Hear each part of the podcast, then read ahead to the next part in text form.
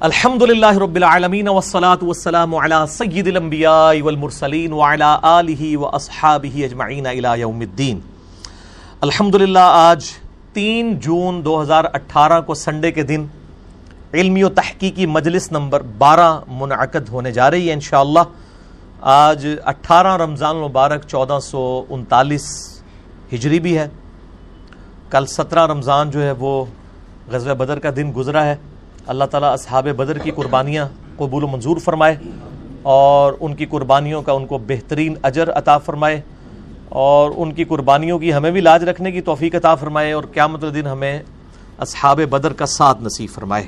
آمین۔ ثم آمین۔ یہ میرے بھائیوں، آپ کے سوالات، پرچیوں کی شکل میں میرے پاس کافی سارے آ چکے ہوئے ہیں۔ کچھ واٹس ایپ کے ذریعے آئے تھے، وہ بھی مجھے ریٹن فارم میں آ جاتے ہیں۔ ای میلس کی فارم میں جو آتے ہیں، وہ بھی ریٹن فارم میں آ جاتے ہیں۔ اللہ کا نام لے کے شروع کرتے ہیں۔ بسم اللہ الرحمن الرحیم۔ پہلا سوال ہے، سیدنا یونس علیہ السلاۃ والسلام نے مچھلی کے پیٹ میں کتنے دن گزارے تھے؟ اور انہیں مچھلی کے پیٹ میں رکھنے کی اصل وجہ کیا تھی؟ دیکھیں نا جی اس طرح کے بھی خوبصورت سوالات آتے ہیں۔ ہر ٹائم اختلافی سوال، ویسے یہ بھی اختلاف ہے۔ اختلاف کے بغیر تو کوئی چیز بھی نہیں ہے۔ بہرل میرے بھائیو، سیدنا یونس علی نبینا علیہ السلاۃ والسلام کی شخصیت بڑی غیر معمولی شخصیت ہے۔ اس حوالے سے کہ یہ پیغمبروں میں واحد پیغمبر ہیں جن پر اللہ تعالی نے ان کی لغزش کی سبب عطاب فرمایا۔ حتیٰ کہ صورت الصافات میں آیا کہ اگر یونس علیہ السلام مچھلی کے پیٹ میں ہم سے دعا نہ کرتے اور وہ دعا آئی صورت الانبیاء میں، لا الہ الا انت سبحانک انی کنت من الظالمین۔ اگر یونس ان الفاظ میں ہمیں نہ پکارتے، تو مچھلی کے پیٹ سے اسی دن نکالے جاتے جس دن مردے اپنی قبروں سے نکلیں گے۔ اتنا عطاب، اتنا جلال اللہ کا کہ یونس کی غلطی اتنی سویر نوعیت کی کہ جس دن مردے قبروں سے نکالے جائیں گے، اس دن ہی پھر اللہ تعالیٰ فرماتے ہیں، ہم یونس علیہ السلام کو مچھلی کے پیٹ سے نکالتے اور دعا بھی دیکھیں سورت الانبیاء میں آئی، لا الہ الا انت سبحانک انی کنت من الظالمین۔ لا الہ الا انت، کوئی نہیں معبود سوائے تیرے۔ سبحانک، اے اللہ، تو تو پاک ہے، تو تو غلطی نہیں کر سکتا۔ انی کنت من الظالمین۔ میں تو انسان ہوں غلطی کروں گا۔ کیا زبردست انداز ہے جی توبہ کرنے کا۔ اللہ تعالیٰ کی جو پاکی کی صفت ہے، اس کو ٹریگر کیا ہے کہ اللہ تجھ سے تو غلطی نہیں ہوتی، میں تو بندہ وہاں غلطی کروں گا۔ اور اللہ کو اتنی پسند آئی یہ کلمات۔ اور اس کے ساتھ الفاظ ہیں کذالی کا نن جل ہم ایمان والوں کو بھی اسی طریقے سے نجات دیں گے جو یونس کی طرح ہم سے دعا مانگے گا۔ اور جامعہ ترمزی میں صحیح صنعت کے ساتھ حدیث ہے، جو شخص بھی یونس علیہ السلام کی دعا کے ساتھ اللہ کی طرف متوجہ ہوا، اللہ اسے کبھی محروم نہیں لوٹائے گا۔ یہ اسماء اعظم ہے۔ میرا ایک کلپ چار لاکھ سے زیادہ لوگ یوٹیوب پہ دیکھ چکے ہیں۔ مصیبت اور پریشانی سے بچاؤ کے تین وظائف۔ لا الہ الا انت، سبحانک انی کنت من الظالمین۔ حسبنا اللہ و نعم الوکیل۔ اور یا حیو یا قیوم برحمتی کا استغیث۔ یہ تین وظائف۔ یونس علیہ السلام سے غلطی جو ہوئی وہ قرآن حکیم میں سورہ یونس کے اندر سورت الانبیاء کے اندر، سورہ اصافات کے اندر، اور باقی صورتوں کے اندر ٹکڑوں کی فارم میں، سورہ سعد میں بھی یہ ٹکڑوں کی فارم میں پوری کی پوری ایک ان کی سٹوری آئی ہے۔ وہ میں کمبائنڈ فارم میں آپ کو بیان کر دیتا ہوں کہ یونس علیہ السلام کی کو بالکل اگلے پیغمبروں کی طرح اللہ تعالیٰ نے یہ حکم دیا تھا کہ تمہارے جو مخالفین ہیں ان کو جو الٹیمیٹم دیا جائے گا، اس کے بعد ان کو تباہ و برباد کر دیا جائے گا۔ لیکن پیغمبر کا یہ کام ہوتا ہے کہ وہ فائنلی اپنا علاقہ چھوڑنے سے پہلے اللہ تعالی کی طرف سے جو پراپر آفیشیل پرمیشن ہے، اس کا انتظار کرتا ہے، وہی کی فارم میں۔ پھر اللہ تعالیٰ حکم دیتا ہے، جس طرح کہ موسیٰ علیہ السلام کو حکم ہوا کہ رات کے وقت بنی اسرائیل کو لے کے نکلو۔ تو اس وہی کا انتظار کیا، رات کے وقت کا انتظار کیا، لے کے نکلے، اللہ کی تائید حاصل ہوئی۔ یونس علیہ السلام کو بھی بتا دیا گیا کہ بھائی تمہارے مخالفین کو تین دن کی یہ مہلت ہے۔ اگر یہ ایمان لے آئے تو ٹھیک ادروائز ان پہ عذاب آ جائے گا۔ اب جیسے ہی وہ تین دن پورے ہوئے کمپلیشن کے قریب تھے، بجائے اس کے کہ یونس علیہ السلام اللہ کی وہی کا انتظار کرتے کہ مجھے اب پراپرلی آخری ایک منٹ میں بھی تو آ سکتی ہے نا وہی یہ سمجھ لیں، تھوڑی دیر پہلے اپنا علاقہ چھوڑ گئے۔ کہ اب تو ٹائم پورا ہونے کے قریب ہے، اب نظر بھی آ رہے ہیں کہ عذاب ان پہ آ جائے گا۔ اللہ کی وہی کا انتظار نہیں کیا۔ اور قرآن کہتا ہے کہ گمان یہ کیا کہ ہم ان پہ گرفت بھی نہیں کریں گے۔ بالکل آخری وقت تک انتظار کیا تھا نا۔ اب کس نے لانا تھا ایمان؟ لیکن پیغمبروں کے لیے چھوٹی سی لگزش بھی اللہ کے حضور جو ہے وہ بڑا معاملہ ہوتا ہے، کیونکہ ان کا رتبہ بلند ہوتا ہے۔ اب یہاں سے یہ نکلے، غصے میں بھرے ہوئے اللہ طرف ماتا نکلے۔ اپنی قوم پہ غصے میں۔ اور گمان کیا کہ ہم ان پہ گرفت نہیں کریں گے۔ اور یہ سمندری سفر میں نکلے، وہاں سے اپنا علاقہ چھوڑ کے کشتی میں سوار ہوئے۔ کشتی جب سینٹر میں پہنچی تو بہت بڑا سمندری طوفان آیا۔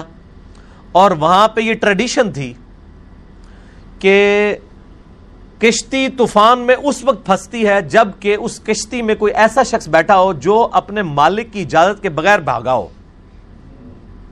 ایسا غلام جو مالک کی اجازت کے بغیر بھاگا ہو۔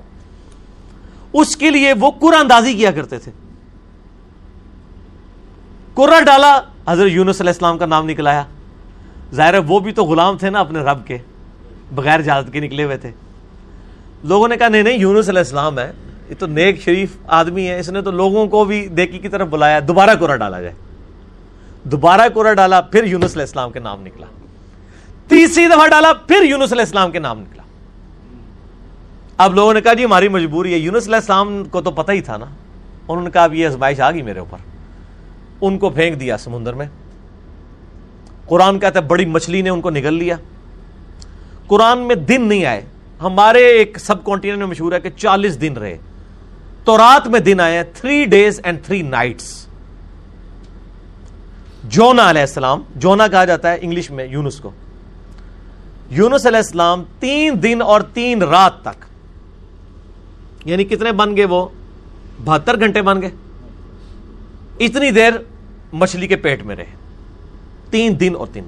اور ظاہر مچھلی کے پیٹ میں، ویل مچھلی کے پیٹ میں رہے اور پیٹ میں بھی ظاہر ہے وہ میدے میں میدے میں ساری گرمائش ہوتی ہے، پورا جسم ان کا۔ یعنی وہ تو اللہ نے ان کو زندگی دی، وہاں تو آکسیجن بھی کوئی نہیں تھی، وہ تو مرزانہ طور پہ ہی زندہ رہے۔ بہرحال جسم پہ اثرات آئے ان کے۔ اور وہاں پہ انہوں نے پھر یہ دعا مانگی، لا الہ الا انت سبحانک انی کنت من الظالمین۔ بس یہ پڑھتے رہے، اللہ تعالیٰ ہے ہمیں اندھیروں میں اس نے پکارا۔ اور اللہ نے دیکھے ان اندھیروں میں بھی اپنے اس بندے کی ندا کو سنا۔ کدالی کا نن جل مومنین اسی طریقے سے ہم مومنین کو بھی نجات دیں گے جو ہمیں پکارے گا۔ اور یہاں پہ وہ کہتے ہیں، آیت کریمہ بڑا گرم ہوتا ہے جی۔ وضو کر کے بیٹھو، خوشبو لاؤ۔ حالانکہ جس شخص نے یہ پہلی دفعہ پڑھا ہے، اس نے خوشبو والی جگہ پہ نہیں پڑھا۔ مچھلی کے تافن والی سب سے زیادہ جگہ میدے ہی ہوتی ہے۔ میدے میں ہی سارا تافن ہوتا ہے۔ یہ ڈکار آپ جتنے لیتے ہیں، سب کچھ گیسیں ساری میدے میں ہی ہوتی ہیں۔ اللہ کے ذکر کے لیے کوئی پروٹوکول نہیں۔ صحیح مسلم میں حدیث ہے کہ نبی علیہ السلام حالت جنابت میں بھی اما عائشہ کہتی ہیں، اللہ کو یاد کرتے تھے۔ اور جامعہ ترمزی اور بدعود میں مولا علیہ السلام سے حدیث ہے کہ نبی علیہ السلام کو قرآن پڑھنے سے حالت جنابت کے علاوہ اور کوئی حالت مانے نہیں ہوتی تھی۔ قرآن کے لیے جنابت سے آزاد ہونا شرط ہے۔ بغیر وضو کے بھی قرآن پڑھ سکتے ہیں اور باقی اذکار تو جنابت کی حالت میں بھی آپ پڑھ سکتے ہیں۔ قرآن دعائیں بھی پڑھ سکتے ہیں۔ قرآن کی نیت کے بغیر جسٹ ذکر کے طور پہ۔ کیونکہ آپ جتنے ذکر کر رہے ہیں وہ تو بھی قرآن میں ہے نا۔ اللہ اکبر بھی تو قرآن کا حصہ ہے۔ سبحان اللہ بھی ذکر ہے۔ لیکن اس وقت آپ ذکر کی نیت سے نہیں، بلکہ دعا کی نیت سے پڑھتے ہیں۔ ربنا آتی نا پھر دنیا پڑھے لا الہ الا انت سبحانہ کا انی کنت من الظالمین۔ بے شک پڑھے حالت جنابت میں۔ دروشی بھی پڑھے یہ ادھر مشہور کیا جی؟ دروشی بھی مطلب بغیر وضو کے نہیں پڑھتا یار آپ لوگوں نے کیا باتیں مشہور کی ہیں؟ اللہ کے بندو، یہ ساری جذباتی ڈاکٹرائنس ہیں۔ ٹھیک ہے جی؟ دروشی پہ میرا مسئلہ نمبر 56 اور میں آپ کو بتاؤں، یہ وہ ڈاکٹرائن ہے جو ہمارے علماء نے کتابوں میں بھی نہیں لکھی ہوئی۔ صرف عوام کو پٹیاں پڑھانے کے لیے۔ کچھ ایسے جھوٹ ہیں جو ان کو اتنی شرم آئی کہ کتابوں میں بھی نہیں ہے صرف پبلک کو پٹی پڑھانے کے لیے۔ جیسے جی وہ بت رکھ کے آتے تھے، اس لیے رف الدین ہوتا تھا۔ اب یہ اتنا بڑا جھوٹ تھا کہ کتاب میں نہیں لکھا انہوں نے۔ بر یہ ان کی جو جعلی اور کمزور روایتیں ان سے زیادہ کارآمد ہے۔ عام آدمی کو یہی پتا ہے کہ جی وہ وہ جی بت رکھ کے آتے سن۔ چل گیا شڑول چھوڑی شڑول چل گئی ہے۔ دوسری چیز نہیں چلی۔ اور پھر ہم بھی پھر اس کا جواب پھر شڈول سے ہی دیتے ہیں۔ اینٹی وینم پھکی، الزامی جواب۔ اچھا ہم کہتے ہیں اچھا یار، یہ منع ہو گیا تھے عید دی نماز پڑھی جائے کہتے ہیں۔ کہتے ہیں ہاں تو عید ہی بار بار کر دو۔ آہو جی اسی تے سوچے ہی نہیں کدے آ تو تہاڈی مولوی نے مت ماری ہے نا۔ کہ اس دن جڑا بت رکھ کے آندے ہو تسی؟ عید والے دن بھی تو آپ کرتے ہیں، پھر وطر کا بھی کرتے ہیں۔ بل میں ایک ضمن بات ذہن میں آ گئی، چونکہ مجلس میں پھر اسی طرح گفتگو ہوتی ہے۔ اچھا تو یونس علیہ السلام کو اللہ تعالیٰ نے پھر نجات دی۔ پھر قرآن حکیم میں آتا ہے کہ مچھلی نے ان کو اگل دیا کنارے پہ۔ وہاں اللہ نے قرآن حکیم میں آتا ہے، ان کے لیے کدو کی بیل اگا دی۔ ظاہر ہے کہ جسم پورا ایک وہ اثرات کی وجہ سے جسم کے اوپر نئی ایک کھال ان کی اگی، دوبارہ سے ان کے سارے معاملات ہوئے اور اللہ تعالیٰ نے ان کو ایک نئی زندگی دی اور ان پہ عطاب فرمایا۔ اس کے بعد معاف کر دیا۔ لیکن آپ دیکھیں کہ اس غلطی کا ایک تو عطاب یونس علیہ السلام پہ آیا اور دوسرا اس کا کریڈٹ ان کی امت کو مل گیا۔ امت کو کریڈٹ مل گیا اس ڈیپٹ کا۔ اور سورہ یونس، جس کا نام ہی سورہ یونس ہے، اس میں حضرت یونس علیہ السلام کا نام آیا ہے۔ اللہ طرف آتا ہے، کبھی ایسا نہیں ہوا کہ کسی قوم پہ عذاب آ کا فیصلہ ہو جائے اور وہ عذاب ان سے ٹل جائے۔ اللہ قوم یونس، سوائے قوم یونس کے۔ کہ یونس علیہ السلام کی قوم سے یہ عذاب ٹل گیا۔ کیوں؟ جب یونس علیہ السلام وہاں سے نکلے اور عذاب کے اثار نمایاں ہوئے، عذاب ٹلنا کوئی نہیں تھا۔ عذاب تو فرون پہ بھی آیا، اس نے بھی تو کہا تھا نا، میں ایمان لایا موسا اور ہارون کے رب پہ۔ اللہ نے کیا فرمایا قرآن میں؟ آل آن اب لایا، کوئی فائدہ نہیں، ڈبو دیا۔ یہاں پہ بھی جب عذاب سامنے آیا نا، پوری قوم یونس تقریباً ایک لاکھ اور اس سے چند زائد لوگ تھے۔ سارے کے سارے سجدے میں گر پڑے، انہوں نے کہا، یا اللہ، معاف کر دے، معاف کر دے۔ معاف؟ یونس علیہ السلام واپس قوم میں، قوم زندہ کی زندہ۔ اب یونس علیہ السلام کے لیے بھی ایک حیرانگی تھی ایک پاسے میں بھی اتاب کٹے دوسرے پاسے قوم ہی بچ گئی ہے۔ تو میں اب ان کو کیا منہ دکھاؤں گا جا کے؟ کہ میں ان کو تو الٹیمیٹم دے کے گیا تھا، میں اپنی بھی لغزش کے اوپر اتاب بھگت آیا ہوں اور یہ بھی بچ گئے ہوئے ہیں۔ لیکن ان کو پتہ ہی نہیں تھا، قوم تو ایمان لا چکی تھی۔ تو انہوں نے آتے ہی آپ کے ہاتھ میں بیت کر لی۔ اللہ تعالیٰ نے حضرت یونس علیہ السلام کی اس لغزش کو کریڈٹ بنا دیا ان کی امت کے لیے بھی۔ یونس علیہ السلام کو بھی ایک آزمائش سے گزارا۔ اب یہاں پہ بڑی امپورٹنٹ بات میں آپ کو کروں۔ خصوصاً ہم مسلمانوں کے لیے۔ بخاری اور مسلم دونوں میں حدیث موجود ہے۔ ایک یہودی اور ایک مسلمان کا جھگڑا ہوا۔ باقی روایتوں میں آتا ہے کہ وہ مسلمان سیدنا ابو بکر صدیق تھے، رضی اللہ تعالیٰ یہودی نے کہہ دیا کہ اللہ تعالیٰ نے موسیٰ علیہ السلام کو تمام جہان والوں پر فضیلت دی۔ یہ بخاری مسلم دونوں میں حدیث ہے۔ مسلمان نے کہا، اللہ تعالیٰ نے ہمارے نبی علیہ السلام کو تمام جہان والوں پر فضیلت دی۔ جھگڑا ہوا، مسلمان کو غصہ آیا، اس نے اس یہودی کو تھپڑ مار دیا۔ وہ یہودی اپنا مقدمہ لے کر نبی علیہ السلام کے پاس آیا۔ آپ صلی اللہ علیہ وآلہ وسلم نے اپنے صحابی کو ڈانٹا اور فرمایا، مجھے یونس پہ بھی مت فضیلت دینا۔ اب آپ کو اس جملے کا سمجھ آئے گی کہ یونس وہ واحد نبی ہیں جن پہ اتاب ہوا ہے اور بہت بڑے لیول کا اتاب دنیاوی اعتبار سے دیکھا جائے۔ تو مجھے اس کے مقابلے پر بھی فضیلت مت دینا۔ ایسی فضیلت ہے جس میں کسی دوسرے کو نیچا دکھایا جائے۔ اللہ کی قسم، قیامت والے دن جب اللہ تعالی مخلوقات کو دوبارہ زندہ کرے گا، میں دیکھوں گا کہ مجھے جب اٹھایا جائے گا، حضرت موسا علیہ السلام مجھ سے پہلے ہی اللہ کے عرش کا پایا تھامے میں کھڑے ہوں گے۔ یہ حضرت موسا کی ایک جزوی فضیلت ہمارے نبی علیہ السلام کے اوپر بھی۔ نبی علیہ السلام فرماتے ہیں، مجھے تو یہ نہیں پتا کہ ان پہ قیامت کی بیوشی تاری نہیں ہوئی، یا اللہ تعالیٰ نے انہیں مجھ سے پہلے زندہ کر لیا قیامت والے دن، یا اس بیہوشی کے سبب جو دنیا میں اللہ کی تجلی کی وجہ سے بیہوش ہوئے، اللہ تعالیٰ نے ان پہ قیامت کی بیہوشی تاری نہیں کی ہے۔ جزوی فضیلت ہو سکتی ہے۔ بخاری میں حدیث ہے کہ قیامت دن سب کو برہنا اٹھایا جائے گا، سب سے پہلے حضرت ابراہیم علیہ السلام کو لباس پہنایا جائے گا۔ اب یہ ابراہیم علیہ السلام کی جزوی فضیلت ہے تمام پیغمبروں پہ۔ حضرت عیسیٰ علیہ السلام کو بغیر باپ کے پیدا کیا۔ یہ ان کی جزوی فضیلت ہے۔ اور ایک اور فضیلت کہ عیسیٰ علیہ السلام آج تک زندہ ہے ایک اور بڑی فضیلت۔ تو جزوی فضائل ایک پیغمبر کے دوسرے پہ ہو سکتے ہیں۔ کلی طور پہ فضائل نبی علیہ السلام کو حاصل ہیں۔ تل کر رسول فضلنا بعدہم علی بعد۔ وہ اللہ نے قرآن میں کہہ دیا کہ یہ رسول ہے بعض کو بعض پہ ہم نے فضیلت دی ہے۔ بعض کے ساتھ کلام کیا۔ بعض کے ہم نے اور درجات بلند کیے۔ موسیٰ علیہ السلام کو ہم نے مرزاد دیے، عیسیٰ علیہ السلام کو مرزاد دیے۔ بہر اس کی بنیاد پہ کسی نبی کی تنقید نہیں ہونی چاہیے۔ ٹھیک ہے نا؟ تنقید کا جب پہلو نکلے گا نا کمپیرزن آپ شروع کر دیں گے۔ تو وہ پھر خطرناک معاملہ ہو جائے گا۔ اس معاملے میں آپ نے وائٹ کرنا چاہیے۔ اس لیے میں بارہا کہتا ہوں، میں پرسنلی مجھے یہ سلام بڑا پسند ہے، مصطفیٰ جان رحمت پہ لاکھوں سلام۔ لیکن اس میں کچھ اشعار ایسے ہیں کہ جو ہمیں اس طرف شائبہ کروا دیتے ہیں کہ یہ گستاخانہ ہے۔ کس کو دیکھا، یہ موسا سے پوچھے کوئی۔ آنکھ والوں کی ہمت پہ لاکھوں سلام۔ یار، حضرت ابو بکر صدیق جب یہودی کے ساتھ یہ معاملہ کر رہے ہیں تو نبی الاسلام نے ان کو ڈانٹ دیا ہے۔ اور آپ چودہ سو سال بعد آ کے کہہ رہے ہیں موسا تو نہیں دیکھ سکے ساڑھے نبی نے دیکھ لیا۔ آپ کے ساتھ بھی وہی کچھ ہوتا، بلکہ اس سے زیادہ ہوتا جو کہ اس مسلمان کے ساتھ ہوا تھا۔ اس لیے کہ آپ ایک غلط ٹریک کے اوپر چڑھ رہے ہیں۔ نبی الاسلام کی ذات کی ایک غلط تعریف بیان کر رہے ہیں۔ آپ ویسے بیان کریں کہ ہمارے نبی الاسلام نے خواب میں اللہ کی زیارت کی ہے۔ یہ ضرور بیان کریں۔ لیکن کمپیرزن نہ کریں۔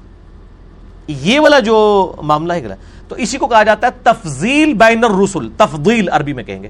ایک رسول کو دوسرے پہ فضیلت دینا، یہ جائز اور حلال ہے، قرآن نے بھی دی ہے۔ لیکن تفریق بین الرسل، رسولوں میں فرق کر دینا، ایمان لانے کے اعتبار سے یا کسی کو اونچا نیچا دکھانے کے فور یہ حرام ہے۔ تفضیل بین الرسل جائز ہے، تفریق بین الرسل حرام ہے۔ حضرت عیسیٰ علیہ السلام کا بھی گستاخ اتنا ہی بڑا گستاخ ہے جتنا ہمارے نبی علیہ السلام کا گستاخ ہے۔ ایک بندہ سارے پیغمبروں کو مانے، ہمارے نبی کو نہیں مانتا وہ بھی کافر ہے۔ ایک بندہ ہمارے نبی کو مانتا ہے، سارے پیغمبروں کو مانتا ہے، حضرت موسیٰ علیہ السلام کو نہیں مانتا، وہ بھی کافر ہے۔ تو لا نفرق بین احد من رسلی وقالوا سمعنا واطعنا غفرانک ربنا والیک المصیر۔ ٹھیک ہو گیا جی؟ اچھا جی دوسرا سوال۔ یہ سوال ہے جی کہ دیوبند کے کسی مفتی صاحب نے آپ کے حوالے سے شیخ زبیلی زئی رحمہ اللہ پر الزام لگایا ہے کہ انہوں نے کسی ویڈیو میں کہا ہے کہ صحابہ اکرام ردوان کے دور میں جھوٹ بولا جاتا تھا، بلکہ صحابہ جھوٹ بولتے تھے، نعوذ باللہ۔ ان کے بقول کس کا لفظ غلط بیانی یا غلط فہمی کے لیے ہوتا ہے۔ علماء الحدیث کو جاہل ثابت کیا ہے انہوں نے اس ویڈیو میں۔ میں کوئی علماء حدیث یا کسی بھی مکتبہ فکر کے عالم کا سپوکس مین بن کے یہاں نہیں بیٹھا ہوتا۔ لیکن یہ جو کلپ جس جو بند کے یہ مولانا صاحب کا انہوں نے ذکر کیا ہے، وہ کلپ میں نے بھی دیکھا اور مجھے بڑا افسوس ہوا ہے۔ یعنی ایک طرف اخلاقیات کے راگ الاپنے والے یہ علماء ہیں اور دوسری طرف ان کی گفتگو کا لیول یہ ہے کہ علمی رد کی بجائے جھوٹے الزام لگاتے ہیں۔ میں قطن کسی کے مزاج پہ کبھی بحث نہیں کی ہے۔ سیدنا عمر فاروق رضی اللہ تعالیٰ عنہ علیہ السلام کا مزاج آپ سب کو پتا تھا۔ وہ گستاحان رسول کے ساتھ کس طرح ایٹیچیوڈ ان کا ہوتا تھا۔ ایون نارمل حالات میں بھی حضرت ابو ریرا کی صحیح مسلم میں آتا ہے، ایک دفعہ ان کی پٹائی کر دی تھی۔ ایک چھوٹی سی بات کے اوپر جو پٹائی بنتی بھی نہیں تھی۔ اب وہ ایک ٹاپک الگ سے ہے۔ لیکن اس کے باوجود میں اس طرح کے اعتراضات آج کے کسی بندے پہ نہیں لگاتا۔ اگر ہم صحابہ کو بینیفٹ آف ڈاؤٹ دیتے ہیں جنہوں نے نبی الاسلام کی صحبت کی تھی کہ وہ اس طریقے سے ایٹیچیوڈ کر سکتے ہیں، تو آج کے بندے کو ہم اس سے زیادہ بینیفٹ آف ڈاؤٹ دیں گے۔ لیکن خدا کے لیے جھوٹا الزام تو نہ لگائیں۔ آپ سخت لہجہ استعمال کریں، سخت سے سخت الفاظ استعمال کریں، آپ کو حق حاصل ہے۔ گالی گلوچ نہ کریں اور جھوٹا الزام نہ لگائیں۔ لیکن یہ مولانا صاحب کا یہ کلپ میں نے مجھے کئی لوگوں نے بھیجا۔ پہلے تو میں اس کو، ان کی اکثر تقریروں کو تو میں سیریس لیتا نہیں ہوں۔ مجھے پتا ہے یہ وہ اپنے ایک فرقے کے گول کیپر بنے ہوئے ہوتے ہیں۔ باقی لوگ بھی، ان کا بھی یہی حال ہے۔ اور یہ وہ ہاکی کے گول کیپر، جس وہ ٹیلر تھا نا ایک گول کیپر۔ اب ٹیلر یہ سمجھے کہ سامنے جو ہے، ہمیشہ ہی کوئی عام سا فارورڈ آئے گا۔ بھائی، کبھی کبھار حسن سردار بھی آپ کے سامنے آ سکتا ہے، اور کبھی کلیم اللہ بھی آ سکتا ہے، اور کبھی سمیع اللہ بھی آ سکتا ہے۔ تو وہ آپ کی ٹانگوں میں سے نکال کے گول کر دے گا۔ اور اگر کوئی فٹ بال کا وہ بنا ہوا ہے گول کیپر تو اس کو ہم کہیں گے کبھی آپ کا واسطہ جو ہے میسی سے اور پیلے سے اور رونالڈو سے اور کوئی آنا جی نہ دو چار۔ میراڈونا سے بھی پڑھ سکتا ہے۔ یہ ضروری نہیں ہے کہ آپ ہمیشہ اپنا پول بچا لیں گے۔ تو پہلے کے بارے میں تو مشہور ہے نا، اس نے کارنر کی ایک دفعہ کک لگائی۔ تو کارنر سے ٹکرائی تو اس نے کہا میچ روک دیں، یہ جو ہے پول ہی صحیح نہیں بنا ہوا، میری کک غلط نہیں ہے۔ اور ناپا گیا تو واقعی اس پول میں فرق تھا۔ تو اس کو گول دیا گیا۔ یہ برازیل کا بہت بڑا لیجنڈ ہے، اتنا بڑا فٹ بالر نہیں کبھی اس ٹیم میں ہے، پیلے۔ اس کی ابھی پیلے تو اردو کہہ لو پیلے پیلے ہی کیا جاتا ہے۔ ٹھیک ہے۔ اچھا۔ تو اے، تسی مولوی والے کام شروع کرتے ہیں۔ پیلے پہلے پیلے۔ چھڑ دے، اللہ دے بندے ہو بار فی لے برازیل دا ہو سی۔ فٹ بالر تو یہ ضروری نہیں ہے کہ آپ کے سامنے ہمیشہ اس طرح کے لوگ ہوں، تو اس طرح کے لوگ بھی سامنے آپ کے آ سکتے ہیں۔ تو یہ عالم صاحب نے بالکل شیخ زبیل زئی رحمہ اللہ تعالی، جو جن سے میں کئی معاملات میں میں بھی اختلاف رکھتا ہوں، اور میں اپنا استاد ان کو مانتا ہوں، ان معنوں میں کہ میں نے ان سے کئی چیزیں سیکھی ہیں۔ باقاعدہ اس طریقے سے استاد شگید، وہ مولوی اور وہ شگید والا معاملہ نہیں ہے، نہ میں نے کبھی دعویٰ کیا لیکن یہ جھوٹا الزام، اور یہ مجھے اس لیے بھی زیادہ دکھ ہوا کہ یہ جس ویڈیو کا انہوں نے حوالہ دیا ہے نا، وہ ویڈیو میرے ساتھ ریکارڈڈ ہے شیخ زبیلی زئی صاحب کی۔ سترہ جون دو ہزار نو کو میں نے one two one hundred question کیے تھے جو لاکھوں لوگ یوٹیوب پہ دیکھ چکے ہیں۔ آپ لکھیں hundred question of engineer Mohammad Ali Mirza with Sheikh Zubair Zai اس میں شیخ زبیر صاحب نے کچھ چیزیں ڈسکس کرتے ہوئے کہا تھا کہ صحابہ کرام کے دور میں جھوٹ بولا جاتا تھا۔ انہوں نے عبداللہ بن عمر کا حوالہ دیا کہ عبداللہ بن عمر جو ہیں وہ ساتھیوں کو جو وہاں پہ کوئی تابعین وغیرہ جمع ہوتے ہیں، ان کو کہتے ہیں، تم لوگ جھوٹ بولتے ہو، نبی الاسلام تو یہ کرتے تھے، یہاں سے تلبیہ پڑھتے تھے، تم مجھے یہ بتاتے ہو، میں نے حضور کے ساتھ خود حج کیا ہے۔ تو یار مطلب انہوں نے کوئی غلط بیانی کی ہے؟ اچھا اب اس نے یہ چلاکی کیا کی اس بندے نے؟ یہ یہی چلاکی کرتے ہیں، علماء کا طریقہ واردات ہوتا ہے۔ میں آپ کو تمام مقاد فکر کا طریقہ واردات بتاؤں۔ بریلوی گول کیپر نے جب اپنا پول بچانا ہوگا نا، بریلوی مولوی نے وہ کسی بندے کی غلطی اس طرح ہائی لائٹ کرے گا کہ اس کو کہے گا، یار اس نے دیکھو نبی اسلام دی گستاخی کر دیتی ہے. چونکہ بریلویت میں یہ سودا بکتا ہے کہ آپ کسی کو گستاخ رسول ثابت کریں اور وہ پبلک مترفر ہو جائے۔ اچھا۔ دیوبند نے جب یہ کام کرنا ہوتا ہے نا، تو وہ چونکہ سیابا سیابا سیابا، آپ کو پتا ہے وہ ایک ایک پوری کے پوری ایک نیریٹو لے کے چل رہے ہیں۔ وہ گستاخ رسول کسی کو ڈکلیئر کر کے اپنی پبلک کو اس کے خلاف نہیں کر سکتے، کیونکہ اس کے لیے وہ اتنے سینسٹیو نہیں ہے جتنے وہ گستاخ صحابہ کے لفظ کے اوپر ہیں۔ یہ تو انجینئر صاحب ہی دس سکتے ہیں نا جہاں سارے اجرے نے اور آپ لوگوں کو بھی پتا، آپ بھی سارے انٹلیکچوئلس ہیں یہاں پہ۔ تو وہ کوشش کریں گے کہ ایسی بات کریں کہ گستاخ صحابہ ڈکلیئر کریں کسی کو، تاکہ کہ جی تو دیکھو جی زبیر زئی تو کہتے تھے کہ صحابہ جھوٹ بولتے ہیں، تاکہ ہماری پبلک کی مت ماری جائے۔ سر، آپ کی پبلک اب گھاس نہیں کھاتی ہے، وہ بھی پڑھ لکھ گئی ہے۔ یہ پرانے زمانے کی پبلک تھی یوٹیوب کی پیدائش سے پہلے۔ جیسے وہ شواق صاحب کہتے تھے نا، اللہ نو دعا کرو کہ ڈیزل اور پٹرول دوبارہ زمین نہیں چلا جائے تو دنیا تے سکون ہو جائے گا۔ لوگ اپنے اپنے علاقے میں ہی حلوائی کر کے زندگی گزارے گئے۔ اب علماء سے میں کہتا ہوں، آپ دعا کرو یوٹیوب دوبارہ چلی جائے۔ لیکن یہ دعا تو قبول نہیں ہونی۔ پاوے مامے کعبہ گلو کروا لو۔ اب سچائی لوگوں کے سامنے آ جائے گی، کیونکہ اللہ تعالیٰ نے نشد ثانیہ اسلام کی کرنی ہے نا۔ تو ظاہر ہے کہ پبلک نے ہمیشہ تو جائل نہیں رہنا، اسلام نے ارسل رسول بالہدا و دین الحق لیظہرہ علی الدین کلی۔ مسند احمد میں صحیح حدیث ہے کہ قیامت سے پہلے ایک زمانہ آئے گا ایسا کہ کوئی گھر دنیا کا نہیں بچے گا جس کے اندر میری دعوت نہ پہنچائے یہ صحیح صنعت کے ساتھ ہے اور یہ مشکات میں آپ کو کتاب الاعتصام بالکتاب سننا چیپٹر میں بھی آپ کو حدیث مل جائے گی۔ اور یہ گھر گھر نبی اسلام کا پیغام۔ ابھی تک یہ وقت نہیں آیا۔ ابھی تک تو اتنا اسلام، ابھی بھی کافر دنیا میں زیادہ ہے۔ تو یہ ان کی مینٹلٹی ہوتی ہے کہ آپ گستاخ صحابہ ڈکلیئر کر دو تاکہ دیوبندی وہاں اچھا اچھا گستاخ صحابہ او بازی بس ٹھیک ہے۔ اب آپ آ جائیں اہل حدیث کے اوپر۔ اہل حدیث جب کسی کو ٹریگر کریں گے نا اپنی وام کو، تو وہ سب سے پہلے استوال العرش کا عقیدہ اٹھائیں گے، جس کے اوپر وہ سب سے لڑ رہے ہوں گے۔ او جی تو یہ دیکھو، وہ علی تے اللہ عرش تے نہیں مندا۔ کوئی ثابت کرنے کی کوشش کریں گے۔ اچھا۔ یا دوسرا، کوئی شرک کا مسئلہ اٹھائیں گے، توحید اور شرک والا۔ کیونکہ وہ اپنی پبلک کو ہمیشہ یہی پڑھاتے رہتے ہیں۔ شرک سینسٹیو ایشو یہ وہ۔ اب آپ آ جائیں شیعہ کی طرف۔ شیعہ آپ کو کبھی توحید، شرک، گستاخ صحابہ، گستاخ نبی اس ٹاپک کو نہیں ایڈریس کریں گے۔ وہ کہیں گے جی اے تے یزیدی ہے۔ اے تے حسین دا گستاخ ہے۔ اے تے علی دا ہی نہیں مننے والا۔ کیونکہ یہ سودا ان کی پبلک میں بکے گا۔ سر میں علماء سے ریکویسٹ کروں گا پلیز جھوٹے الزامات لوگوں پہ نہ لگائیں، ورنہ اگر میں نے انجینئرنگ کرنی شروع کر دی، تو واللہ آپ اپنے علماء کیا اپنی عوام میں بھی کسی کو چہرہ نہیں دکھا سکیں گے جو میں آپ کا علمی محاسبہ کروں گا۔ کیونکہ میں بار بار کہتا ہوں کہ اللہ دے بندے ہو تو واسطہ پڑھے لکھے بندے نال پیا ہے۔ کسی جائل نال نہیں پیا کہ جو بندہ مطلب وہ سکول نہیں پڑھ سکیا سی تے کسی دوسری لائن چ آ گیا ٹھیک ہے نا جی یہ پڑھے لکھے بندے سے واسطہ پڑا ہے تو اب آپ میری وائف بھی اگلے دن مجھے کہہ رہی تھی کہ اب علماء کے لیے بڑی مصیبت کھڑی ہو گئی ہے کہ پڑھے لکھے لوگ دین کا کام کر رہے ہیں۔ تو واقعی مصیبت تو کھڑی ہو گئی ہے۔ وہ پڑھے لکھے لوگوں کا تو ظاہر ہے، ان کے تو ویژن ان کا تو ایک انٹلیکچوئل لیول ہی بہت بلند ہوتا ہے۔ وہ تو انجینئرنگ کرتے ہیں نا۔ اسی لیے میں کہتا ہوں کہ انجینئر محمد علی مرزا صاحب کے خلاف کوئی لانا تو انجینئر لانچ کریں۔ جو انجینئرنگ کرے، اب یہ میں نے انجینئرنگ کی ہے کہ یہ اس نے اصل میں جو یہ جسے کہتے ہیں نا وہ جیسے وہ ڈنک مارا جاتا ہے نا کہ ڈنک مارا ہے اس نے۔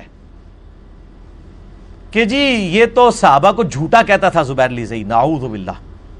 میں آپ کو جواب دیتا ہوں۔ پہلے تو میں نے جتنی تمہید بنائی ہے، اس کے بعد ہی آپ کو تسلی ہوگی ہوگی کہ آگے اس کے پیچھے کیا پہاڑ کھڑا ہے، میرا جو جواب ہے۔ بالکل جھوٹ بولا ہے۔ انہوں نے یہ کہا تھا، صحابہ کرام کے دور میں جھوٹ بولا جاتا تھا۔ میرا چیلنج ہے، انہوں نے نہ کہیں لکھا، نہ کہا کہ صحابہ کرام جھوٹ بولتے تھے۔ لیکن اس شخص نے پہلے جملہ وہی کوٹ کیا۔ اس کے بعد کہا کہ اس نے دبے الفاظ میں اصل میں یہ کہنا چاہا کہ صحابہ جھوٹ بولتے تھے۔ اور خود سے روایتیں پھر بیان کرنی شروع کر دیں اور اپنا لکما شیخ زبیر صاحب کے منہ میں ڈال دیا۔ میں اس پہ کوئی فتوا نہیں لگاتا، میں صرف قرآن کی آیت پڑھتا ہوں۔ لعنت اللہ علی القاذبین جھوٹوں پہ اللہ کی لعنت ہو۔ انا للہ و انا الیہ راجعون۔ ہم نے، ہم بھی اللہ کی طرف سے اللہ کی طرف لوٹ کے جائیں گے، اللہ پھر فیصلہ کر دے گا ہمارے درمیان جو اس قسم کے معاملات کر رہے ہیں۔ میں آپ کو بتاتا ہوں، میرے بھائی شیخ زبیل زئی صاحب نے جو کچھ کہا وہ بہت ہلکا تھا۔ اب میں بہت کچھ بھاری آپ سے کہوں گا، جس کے بعد آپ لوگوں کے لیے اپنی سروائیول شاید مشکل ہو جائے۔ شیخ زبیر صاحب نے تو یہ کہا نا کہ صحابہ کرام علیم ردوان کے دور میں جھوٹ بولا جاتا تھا اور یقیناً اس سے مراد تابعین ہے صحابہ کو نہیں وہ لے رہے تھے۔ میں آپ سے کہتا ہوں، یہ بہت ہلکا جملہ ہے۔ مجھ سے آپ سنیں کہ جتنے کذاب راوی ہیں حدیثیں گھڑنے والے، جھوٹے نبی علیہ السلام پہ حدیثیں باندھنے والے اور دوزخ کمانے والے، ان کی اکثریت تابعین میں ہے کیونکہ اسلام نے رومن اور پرشین امپائر گرا دی تھی۔ لوگوں کو غم تھا اسلام کے اس مسئلے کے اوپر۔ اوپر سے کلمہ پڑھ لیا۔ کلمہ گو تھے، مسلمان تھے قانون تابعی تھے۔ قانون تابعی تھے۔ اندر سے وہ منافق تھے۔ ابان بن ابی عیاش تابعی ہے۔ جس نے وہ واقعہ گھڑا ہے کہ حضرت عمر رضی اللہ تعالیٰ عنہ علیہ السلام نے سیدہ فاطمہ کو پہ دروازہ پھینکا اور وہ شہید ہوگی صحیح مسلم کے مقدمے میں امام مسلم نے لکھا ہے کہ یہ کذاب راوی ہے۔ اس کی روایتیں لوگ لے کے چل رہے ہیں۔ تو سر یہ کوئی بریلوی دیوبندی اہل حدیث یا شیخ زبیلی زئی صاحب کا شاگرد تو نہیں تھا اباد بن ابی عیاش۔ کون تھا؟ اور ایک آپ کا فرضی کریکٹر عبداللہ بن سبا جو بعد میں آیا تھا مولا علی کے دور میں، جس کو آپ حضرت عثمان کی شہادت جس کے متھے مارتے ہیں چند لوگوں کے جرم کو چھپانے کے لیے، وہ آیا تھا بعد میں، اس کو مولا علی نہیں قتل کروایا عبداللہ ابن سبا کو۔ وہ کون تھا؟ وہ بریلوی دیوبندی اہل حدیث یا شیخ زبیر صاحب کا شاگرد تھا؟ کون تھا وہ؟ تابعی تھا۔ خوارج کون تھے؟ تابعین تھے۔ یزید کون تھا؟ تابعی تھا۔ حجاج ابن یوسف صحابہ کا قاتل کون تھا؟ تابعی تھا۔ اس برے لیول کے لوگ تو آج کے زمانے میں ہے ہی نہیں ہے اور صحابہ کے دور میں سب کچھ ہوا۔ اب یہ کہنا کہ نبی اسلام کی حدیث ہے بخاری اور مسلم میں کہ سب سے بہتر زمانہ میرا، پھر صحابہ کا، پھر تابعین کا، تبا تابعین کا۔ وہ اس لیے بہتر کہا کہ اس وقت خیر غالب تھی۔ اس اعتبار سے بہتر نہیں تھا کہ فتنے کوئی نہیں تھے۔ فتنے تو سر اس زمانے میں جو اٹھے وہ آج بھی نہیں اٹھے ہوئے۔ آج تو نبی اسلام کی پوری اولاد کو کسی نے قتل نہیں کر دیا۔ دس ہزار سے زیادہ صحابہ زندہ تھے اکسٹھ ڈجری میں، جب سیدنا حسین علیہ السلام اور نبی الاسلام کے پورے گھر کو ذبح کیا گیا۔ اس طرح کا دوبارہ واقعہ تو نہیں ہوا۔ بخاری اور مسلم دونوں میں حدیث ہے، نبی الاسلام نے فرمایا، اے انصار، میں اپنے بعد تمہارے گھروں میں فتنے اس طرح اترتے ہوئے دیکھ رہا ہوں جیسے آسمان سے بارش اترتی ہے۔ اور صحیح مسلم میں حدیث ہے، میں نے کربلا والے ریسرچ پیپر میں بھی ڈالی ہوئی ہے۔ انٹرنیشنل نمبر ہے اس کا سکس فور ڈبل سکس کہ نبی صلی اللہ علیہ وآلہ وسلم نے فرمایا کہ میری موجودگی میرے صحابہ کے لیے حفاظت کا باعث ہے۔ جب تک میں رہوں گا ان پہ فتنے نہیں ٹوٹیں گے اور جب مجھے اللہ اٹھا لے گا ان پہ فتنے ٹوٹ پڑیں گے۔ نبی اسلام کی وفات کے بعد ہی صحابہ پہ فتنے شروع ہو گئے۔ اور میرے صحابہ میری امت کے لیے حفاظت کا باعث ہیں، یہ صحابہ اٹھا لی جائیں گے، میری امت پہ فتنے شروع ہو جائیں گے۔ تو سر فتنوں کا دور تو نبی اسلام کی وفات کے فوراً بعد شروع ہو گیا۔ وہ دور کی برکتیں سنا کے کہتے ہیں، اس نے جھوٹ بول دیا، اس دور میں جھوٹ بولا جاتا تھا۔ جھوٹ تو بڑا چھوٹا لفظ استعمال کیا، میں آپ کو بتاتا ہوں، اس سے بڑے کام ہوتے تھے۔ میں اس پہ فل بدی گھنٹوں بول سکتا ہوں، لیکن جس کو کہتے ہیں نا، ایک لوہار کی اور سو سنار کی، میں سو نہیں ماروں گا۔ حالانکہ میرے پاس تو سو کیا، ایک ہزار ہی لوہار کی ہوتی ہے۔ میرے پاس ہزار ہزار ہی لوہار کی ہوتی ہیں۔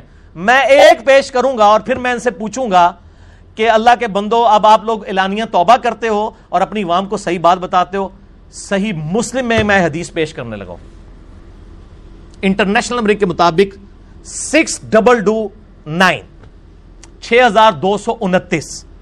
غدیر خوم کی جو حدیث ہے نا، اپنے بعد دو چیزیں چھوڑ کے جا رہا ہوں، قرآن اور اہل بیت۔ اور میرے اہل بیت کا خیال رکھنا یہ صحیح مسلم میں چار حدیثیں ہیں سکس ڈبل ٹو فائیو سے سکس ڈبل ٹو ایٹ تک۔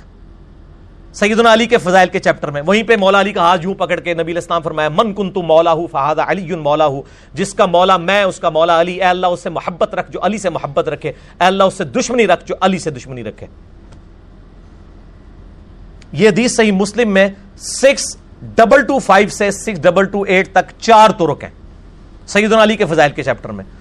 جامعہ ترمزی میں بھی ہے 3713 سنن نسائی القبرہ کے اندر بھی موجود ہے، مسند احمد میں بھی موجود ہے، اور کتابوں میں بھی۔ مسلم شریف میں یہ چار جو غدیر خون کی حدیث ہے نا، اس سے اگلی جو حدیث حضرت علی کے فضائل میں ہے نا، اس لیے مجھے اس کا نمبر یاد ہے۔ غدیر خون کی سکس ڈبل ٹو ایٹ، یہ ہے سکس ڈبل ٹو نائن۔ مولا علی کے فضائل کے چیپٹر میں صحیح مسلم میں۔ اور یہ آپ کے شوکیسوں میں تو میرے بھائیوں، یہ کتابیں پڑھی ہوتی ہیں۔ اور چیک کرنے کا طریقہ ان کے شوکیس کھولیں، اس پہ سے آپ گرد صاف کریں گے۔ یہ پڑھی ہوئی ہیں، پڑھی ہوئی نہیں ہے میں صحیح مسلم اوریجنل دکھانے لگوں ایچ ڈی کیمرے میں، حدیث کے الفاظ۔ دارالسلام پبلیکیشن کی ہے، بریلوی اپنا ترجمہ دیکھ لیں، دیوبندی اپنا دیکھ لیں، اہل حدیث اپنا دیکھ لیں۔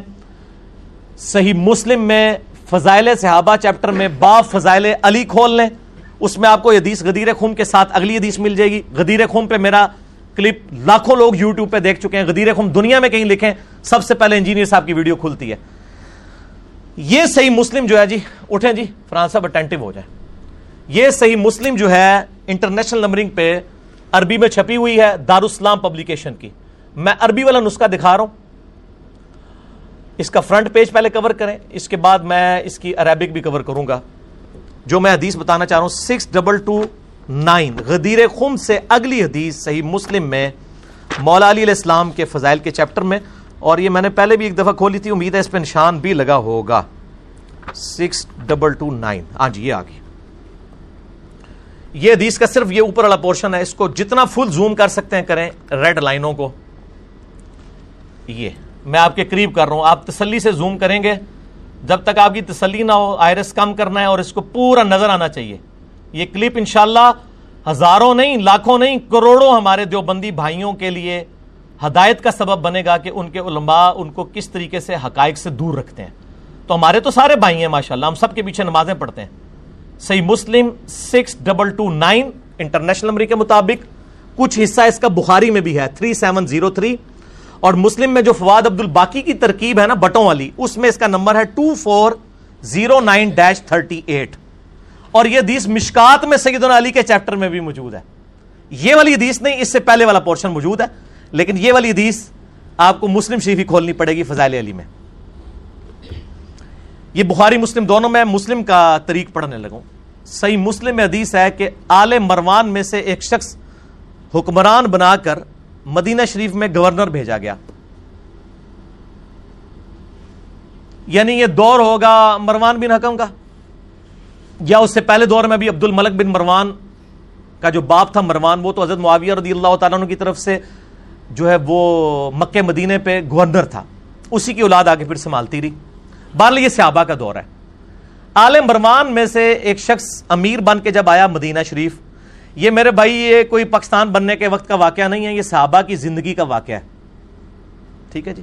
یہ اس وقت کے واقعے کی بات ہو رہی، کیونکہ صحابہ زندہ ہے ابو حازم تابعی کہتے ہیں کہ سہل ابن سعد السادی یہ وہ صحابی ہیں۔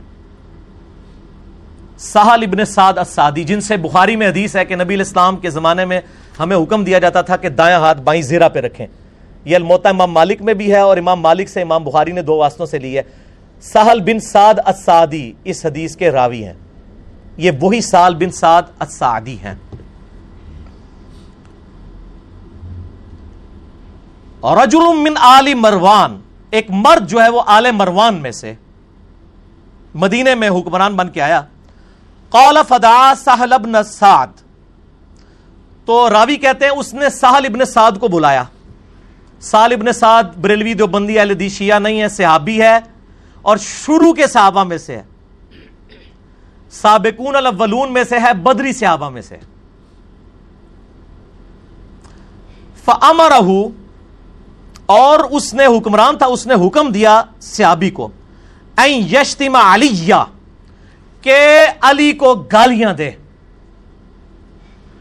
سب کا لفظ ہونا تو یہ کہتے ہیں جی وہ سب کا تو مطلب ہوتا ہے تنقید۔ گالی بھی ہوتا ہے، لیکن یہاں مطلب ہم تنقید لیں گے۔ یہاں سب کا لفظ نہیں ہے۔ یشتیما علیہ سبو شتم شتم کہتے ہیں گالی نکالنے کو۔ ابھی بھی آگے مزید تسلی ہوگی۔ اس کا بھی اگر آپ نے اور مطلب نکالا، وہ گالی کیا تھی؟ وہ بھی اس میں آ گئی ہے۔ یہ وہ حدیث ہے جو کسی ناسبی کے گلے سے نیچے نہیں اترتی۔ جب ہم کہتے ہیں نا کہ آل امیہ کے دور میں صلح حسن اکتالیس ہجری سے لے کے نائنٹی نائن ہجری سیدنا عمر بن عبدالعزیز کے دور تک اللہ تعالیٰ ان کی مفرت کرے کہ انہوں نے یہ معاملات جو ہیں وہ سیدھے کیے اور ان اللہ یامر بالعدل والاحسان والی آیت سورۃ النحل آیت نمبر نائنٹی داخل کی خطبے میں سیدنا علی پر ممبروں پر لانت ہوتی تھی۔ علی پر لانت، علی سے محبت کرنے والوں پہ لانت۔ یہ کہتے ہیں وہ سب کا مطلب ہے تنقید ہوتی تھی۔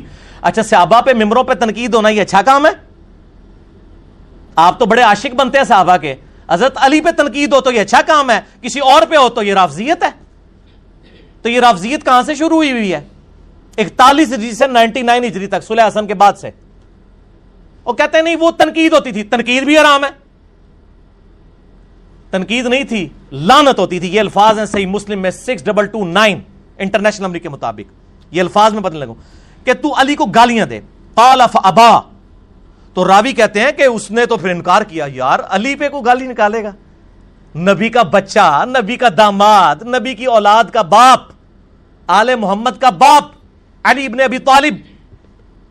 دنیا اور آخرت میں نبی علیہ السلام کا بھائی۔ حضور کی لاڈلی بیٹی کا خامن کسی کی جرت ہے اس کو گالی نکالے اور وہ سیابی ہو، بدری۔ قالف ابا سہل سہل تو وہ کہتے ہیں کہ سال نے انکار کر دیا۔ فقال الح تو اس حکمران نے ان سے کہا، اما اذا ابیتا اگر تو انکاری ہی ہے حضرت علی کو گالیاں نکالنے سے، فقل، تو بس اتنا کہہ دے لان اللہ اب تراب تو کہ ابو تراب پہ اللہ کی لانت ہو۔ تو اگر علی پہ لانت نہیں بھیج سکتا، تو علی کی کنیت پہ ہی لانت بھیج دے۔ یہ کہتے ہیں سب کا مطلب تنقید ہے۔ یہ لان کا مطلب تنقید قیامت تک کسی ڈکشنری میں نہیں آئے گا۔ جھوٹ بولتے ہیں آپ لوگ؟ لائن اللہ تراب یہ وہ کہتا نہیں جی، صحابہ کے کرام کے دور میں جھوٹ بولا جاتا تھا۔ صحابہ کرام کے دور میں حضرت علی رضی اللہ تعالیٰ عنہ پر، جن کو آپ اور میں سب مانتے ہیں ان پر لانت کروائی جاتی تھی صحابہ سے ممبروں پر اور صحابہ انکار کرتے تھے اور آپ وہ دور اس طرح پیش کر رہے ہیں جس طرح اس دور میں کچھ نہیں ہوتا تھا اور کہتے ہیں شیخ زبیر علی زئی نے کہہ دیا جھوٹ بولا جاتا جھوٹ تو چیز ہی چھوٹی ہے اور یہ آپ کے اس جعلی کلپ کی برکت ہے کہ آج پبلک کے سامنے یہ چیزیں میں لے کے آ رہا ہوں۔ آپ نے جھوٹا الزام لگایا، آپ جتنی اس طرح کی حرکتیں کریں گے، واللہ آپ اپنی پبلک کے سامنے اتنے ہی شرمندہ ہوں گے کیونکہ آپ کا واسطہ پڑھے لکھے بندے کے ساتھ پڑا ہے، کسی جاہل کے ساتھ نہیں پڑا ہاں، اس نے کہا، تو کہہ دے ابو تراب پہ لانت نعوذ باللہ من ذالک۔ تو سال ابن ابی سعد نے بخاری کے الفاظ ہیں 3703 ایک کہہ لگایا۔ آئے ہائے ہائے ہائے کہہ لگایا۔ اور انہوں نے کہا، تو کہہ رہا ہے کہ ابو تراب پہ لانت بھیجے۔ علی تو سب سے زیادہ اسی نام سے ہی خوش ہوتا تھا۔ وہ حکارت سے آل امیہ نام لیتے تھے۔ ابو تراب کا مطلب ہے مٹی والا۔ اب کسی کو کہا جائے مٹی والا، یہاں پہ بھی آپ کسی کو کہہ جائے نا مٹی والا، تو وہ برا ہی مانے گا نا۔ مٹی والا۔ تو اس نے یہ سمجھا کہ ابو تراب کہیں گے تو ایک حضرت علی کی تنقید بھی ہو جائے گی کنیت بھی سب کو پتا ہے۔ ابو تراب ہے اور ہمارا مقصد بھی حل ہو جائے گا۔ لعن اللہ ابو تراب نعوذ باللہ، یہ کہتے انہوں نے کہا ابو تراب نام سے تو علی اتنا خوش ہوتے تھے، کسی اور نام سے خوش نہیں ہوتے تھے، تم تحقیق سے نام لے رہے ہو۔ پھر انہوں نے کہا، یہ ابو تراب نام کیسے پڑا تھا سال؟ ان کا ہم تمہیں بتاتے ہیں کہ علی کی کنیت تو ابو الحسن تھی۔ صحابہ تو ابو الحسن کہتے تھے، لیکن حضرت علی نے اپنی کنیت ابو تراب رکھ لی ہوئی تھی۔ تو پھر اس کے آگے الفاظ ہے three seven zero three Bukhari میں اور مسلم میں six double two nine international number کے مطابق۔ انہوں نے کہا کہ ایک دفعہ سیدہ فاطمہ اور سیدنا علی کا جھگڑا ہوا۔ میاں بیوی تھے، آپس میں کسی بات پہ جھگڑ پڑے۔ حضرت علی ناراض ہو کے گھر سے نکل گئے۔ نبی صلی اللہ علیہ وآلہ وسلم گھر تشریف لائے اور آپ نے کہا، فاطمہ، کدھر ہے تیرا چچا زاد؟ انہوں نے کہا، مجھ سے جھگڑا ہوا تھا، تو ناراض ہو کے چلے گئے۔ اچھا اس سے یہ بات پتہ چلی کہ اچھے خامن وہ ہوتے ہیں، جب بیویوں سے جھگڑا ہو تو ناراض ہو کے گھر سے باہر نکل جائیں۔ نہ کہ یہ کہ بیویوں کو گھروں سے باہر نکال دیں اور وہ توڑ پھوڑ شروع کرتے ہیں اور میں الحمدللہ ایسے ہی کرتا ہوں۔ اچھا تو علی ابن ابی طالب، نبی الاسلام نے صحابہ کو بھیجا کہ ڈھونڈو علی کدھر ہے۔ ایک صحابی آئے، یا وسلم، وہ مسجد میں لیٹے ہوئے ہیں۔ علی نے کدھر جانا تھا؟ مسجد میں۔ مٹی پہ لیٹے ہوئے ہیں، اسی طریقے سے زمین پہ۔ نبی صلی اللہ علیہ وسلم نے یہ نہیں کہا کہ علی کو بلا کے لاؤ۔ آپ پر میں رکو، میں خود جاؤں گا۔ خود گئے اور سیدنا علی اسی طریقے سے لیٹے ہوئے ہیں آپ وسلم نے اپنے مبارک ہاتھوں سے سیدنا علی کے جسم سے مٹی جھاڑی اور فرمایا، اٹھ ابو تراب، اٹھ ابو تراب۔ اوے مٹی میں لپٹنے والے اٹھ۔ جس طرح حضرت ابو رحرا کو کہا، ابو تراب بلیوں والا۔ پیار سے حضور وسلم نام دے دیا کرتے تھے۔ نک نیم۔ یا اٹھ ابو تراب، اٹھ ابو تراب۔ اور سیدنا علی کو یہ نام اتنا پسند آیا کہ انہوں نے اپنی کنیت ہی بدل لی۔ ابو الحسن کی بجائے ابو تراب اپنی کنیت رکھتی تو سال کہنے لگے ہاں تم مجھے کہہ رہے ہو ابو تراب پہ میں لانت بھیجوں۔ مولا علی تو اس نام سے اتنا خوش ہوتے تھے کہ کسی اور نام سے اتنا خوش نہیں ہوا کرتے تھے۔ رضی اللہ تعالیٰ عنہ علیہ السلام۔ تو یہ میں نے کوئی سٹوری بک نہیں پیش کی ہے ان کے علماء کی، انگریزوں کے دور میں لکھی ہوئی کسی کتاب سے نہیں پڑھا، یہ مسلم شریف سے پڑھا ہے۔ اور خود کھول کے اسلام 360 میں چلے جائیں۔ اب تو عوام کے ہاتھ میں اسلام 360 بھی آ گیا۔ انٹرنیشنل نمبر یہی سکس ڈبل ٹو نائن ملے گا۔ اور پھر ان سے پوچھیں کہ زبیر علی زئی نے تو بہت چھوٹی بات کی کہ صحابہ کرام کے دور میں لوگ جھوٹ بولا کرتے تھے یعنی تابعین۔ اس سے بڑا کام ہوتا تھا۔ شیخ زبیر صاحب کو یہ کہنا چاہیے تھا کہ صحابہ کرام کے دور میں ایسے لوگ بھی حکمران بن گئے تھے جو صحابہ کرام کو ممبروں پہ بلا کے حضرت علی پہ لانت کروایا کرتے تھے۔ تاکہ آپ کے کانوں اور آنکھوں میں سے آپ کی پبلک کے دھواں چھوٹے کہ یار اتنی بڑی ریالٹی آپ نے ہم سے چھپائی ہوئی ہے۔ اور یہ ریالٹی اللہ کے فضل سے ہم نے کھول کے پبلک کے سامنے رکھی ہے۔ یہ میرا انٹرنیشنل پمفلٹ ہے۔ اور یہ تقاضا ہے کہ ان کو فران صاحب یہ دکھا دیں۔ یہ فری ہم پوری دنیا میں لاکھوں روپے کا یہ پمفلٹ جاتا ہے۔ اور پی ڈی ایف آپ سنت پاک ڈاٹ کام سے اس کو ڈاؤن لوڈ کر سکتے ہیں۔ واقعہ کربلا کا حقیقی پس منظر بہتر صحیح الاسناد احادیث کی روشنی میں اہل سنت کی مین سٹریم کی کتابوں سے دو سو احادیث، سیونٹی پرسنٹ بخاری اور مسلم سے ہیں۔ اور باقی کتابوں سے الحمد عربی میں بھی ہے، اردو میں بھی ہے انگلش میں بھی ہے، ہندی میں بھی ہے۔ شہادت عمر رضی اللہ تعالیٰ عنہ سے لے کر شہادت کربلا تک، جنگ جمل صفین نہروان، اس کا حقیقی پس منظر، یہ جعلی پس منظر نہیں، خیالی پلاؤ نہیں پکایا ہوا۔ عبداللہ بن صبح تھا اس نے دس ہزار صحابہ کو دوسری طرف لگا دیا، نعوذ باللہ۔ یہ عبداللہ بن سبا نے ان کی مت ماری تھی، انہوں نے چند لوگوں کو چھپانے کے لیے سب کچھ کیا۔ تو یہ الحمدللہ میرے ریسرچ پیپر، آپ P D F download کریں، five B research paper, Ahl Sunnat Pak dot com سے۔ واٹس ایپ گروپ سے فری منگوا لیں۔ آپ اس کی ہارڈ کاپی عثمان بھائی سے منگوا سکتے ہیں، فری۔ اور عثمان بھائی کا نمبر نوٹ کر لیں پوری دنیا کے اندر۔ Plus nine two, three two one, five nine double zero one six two. مفت پی ڈی ایف آپ کے گھر آئے گا۔ الحمد للہ مور دین ون لیک ایک لاکھ روپے سے زیادہ کی ڈاک ہماری الحمد للہ پر منتھ پورے ملک کے اندر فری جاتی ہے۔ ایک روپیہ ہم کسی سے نہیں لیتے، اللہ کے فضل سے۔ تو یہ آپ نے ہارڈ کاپی بھی فری منگوا سکتے ہیں یہ ریسرچ پیپر کی۔ اور الحمدللہ یہ تمام علماء تک ہم نے پہنچایا بھی ہے، کسی کے پاس جواب نہیں، وہ کہنا سچائی ہے، بس بیان نہیں کرنی چاہیے۔ تو یہ number plus nine two, three two one, five nine double zero one six two, Usman بھائی کا نمبر ہے، کال کریں، ٹیکسٹ بھیجیں۔ اپنا نام پورا ایڈریس بھیجیں فری آپ کے گھر میں ڈاک آ جائے گی ان شاء اللہ تعالیٰ ناسبیت کا جو ہے نا وہ کچا چٹا سارا اس میں کھل گیا ہوا ہے۔ ناسبیت کہتے ہیں سعید علی سے بوز رکھنے والے لوگ۔ جو مسند احمد میں صحیح حدیث ہے۔ فضائل الصحابہ امام احمد رمبل کتاب میں کہ سید علی کہتے ہیں میری وجہ سے دو فرقے دو میں جائیں گے۔ ایک میری محبت میں غلوف کر کے، ایک میری دشمنی میں غلوف کر کے۔ اور میری وجہ سے دو فرقے گمراہ ہوں گے۔ ایک میری محبت میں غلوف کر کے، ایک میری دشمنی میں۔ ہمیں تو بچپن سے محبت میں غلوف کرنے والے بتائے گئے ہیں۔ دشمنی میں تو کرنے والے وہ خود تھے جو ان مسندوں میں بیٹھے تھے۔ انہوں نے ہمیں بتایا نہیں ہے کہ صرف رافضی نہیں ہوتے، ناسبی بھی ہوتے ہیں۔ اور وہ اب تمام اہل سنت کے آف شوٹس کے اندر موجود ہیں۔ اہل حدیث میں بھی ناسبی ہیں، دیوبندیوں میں موجود ہیں بریلیوں میں بھی ہیں۔ بریلیوں میں پہلے بہت کم تھے، اب ان میں بھی زیادہ آنا شروع ہو گئے۔ تو یہ ناسبی اور رافضی دونوں؟ اور میں ان کو بتاؤں، یہ شرم کریں، صحیح مسلم کی حدیث ہے۔ Two four zero international number کے مطابق۔ علی سے محبت نہیں رکھے گا مگر مؤمن، علی سے بغض نہیں رکھے گا مگر منافق۔ محبت Ali is the litmus test of ایمان۔ ابھی میں اس پہ بہت بول سکتا تھا۔ ایک لیکچر ہے میرا، مسئلہ نمبر ایک سو ایک ون زیرو ون مسئلہ۔ صحیح مسئلہ خروج، خلافت و ملوکیت۔ صحیح مسئلہ خروج اور فکر حسین حق پرستی کی علامت ہے۔ یوٹیوب پہ جا کے آپ دیکھیں، آپ کو پتا چل جائے گا۔ یہ تو سر میں نے ابھی صرف آپ کو تھوڑا سا نمونہ کروایا ہے۔ ابھی بہت کچھ پڑا ہوا ہے میرے پاس۔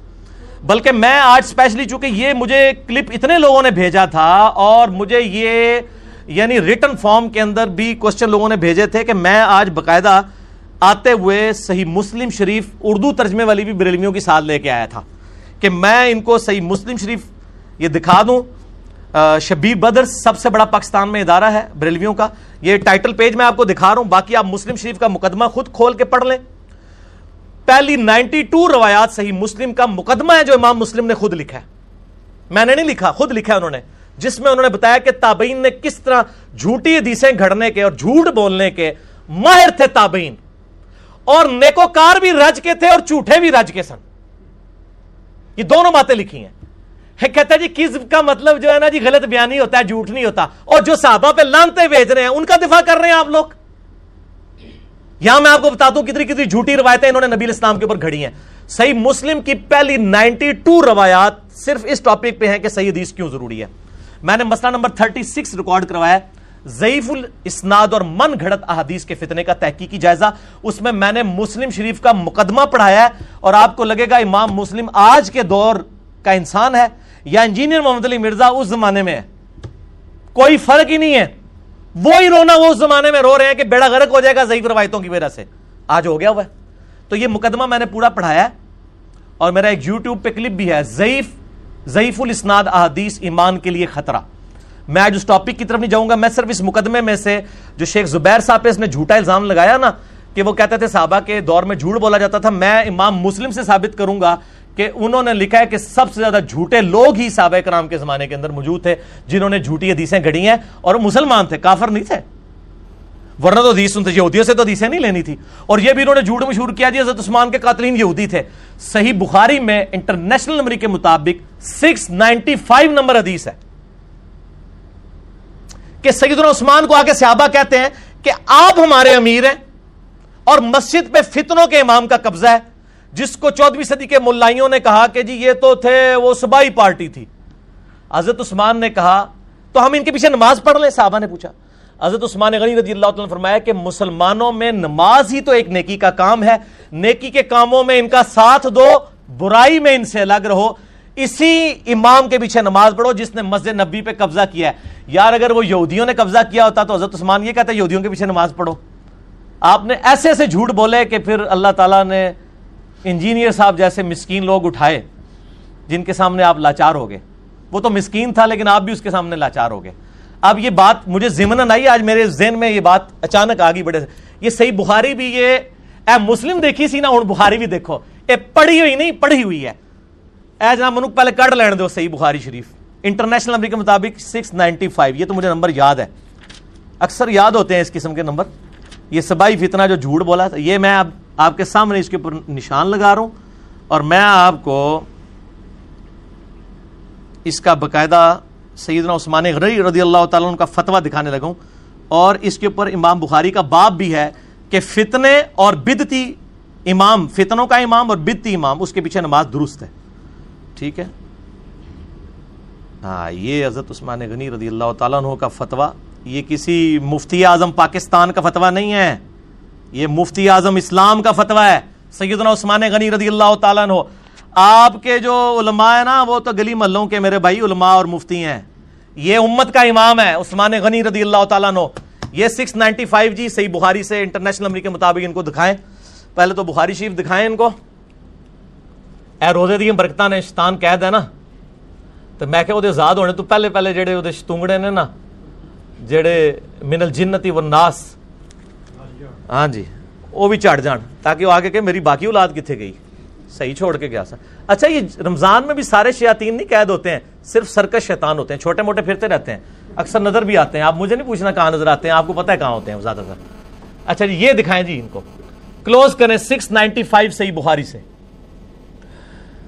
سعید عثمان سے آ کے سیابی پوچھتا ہے کہ آپ ہمارے امام ہیں مسجد پہ فتنے کے امام کا قبضہ ہے ہمیں بتائیں نمازیں ہم کہاں پڑھیں؟ انہوں نے کہا ڈیڑھ انٹ کی مسجد آدھا بناؤ۔ انہوں نے کہا نماز مسلمانوں میں نیکی کا کام ہے، نیکی کے کاموں میں ان کا ساتھ دو، برائی میں ان سے الگ رہو۔ اسی لیے میں کہتا ہوں، بریلوی دیوبندی اہل حدیث شیعہ سب کے پیچھے نماز ہو جاتی ہے اور میں کہتا نہیں ہوں، پڑھتا بھی ہوں اللہ کے فضل سے۔ اور اس کی ترغیب بھی دلاتا ہوں، آج سے نہیں، شروع سے دلا رہا ہوں، اللہ کے فضل سے۔ باقی تو صرف میٹھی میٹھی باتیں صرف ٹی وی پہ آ کے کرتے ہیں۔ یا اپنے لیکچرز میں امت کو جوڑنے کی، اندر کھاتے وہ کٹر اپنے اپنے فرقوں میں ہوتے ہیں۔ ٹھیک ہے نا جی؟ اب آ جائیں آپ مسلم شریف کا مقدمہ، یہ مسلم شریف بھی دکھائیں جی ان کو۔ بریلویوں کا ترجمہ شبی بدرس کا۔ اس کا مقدمہ بریلویوں کا ترجمہ اس لیے پڑھوں گا کہ لوگ کہیں گے، یار وہ ذرا یہ ادب والا ترجمہ ہوتا ہے نا، باقی تو گستاحانہ ترجمے کرتے ہیں، وہ کہیں اس نے خود سے نہ کر دیا ہو۔ شبی بردرس سب سے بڑا پاکستان میں بریلویوں کا یہ ادارہ ہے۔ اربوں کے شیئرز ہیں اس کے۔ اس سے بڑا کوئی ادارہ نہیں، انہوں نے حدیث کی بے شمار کتابیں چھاپ دی ہیں۔ سب سے زیادہ، بلکہ اہل حدیثوں سے زیادہ انہوں نے چھاپ دی ہیں۔ اس میں جو صحیح مسلم کا مقدمہ ہے نا جی میں اس مقدمے میں سے روایات پڑھوں گا۔ اب ساری روایات مجھے وہاں ایچ ڈی کیمرے میں دکھانے کی ضرورت نہیں آپ خود ہی مسلم شریف، کسی بہانے سے مسلم شریف خود کھولو گے نا۔ آپ کیمرے کو پیچھے سیٹ کر دیں، میں صرف اب پڑھ پڑھ کے اس میں سے کچھ چیزیں میں نے انڈر لائن کی ہوئی ہیں، آج کی نہیں، سات آٹھ سال پہلے کی۔ آج میں نے اسپیشل اس کو نکالا ہے پھر اس کے لیے۔ یہ میں آپ کو پڑھ کے سنا دیتا ہوں۔ پہلی حدیث جو صحیح مسلم کی ہے نا، مولا علی علیہ السلام سے ہے۔ مولا علی علیہ السلام سے صحیح مسلم کی پہلی حدیث ہے۔ نبی صلی اللہ علیہ وآلہ وسلم نے فرمایا، اور حضرت علی نے خطبہ دیتے ہوئے یہ کہا کہ میں نے نبی صلی اللہ علیہ وآلہ وسلم سے یہ بات سنی تھی کہ جس نے میری طرف جھوٹی بات منسوب کی وہ اپنا مقام دوزخ میں دیکھ لے۔ دیکھنا میری طرف جھوٹی بات منسوب نہ کرنا، جو میری طرف جھوٹی بات منسوب کرے گا، وہ جہنم میں جائے گا۔ یہ مسلم کی پہلی حدیث ہے مولا علی سے، اور یہ حدیث بہاری میں بھی موجود ہے۔ اس کے بعد حضرت ابو ریرا سے روایت آتی ہے کہ انسان کے جھوٹا ہونے کے لیے اتنا ہی کافی ہے کہ ہر سنی سنائی بات کو آگے کر دے۔ کہ جی وہ شیخ زبیر لیزئی صاحب تو جی وہ صحابہ کو جھوٹا کہتے تھے۔ نعوذ باللہ۔ آگے سنیں۔ یہ کافی ہے، مسئلہ 36 میں میں نے سارا پڑھایا۔ حضرت عبداللہ بن مسعود کہتے ہیں کہ بعض کا شیطان انسان کی شکل میں آ کے حدیث بیان کر کے چلا جاتا ہے، جب لوگ منتشر ہو جاتے ہیں تو لوگ کہتے ہیں کہ یہ فلاں شخص یہاں حدیث بیان کر رہا تھا، میں نے خود سنا ہے۔ میں اس کی شکل سے واقف ہوں، لیکن میں اسے جانتا نہیں ہوں، حالانکہ وہ شیطان ہوتا ہے۔ اسی لیے محدثین نے اسماء اور جال کا علم ڈیوائز کیا ہے کہ آپ پوری جان پھٹک کریں گے کس راوی سے آپ حدیث لے رہے ہیں۔ اچھا جی۔ ہاں یہ سن لے آگے۔ حضرت عبداللہ بن عباس فرماتے ہیں کہ جب ہم پہلے کسی شخص کو کہتے ہوئے سنتے کہ نبی صلی اللہ علیہ وسلم نے فرمایا، تو ہماری نگاہیں اس پر جم جاتی تھی اور ہمارے کان اس کی طرف متوجہ ہوتے تھے۔ لیکن جب سے لوگوں نے ہر طرح کی حدیثیں بیان کرنا شروع کر دی ہیں، تو ہم صرف انہی روایات کو قبول کرتے ہیں جن کو ہم پہلے سے جانتے ہوں۔ تو عبداللہ بن عباس کے زمانے میں یہ شیخ زبیر علی صاحب حدیثیں بیان کرتے تھے یا تابعین بیان کرتے تھے یا یہودی کرتے تھے؟ اور عبداللہ بن عباس کہہ رہے کہ ہم اب ہم پہلے واقف ہو تو ہم پھر اس کو متوجہ ہوتے ہیں، ورنہ ہم کہتے ہیں کہ یہ پتہ نہیں ہے بھی ہے کہ نہیں، یہ خود سے بیان کر رہا ہے۔ اچھا اچھا۔ اس کے آگے وہ لکھتے ہیں امام مسلم کہ عبداللہ بن ابی ملائکہ کا بیان ہے کہ میں نے ابن باس کو خط لکھا اور میں نے کہا کہ ابن باس حضرت علی کے کچھ فتوے آپ کے پاس موجود ہوں تو مجھے بھجوا دیں۔ چونکہ حضرت ابن باس حضرت علی کے وہ قریبی ساتھیوں میں سے تھے نا۔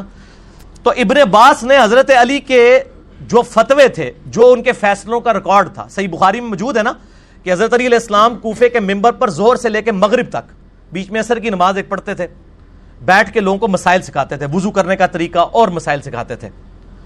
تو حضرت علی، ظاہر کوفہ تو پھر علم کا گڑھ بن گیا تھا، حضرت علی کی وجہ سے سب لوگ وہاں پہ شفٹ ہو گئے تھے۔ تو مولا علی علیہ السلام کے فتووں کا ریکارڈ ابن باس نے منگوایا کہ ابن ابی ملئکہ کو بھیجیں، تابعی کو۔ جب انہوں نے فتوے پڑھنے شروع کیے تو وہ راوی کہتے ہیں کہ جب کوئی ایسی بات سامنے آتی کہ جو روٹین سے ہٹ کے ہوتی تو ابن باس فرماتے، اللہ کی قسم، اگر علی نے یہ فیصلہ دیا ہوتا تو علی بھی گمراہ ہو جاتا۔ انہوں نے یہ فیصلے بدل دیے حضرت علی کی وفات کے بعد ان کی زندگی میں حضرت علی کے فتوے بدلنے والے بریلوی دو بندی شیعہ تھے یا تابعین تھے؟ تابعین۔ یہ آندہ اللہ دو بندو، ایک کلپ نہ اس ریکارڈ کرانا۔ آگے سنیں۔ ابو اسحاق کہتے ہیں، جب لوگوں نے حضرت علی کی وفات کے بعد نئی بدتیں ایجاد کر لیں تو حضرت علی کے ایک ساتھی نے کہا، اللہ ان کو برباد کرے، ان لوگوں نے اتنا بڑا علم خراب کر دیا ہے۔ یعنی حضرت علی کے فتوا تھے، جس طرح آج بھی سپریم کورٹ کے پرانے فیصلوں سے بھی ہائی کورٹ ڈسیزن لیتا ہے نا جی سپریم کورٹ نے فلاں فیصلہ اس وقت میں کیا تھا، اس کی پلی لیتے ہوئے ہم بھی یہ فیصلہ کرتے ہیں۔ تو حضرت علی جو ہے کوفے میں پہنچ کے حضرت ابو بکر عمر کے فیصلوں سے پلی لیتے تھے اور بعد کے لوگ حضرت علی کے فیصلوں سے۔ آگے، ابن سیرین تابعی فرماتے ہیں، ایک سو دس ہجری میں فوت ہوئے ہیں۔ کہ پہلے زمانے میں اچھا ابن سرین جب کہہ رہا ہے پہلا زمانہ، تو صحابہ کے زمانے کو ہی کہہ رہا ہے نا؟ یا نبی صلی اللہ علیہ وسلم کے زمانے کو؟ خود تو وہ تابعی ہیں۔ پہلے زمانے میں اسناد کے بارے میں ہم تحقیق نہیں کیا کرتے تھے، لیکن جب سے فتنے ہوئے ہیں، تو اہل علم نے یہ تحقیق کرنا شروع کر دی ہے کہ ہم ہمیں اپنی سردوں کے راویوں کے بارے میں بھی بتاؤ۔ اگر وہ راوی اہل سنت ہو، تو روایت قبول ہو جاتی ہے، اگر وہ اہل بدت ہو تو قبول نہیں ہوتی۔ یہ اہل سنت جو ہے نا، وہ اہل سنت انفی جو بندی اہل سنت انفی بریلوی، اہل سنت سلفی، اہل حدیث نہیں ہے یہ اہل سنت صحابہ تابین والا، سنت کے طریقے پہ چلنے والا۔ اہل بدت کی روایت قبول نہیں کرتے۔ آگے آئیں جی ابو زناد تابی کہتے ہیں، تبا تابی ہیں۔ وہ کہتے ہیں، میرے والد کا بیان ہے، والد ہوا تابی کہ میں نے مدینہ منورہ میں سو ایسے لوگوں کو پایا جو سب نیک تھے۔ لیکن ان کے نیک ہونے پر بھی اتفاق تھا اور اس پر بھی اتفاق تھا کہ ان میں سے کسی کی حدیث قبول نہیں کی جائے گی کیونکہ یہ حدیث بیان کرنے کے اہل ہی نہیں ہے یہاں پہ بھی آپ یہ نیک لوگ دیکھ رہے ہیں نا جو بڑی بڑی جھوٹی روایتیں کسا کہانی بیان کرتے ہیں۔ ابھی تو آگے امام مسلم کا بھی آنا ہے فتوا وہ سب سے ہائٹ ہے اس میں جو آگے آئے گی۔ آگے عبداللہ بن مبارک کہتے ہیں، اسناد دین کا حصہ ہے۔ اگر سند نہ ہو تو ہر شخص اپنی مرضی کا دین بیان کرے۔ ایک مولانا صاحب نے اس کو اسناد سے مراد اپنی مولوی کی ڈگری سمجھ لی۔ ان کا سند لفظ آ گیا، چلو میں مت مار دیں پبلک یہ اسناد ہوتی ہے، جیسے ہے، امام بخاری کہتے ہیں، میں نے سنا احمد بن حنبل سے۔ احمد بن حنبل نے سنا محمد ابن ادریس شافی سے۔ شافی نے سنا مالک بن انس سے۔ مالک بن انس نے سنا نافع سے۔ نافع نے عبداللہ بن عمر سے۔ عبداللہ بن عمر نے نبی صلی اللہ علیہ وآلہ وسلم نے اس چین کو، اس ٹریک کو، اس طریق کو کہتے ہیں سند۔ یہ تو ہڑی ڈگریاں نہیں نے کیونکہ آپ کی ڈگری ہیں بریلویوں کی دوبندی نہیں مانتے دوبندیوں کی بریلوی نہیں مانتے۔ کہتے ہیں یہ تو جاہل ہے، وہ کہتے ہیں وہ تو جاہل ہے۔ یہ تو ہڑی ڈگری تو سب نے جاہل ڈکلیئر کی ہوئی ایک دوسرے میں آپس میں۔ ہم کہتے ہیں شاید سارے ہی صحیح کہہ رہے ہوں۔ ہم سب کی تصدیق کرتے ہیں، ہم کسی کو ناراض نہیں کرتے۔ ٹھیک ہے۔ لاد فرق بین احدم ہم کسی کا انکار نہیں کرتے ان میں سے۔ اچھا جی آگے چلیں۔ یہ تو میں ایک گھنٹہ بول سکتا تھا، میں آپ کو موٹے موٹے جو انڈر لائن کیے ہیں۔ ہائے۔ یا بن سعید القطان، تبا تابعی بڑی مشہور یہ تبا تابعی ایک سو اٹھانوے ہجری میں بہت ہوئے ہیں۔ یا بن سعید القطان کے بارے میں عام بن نمبر فرماتے ہیں، اس سے زیادہ نیک آدمی میں نے محدثین میں نہیں دیکھا۔ اور یہ وہی ہیں جو جن کا میں نے بتایا تھا کہ ان کے جبے میں ہر وقت تسبیح ہوتی تھی سو دانوں کی۔ یا بن سعید القطان، بہت پرہیزگار تبا تابعین تھے۔ اب یہ پرہیزگار لوگوں کی آپ بات سنیں۔ یا بن سعید القطان کا بیٹا اپنے والد سے نقل کرتا ہے۔ وہ فرمایا کرتے تھے کہ نیک لوگ سب سے زیادہ جھوٹ بولتے ہیں۔ اور یہ سب سے زیادہ جھوٹ احادیث کے بارے میں بولتے ہیں۔ اب ذرا یہ نیک نیک لوگ میں نام لیے بغیر کہوں گا۔ آپ کے ٹی وی چینلز کے اوپر اور آپ کے سوشل میڈیا پہ کئی سٹوریاں سنانے والے بڑی میٹھی میٹھی باتیں پیچھے ہلکے ہلکے میوزک چل رہے ہوتے ہیں۔ بڑی رکت اگیز واقعات، قصے، کہانیاں، دو ملائی بیان کر رہے ہوتے ہیں۔ یہ تمام مقابلے فکر میں وہ میٹھی میٹھی باتیں کرنے والے لوگ موجود ہیں۔ اب ہماری چونکہ اکیڈمی کی اسٹریٹجی چینج ہوئی ہے، ورنہ میں پہلے نام بھی لے دیا کرتا تھا۔ لیکن آپ کو پتا ہے کہ اس طرح کے ایک بہت بڑے عالم دین دیوبند مکبہ فکر میں بھی ہیں اور ایک بہت بڑے عالم دین بریلوی مکبہ فکر میں بھی ہیں۔ نام لینے کی ضرورت نہیں ہے، میٹھی میٹھی باتیں کرتے ہیں وہ۔ اچھا۔ میٹھی میٹھی، جھوٹی جھوٹی۔ یہ اور یہ آج کے زمانے کے نہیں، اس زمانے میں بھی تھے۔ تابعین کے زمانے میں۔ اگر ایک تبا تابعی کہہ رہا ہے کہ سب سے زیادہ جھوٹ میں نے بولتے ہوئے جو ہے نیک لوگوں کو دیکھا ہے، تابعین کو دیکھا۔ اور تابعین کس کے زمانے کے؟ صحابہ کے۔ آگے سنے بات ختم نہیں ہوئی۔ ابن ابی اتاب کہتے ہیں، میری ملاقات یا بن سعید القطان کے بیٹے سے ہوئی تو میں نے کہا کہ مجھے محمد بن یا نے آپ کے باپ کے بارے میں، آپ کے ریفرنس سے یہ کول ذکر کیا ہے۔ تو انہوں نے کہا، بالکل صحیح سنا ہے، میرا باپ یہ کہا کرتا تھا کہ نیک لوگ سب سے زیادہ جھوٹ احادیث کے بارے میں بولتے ہیں۔ اب امام مسلم کا ذرا فتوا سنیں، میٹھی سی بات۔ امام مسلم فرماتے ہیں، یہ نیک لوگ جان بوجھ کر جھوٹ نہیں بولتے، بلکہ جھوٹ ان کی زبانوں پر ہر وقت جاری رہتا ہے۔ ایڈے جھوٹے نے، جھوٹ بول بول کے نکل ہی جھوٹ ہے۔ قرآن دیس نکل ہی نہیں سکتا انہوں زبان تو۔ امام مسلم نے قلم ہی توڑ دیا۔ انہوں نے کہا، آپ یہ نہ سمجھیے گا، یہ پلان کر کے جھوٹ بولتے ہیں۔ اے ہوندے ہی جھوٹ ہے یہ قصہ کہانیاں سنانے والے۔ ان پہ فل بدی جھوٹ جاری ہوتا ہے۔ یہ امام مسلم نے قلم ہی توڑ دیا سونے دوبارہ الفاظ۔ ہوئے ہوئے ہوئے ہوئے۔ قال مسلم یقول یجر الکذب، کذب علی لسانہم ولا یتعمدون الکذب۔ وہ کہتے ہیں کہ یہ جو جھوٹ ہے نا یہ جان بوجھ کے نہیں بول رہے ہوتے، بلکہ ان کی زبان پہ سلپ ہی جھوٹ ہوتا ہے۔ اور سر، ظاہر ہے، جھوٹ بولنے اسی تو پبلک کو اشتعال آتا ہے۔ جب آپ جھوٹے قصہ کہانیاں سناتے ہیں، لوگ کہتے ہیں، اوہ، سبحان اللہ، کیا بات کی ہے۔ واہ، یہ وہ ہوتی ہے بات پھر۔ ٹھیک ہو گیا جی؟ جھوٹ پائی مزیدار تو ہوتا ہے نا پھر۔ آگے چلیں آگے چلیں۔ اللہ تعالیٰ ان علماء کے لیے بھی ہدایت کا ذریعہ بنائے، جن کی برکت سے یہ کلپ ریکارڈ ہو جاتے ہیں۔ ٹھیک ہے جی؟ آگے سنیں۔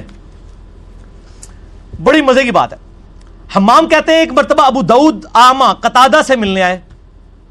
قطادہ بھی تابعی ہیں۔ ایک سیابی بھی ہے قطادہ۔ جب وہ چلا گیا تو بعض لوگوں نے کہا کہ یہ شخص اس بات کا دعوے دار ہے کہ اس نے اٹھارہ بدری صحابہ کو دیکھا ہے۔ اٹھارہ بدری صحابہ کو۔ قطادہ نے کہا وہ یہ شخص تو تاؤن کے مرد سے پہلے بھیک مانگا کرتا تھا۔ اس کا علم حدیث سے کیا واسطہ؟ اللہ کی قسم، یہ تو شاہی کوئی نہیں ہے۔ حسن بصری جیسے تابی نے بھی کسی بدری سے آبی سے کوئی حدیث نہیں سنی۔ اور سعید ابن مسیب جیسے سے تابی نے بھی کسی بدری سے آبی سے کوئی حدیث نہیں سنی، سوائے ایک شخص کے، سعد ابن ابی وقاص کے۔ ان کا نام سعد بن مالک ہے۔ کنیت جو ہے وہ مالک کی ابی وقاص ہے یہ دونوں ایک ہی سے آبی کے نام ہے بخاری میں دونوں نام آتے ہیں، سعد ابن ابی وقاص اور سعد بن مالک۔ وہ کہتے ہیں کہ حسن بصری اور سعید ابن مسیب جو خیر التابعین ہے۔ یہ وہ تابعین ہے جن سے صحابہ نے بھی حدیثیں روایت کی ہوئی ہیں۔ وہ بھی صرف ایک بدری صحابہ سے حدیث بیان کر رہے ہیں۔ اور یہ کہہ رہے ہیں میں اٹھارہ کو ملا ہوا ہوں۔ تو وہ یہ اٹھارہ کا جھوٹ بولنے والا کون تھا؟ شیخ زبیلی زئی صاحب کا شگیر تھا یا انجینئر صاحب کی اکیڈمی کا بندہ تھا یا بریلوی دیوبندی علیہ حدیث تھا یا تبلیغی جماعت سے تھا یا دعوت اسلامی سے تھا؟ تابعی تھا۔ اور کہہ رہا اٹھارہ بدری۔ تو دوسرے نے پکڑ لیا، ان کا جھوٹ مار دا جے جھوٹیاں کو پریشان آج کل لوگ کہتے ہیں، یار اتنے علماء جھوٹ بول کر نہ پریشان ہویا کرو، اللہ دے بندے ہو۔ جدو صحابہ دے دور جدھر جھوٹے جھوٹے مولوی گزرے نے، تے آج دے زمانے چ کوئی ایسی گل نہیں یار۔ پریشان نہ ہو۔ انہوں دی اولاد ختم تو نہیں ہوگی نا؟ یہ انہی کی اولاد ہے نا سر۔ ٹھیک ہو گیا؟ آگے چلیں جی۔ اسی طرح ایک تابی کے بارے میں آتا ہے کہ وہ اس کو کہتا ہے، یہ شخص کہتا ہے جی حضرت انس بن مالک سے میں نے فلاں فلاں روایتیں سنی ہے دوسرا تابی کہتا ہے وہ اللہ کا خوف کرو۔ اس نے تو پوری زندگی میں حضرت انس بن مالک سے کبھی ملاقات ہی نہیں کی ہے۔ اسی طریقے سے علی بن مسہر کہتے ہیں، میں نے اور حمزہ نے ابان بن ابی یاش سے ایک ہزار حدیثیں سنی، جس کا میں نے بتایا، جس نے حضرت عمر پہ تومت باندھی ہے کہ وہ انہوں نے فاطمہ کو شہید کیا، ابان بن ابی یاش ایک ہزار حدیثیں سنائی اس تابی نے۔ اور یہ وہ تابی ہے جو امام عنیفہ کا استاد بھی ہے۔ یہ نہ کہ امام عنیفہ رحمہ اللہ مطلب امام عنیفہ کے استاد میں بڑے قذابین بھی لوگ موجود ہیں جن کو امام عنیفہ نے چھوڑ دیا تھا۔ جابر جوفی کا بھی ذکر آئے گا اسی صحیح مسلم کے مقدمے میں کہ وہ قذاب تھا۔ بلکہ امام عنیفہ فرمایا کرتے تھے کہ میں نے جابر جوفی سے زیادہ قذاب شخص کوئی نہیں دیکھا اور عطا بن ابی ربا سے افضل شخص کوئی نہیں دیکھا۔ اور عطا بن ابی ربا تابی تھے، اسی لیے میں کہتا ہوں کہ امام عنیفہ تبا تابی تھے۔ اگر کسی سیابی کو دیکھا ہوتا تو وہ اس کا نام لیتے کہ وہ سب سے افضل سیابی ہے۔ بہرحال ابان بن ابی یاش سے میں نے اور حمزہ نے ایک ہزار دیسے سنی، ایک مرتبہ میری حمزہ سے ملاقات ہوئی تو انہوں نے کہا کہ میں نے خواب میں نبی علیہ السلام کی زیارت کی اور میں نے خواب میں ابان کی سنی ہوئی حدیثیں پیش کی تو نبی علیہ السلام نے صرف پانچ روایتوں یا چھ روایتوں کی تصدیق کی، باقی حضور نے خواب میں فرمایا ساری جھوٹیاں نے۔ ساری جھوٹی۔ ٹھیک ہو گیا جی؟ آگے چلے جی۔ مولا بیان کرتے ہیں کہ ابو وائل کہتے ہیں کہ جنگ صفین کے موقع پر عبداللہ بن مسعود ہمارے پاس آئے اور انہوں نے ہم سے حدیث بیان کی۔ تو ابو نعیم نے کہا، کیا عبداللہ ابن مسعود مرنے کے بعد دوبارہ زندہ ہو گئے تھے؟ Point to be noted Abdullah ibn Masood جنگ صفین سے چار سال پہلے فوت ہو گئے تھے، تینتیس ہجری میں۔ وہ تابعی کہتا ہے کہ جی جنگ صفین پہ عبداللہ بن مسعود سانو ملنا ہے سن انہوں نے حدیث بیان کی تھی۔ وہ کہندہ، اللہ دیا بندیا وہ قبر جو نکل کے آگے سن ان کو کیا پتا تھا کہ بزرگان دین تو قبر سے نکل جاتے ہیں؟ تابعین کو نہیں پتا تھا کہ صحابہ قبر سے نکل سکتے انہوں نے کہا یار قبر سے تو نہیں کو نکل سکتا۔ یہ جھوٹ ہے۔ اس طرح آگے آتا ہے کہ ایک راوی کی انہوں نے برائی بیان کی تو دوسرے نے کہا کہ آپ تو اس کی غیبت کر رہے ہیں۔ تو امام مسلم کہتے ہیں، اس تابعی نے کہا کہ غیبت نہیں ہے، بلکہ حدیث کا حکم لگانے کے لیے ضروری ہے کہ جو جھوٹے لوگ ہیں، ان کی برائی لوگوں کے سامنے بیان کی جائے۔ ٹھیک ہوگا جی؟ یہ دیکھ لیں، یہ تو میں مسلم کا پورا مقدمہ دوبارہ پڑھا دیتا۔ بر ٹیسٹ کے لیے کافی ہے، شیخ زبیل زئی رحمہ اللہ پر جھوٹا الزام لگایا، میں نے اس کے جواب میں تھوڑی سی بات کی۔ ابھی جو شیخ اشرف علی تھانوی المتوفا تیرہ سو باسٹھ ہجری کے حوالے سے جو ایک گستاحانہ معاملہ ہے، انشاءاللہ مجھے کبھی موقع ملا تو میں اس کی حقیقت بھی کھول کے بیان کروں گا۔ ابھی فی الحال میں اس کو لانچ کرنے لگا ہوں۔ سوشل میڈیا کے اوپر تاکہ لوگوں کو پتا چلے کہ ان کے علماء ان کو دھوکہ دے رہے ہیں۔ ہم تمام علماء کی عزت کرتے ہیں، لیکن علماء بھی اپنی عزت کروائیں، جھوٹے الزامات نہ لگائیں علمی رد کریں۔ میں تو کہتا ہوں جادل ہوں بلتی ہی آسن پورا مجادلہ کریں آپ، جوش سے، جھوٹ کے بغیر۔ ٹھیک ہوگا جی؟ ابھی اذان شروع ہوگی اذان کا جواب دیں، باقی انشاءاللہ نماز اثر کے وقفے کے بعد۔ ہاں جی بسم اللہ الرحمن الرحیم، نماز اثر کے وقفے کے بعد۔ اگلا سوال ہے جی علماء کا موقف ہے کہ قرآن بھی محفوظ ہے اور حدیث بھی محفوظ ہے۔ اس لحاظ سے تو دونوں کا مقام ایک جیسا ہوا۔ پھر قرآن اور حدیث میں آخر فرق کیا ہے؟ وضاحت فرما دیں۔ شکریہ۔ بہت امپورٹنٹ سوال ہے جی۔ میرے بھائیوں سن نبی دعود میں صحیح صنعت کے ساتھ حدیث ہے کہ آپ صلی اللہ علیہ وآلہ وسلم نے ارشاد فرمایا، سیدنا مقدام بن مادی کرب رضی اللہ تعالیٰ عنہ روایت کرتے ہیں۔ کہ آپ صلی اللہ علیہ وآلہ وسلم نے فرمایا، اللہ تعالیٰ نے مجھے قرآن اور اس کے مثل عطا فرمایا یعنی سنت۔ اور سنت ظاہر ہے یہ قرآن سے مقدم ہے اس حوالے سے کہ سنت ابراہیمی قرآن کے نزول سے پہلے جاری تھی۔ قرآن حکیم نے جو سنت ابراہیمی میں صحیح چیزیں تھیں، ان کو انڈورس کیا اور جو غلط چیزیں تھیں، ان میں اصلاح فرما دی۔ اس لیے آپ دیکھیں، قرآن حکیم کہتا ہے، الحج اشہر معلومات۔ حج کے مہینے سب کو معلوم ہے۔ قرآن نے حج کے مہینے بتائے نہیں ہیں۔ رمضان کے مہینے کا ذکر آیا، حج کے مہینوں کا آیا نہیں ہے۔ حالانکہ صورت الحج میں موجود ہے۔ صورت الحج موجود ہے، سورہ رمضان کوئی نہیں ہے۔ کیونکہ وہ سنت سے جاری تھا، سب کو پتا تھا کہ حج کے مہینے کون سے ہیں۔ رمضان کے بعد کنزیکٹو جو مہینے ہیں نا، شوال کا اور زیقادہ کا اور ذوالحجہ، یہ تینوں حج کے مہینے تھے۔ کیونکہ ظاہر لوگوں نے اتنی دور سے ٹریول کر کے آنا ہوتا تھا، تو رمضان کے فوراً بعد ہی وہ شروع کر دیتے تھے، اپنا جہاں سے نکلنا ہوتا تھا۔ یہ تو نہیں تھا، آج تو چار گھنٹے کی ڈرائیو جو فلائٹ ہے، اس وقت تو چار مہینے لگ جاتے تھے، یہاں سے پہنچنے کے لیے، وہاں پہ۔ تو حج کے لیے لوگ رمضان کے فوراً بعد اپنے اپنے علاقوں سے روانہ ہو جاتے تھے۔ کسی کو ایک مہینہ، کسی کو دو، کسی کو تین مہینے لگتے تھے پہنچتے ہوئے۔ اور احرام کی پابندیاں ہمیں تو بڑی کم برداشت کرنی پڑتی ہیں۔ ان بیچاروں کو تو کئی کئی ہفتے احرام کی پابندیوں سے گزرنا پڑتا تھا۔ ظاہر ہے، جب وہ میکات کراس کرتے تھے تو اس کے بعد بھی ابھی سو کلو میٹر پڑا ہوا ہے۔ تو ان کے لیے تو دو دن اور ایک رات کی مسافت ہوتی تھی نا یہ سو کلو میٹر طے کرنا۔ بہرل سنت جو ہے وہ قرآن سے مقدم اس حوالے سے ہے کہ قرآن حکیم پہلے سے موجود تھا اور سنت پہلے سے موجود تھی۔ قرآن نے جو سنت کی خرابیاں ہیں ان کو ہائی لائٹ کیا اور جو سنت ٹھیک تھی اس کو اسی طریقے سے سنت ابراہیمی کو اسٹیبلش کر دیا۔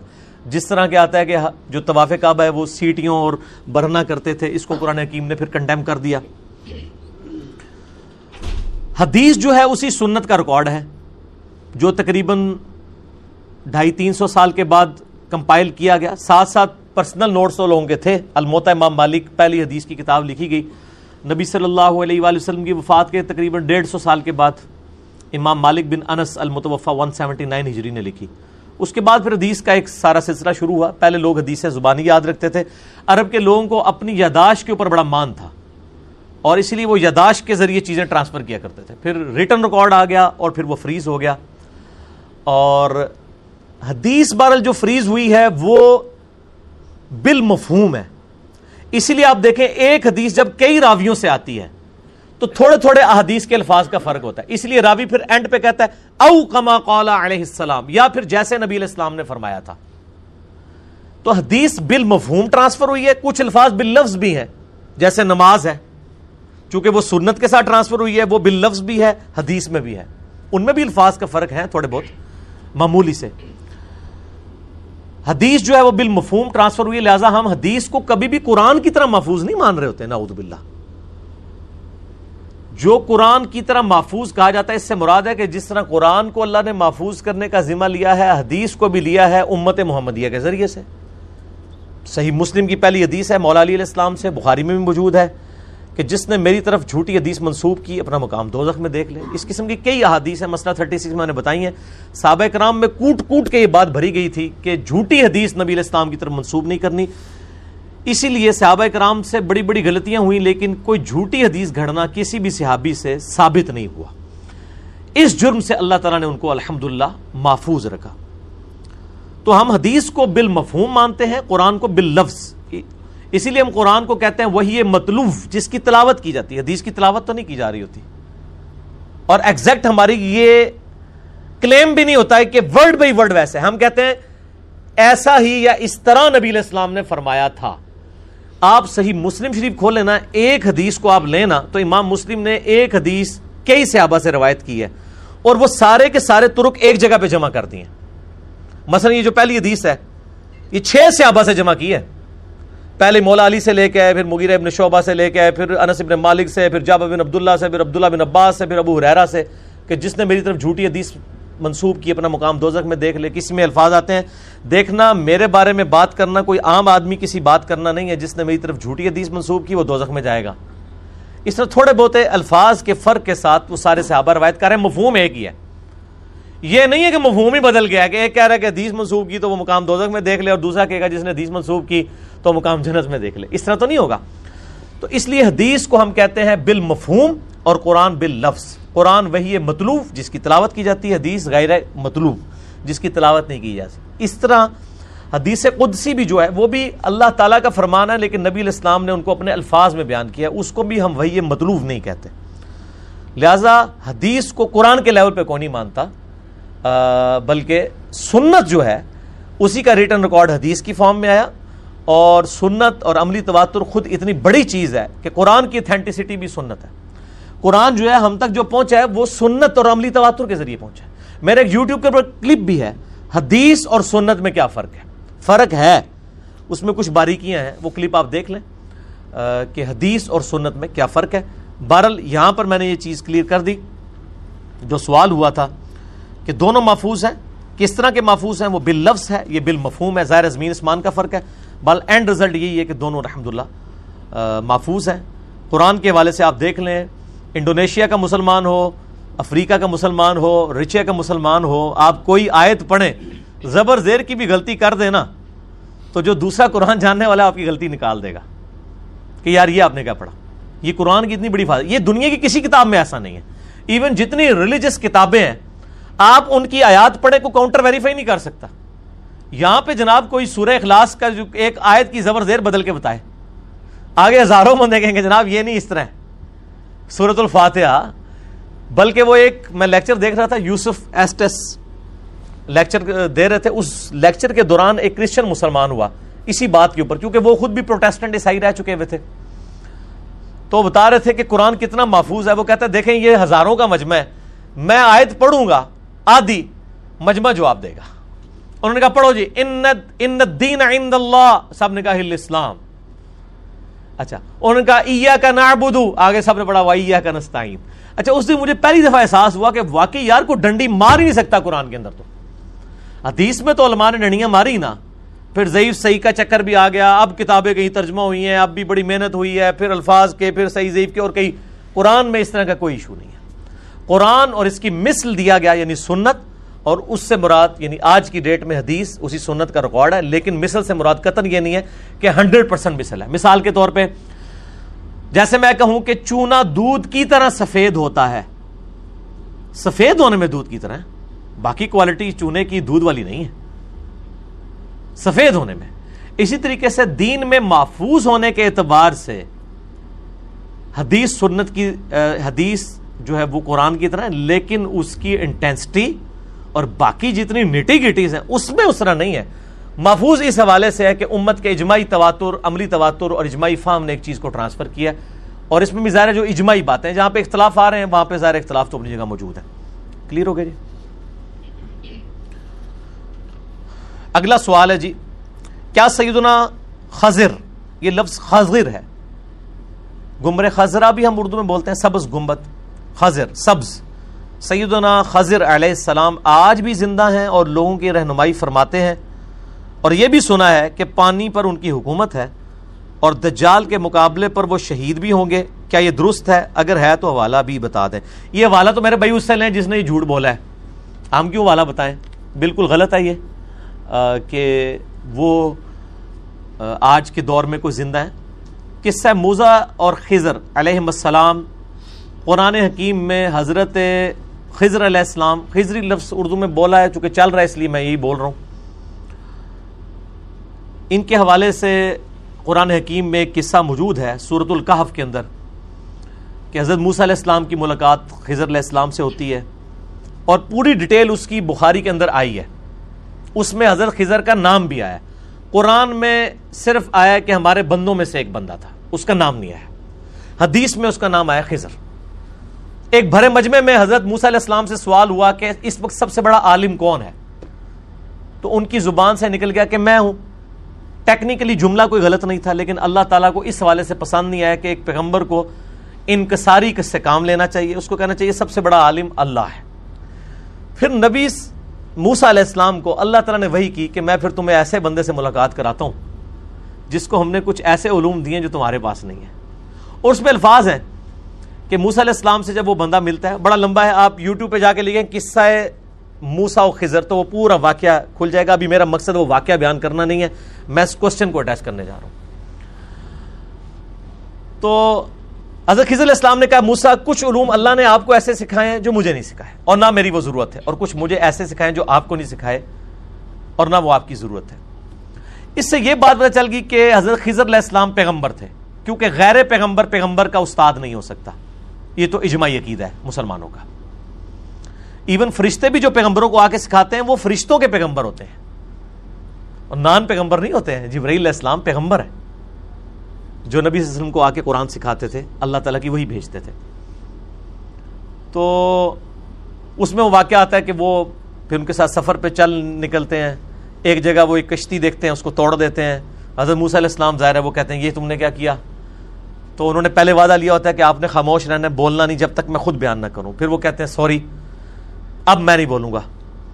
تو پھر وہ آگے چلتے ہیں اور آگے جا کے ایک جگہ پہ ایک بچہ وہ دیکھتے ہیں، اس کی گردن مروڑ دیتے ہیں، قتل کر دیتے ہیں۔ پھر علیہ السلام بولتے ہیں، پھر وہ سوری کرتے ہیں، پھر آگے چلتے ہیں۔ ایک دیوار ہوتی ہے، ٹیڑھی۔ اس علاقے کے لوگ ان کی مہمان نوازی نہیں کرتے، اس کے باوجود وہ اس ٹیڑھی دیوار کو بغیر مزدوری لیے سیدھا کر دیتے ہیں۔ پھر علیہ السلام بولتے ہیں تو حضرت خضر کہتے ہیں، بس، اب آپ کی اور میرے درمیان جدائی ہے، میں آپ کو تینوں بات کی تعویل بتا دیتا ہوں۔ اس کے اینڈ پہ کہتے ہیں، یہ وہ چیز ہے جو اللہ تعالیٰ نے مجھے بتائی ہے۔ یہ میں نے اپنی مرضی سے نہیں کیا، یہ الفاظ ہیں قرآن کے۔ تو سر، یہ جو جملہ ہے کہ یہ میں نے اپنی مرضی سے نہیں کیا، یہ پیغمبر کے علاوہ کوئی بول سکتا ہے؟ یا کوئی پیغمبر بول سکتا ہے یا کوئی فرشتوں کا پیغمبر؟ اگر کوئی اور بولے گا تو پھر ہم اسے غلام کا دیانی اور مسلمہ کذاب کی لسٹ میں لا کے کھڑا کریں گے، جو کہے گا کہ مجھے اللہ نے اس کا حکم دیا ہے کہ میں یہ کروں۔ کوئی اسپیسیفک کام۔ ایک تو اللہ نے قرآن میں حکم دیا، وہ تو ہر مسلمان کہہ سکتا ہے، مجھے اللہ نے قرآن میں حکم دیا ہے نماز پڑھنے کا۔ لیکن ایک اسپیسیفک کام کا، تو ظاہر ہے وہ تو دعوی نبوت ایک اعتبار سے کر رہا ہے، وہ جھوٹا ہے۔ تو یہ اس چیز کا ثبوت ہے کہ وہ پیغمبر تھے نمبر ایک۔ یہ جو صوفیاء کے ہاں آیا کہ وہ ولی تھے، اور وہ ڈاکٹر تل قادری صاحب کا میں کلپ سن رہا تھا، وہ کہتے ہیں، ولی کے پاس نبی کو بھیجا۔ سیکھنے کے لیے ناؤز باللہ۔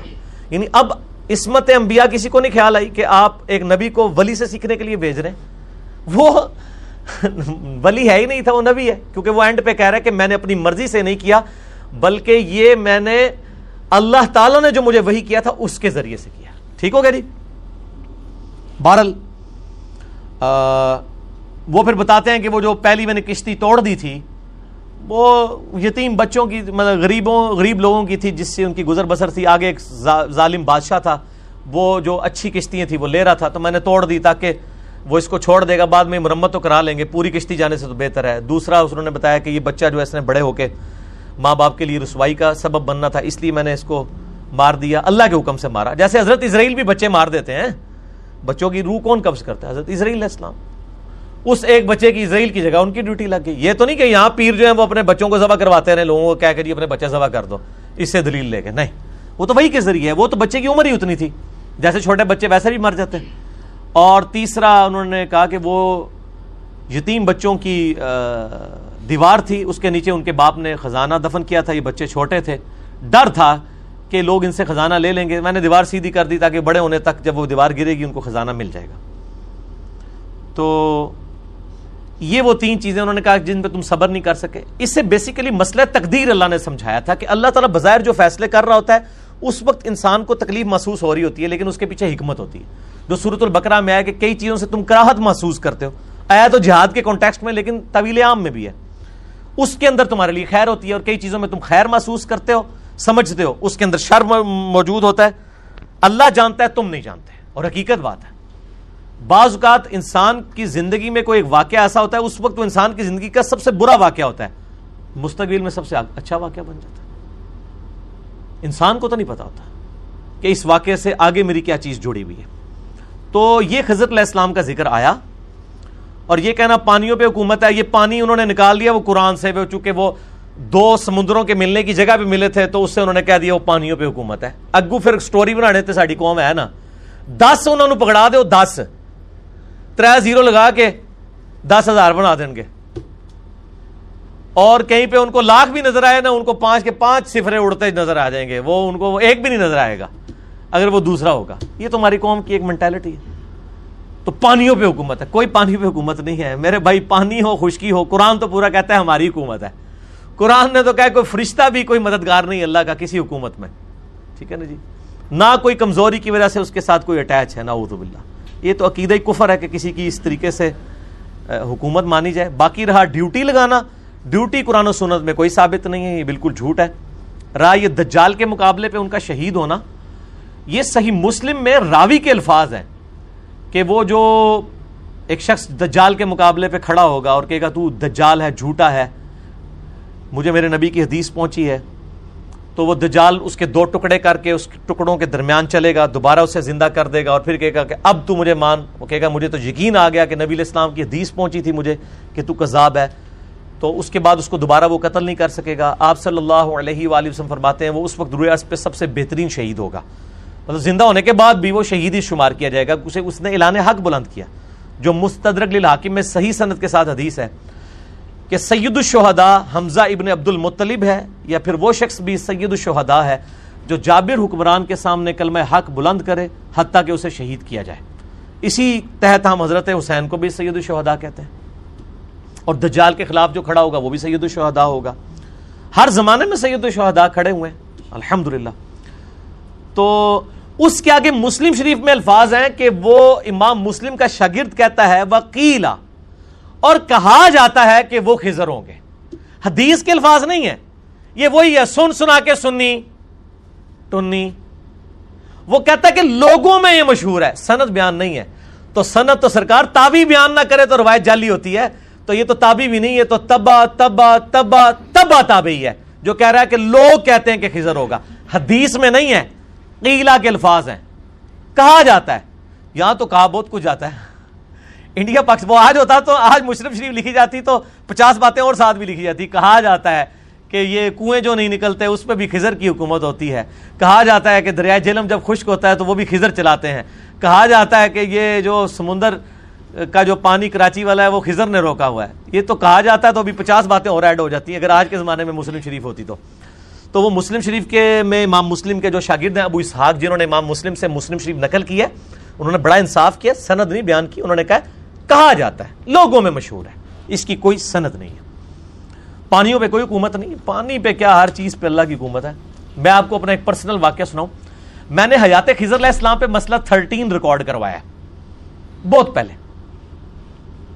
یہ جو کہتے ہیں نا خزر زندہ ہے، ہمارے بزرگوں کو ملتا ہے۔ میں بڑا پریشان تھا کہ کیسے ملتا ہے۔ میں نے اب وہ خزر دریافت کر لیا وہ اصل میں خزر نہیں ہے، وہ شیطان ہے جو انسانی شکل میں آ کے ملتا ہے۔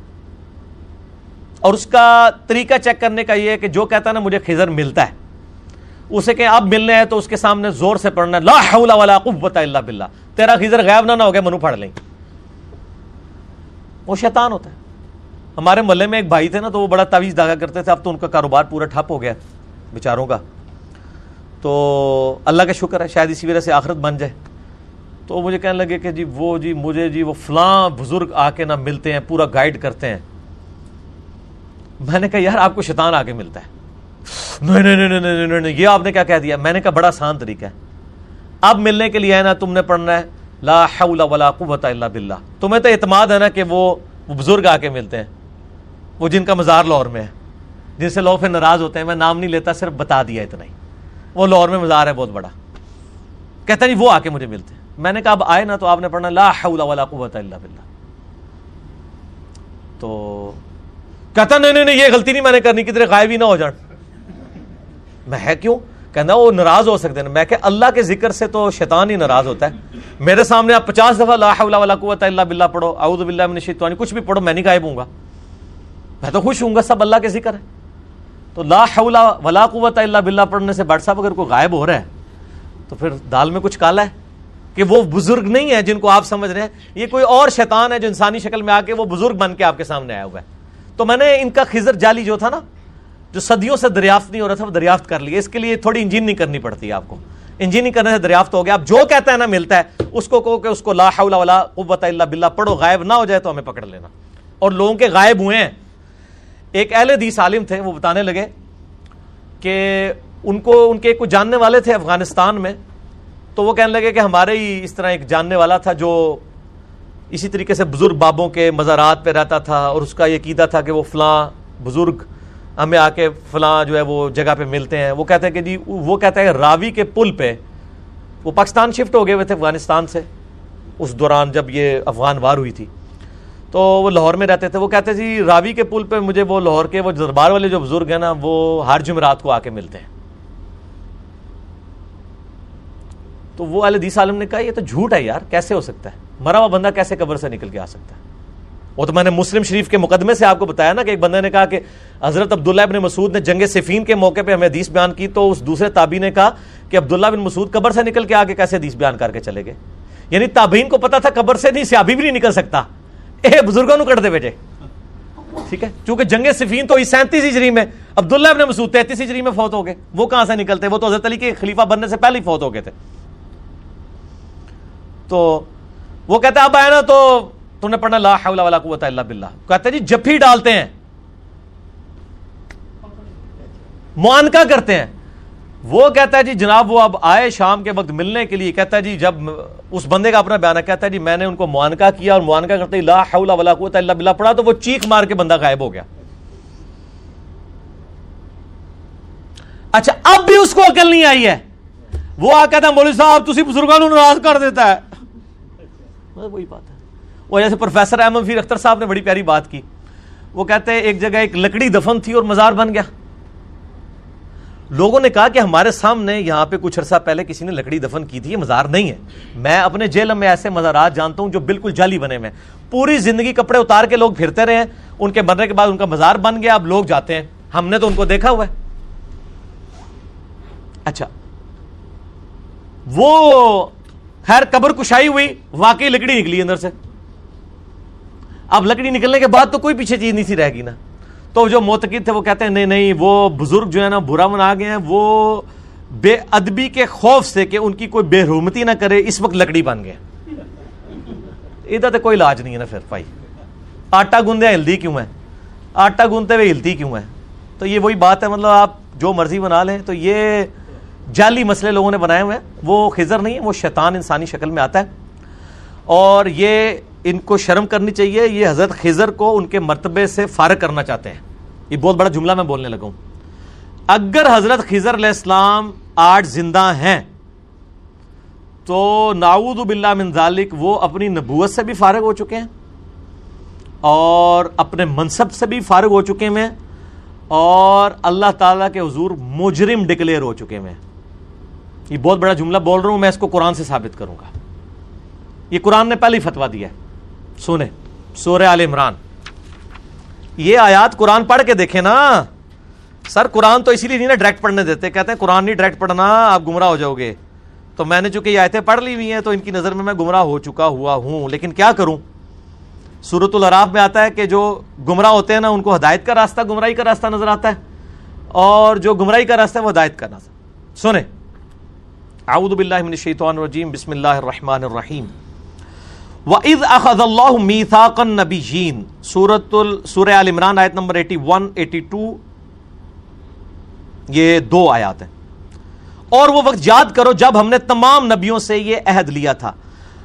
لما آتی تو کم من جب کبھی بھی میں تمہیں اپنی آیتیں، کتاب اور حکمت یعنی نبوت دوں ثم جاءکم رسول مصدق لما معکم۔ اس کے بعد تمہاری زندگی میں کوئی اور رسول آ جائے جو تمہاری کتاب کی تصدیق کرنے والا ہو۔ لَتُؤْمِنُنَّ بِهِ وَلَتَنْصُرُنَّ تو تم نے ضرور اس رسول پر بھی ایمان لانا ہے اور اس کی مدد بھی کرنی ہے۔ یعنی اللہ تعالیٰ فرمایا، جب میں تمام نبیوں کی روحوں سے میں نے عہد لیا تھا کہ جب میں کسی کو نبی بنا کے بھیجوں، کتاب دے کے بھیجوں اور اس کے بعد میں اس کی زندگی میں کوئی اور رسول بھیج دوں۔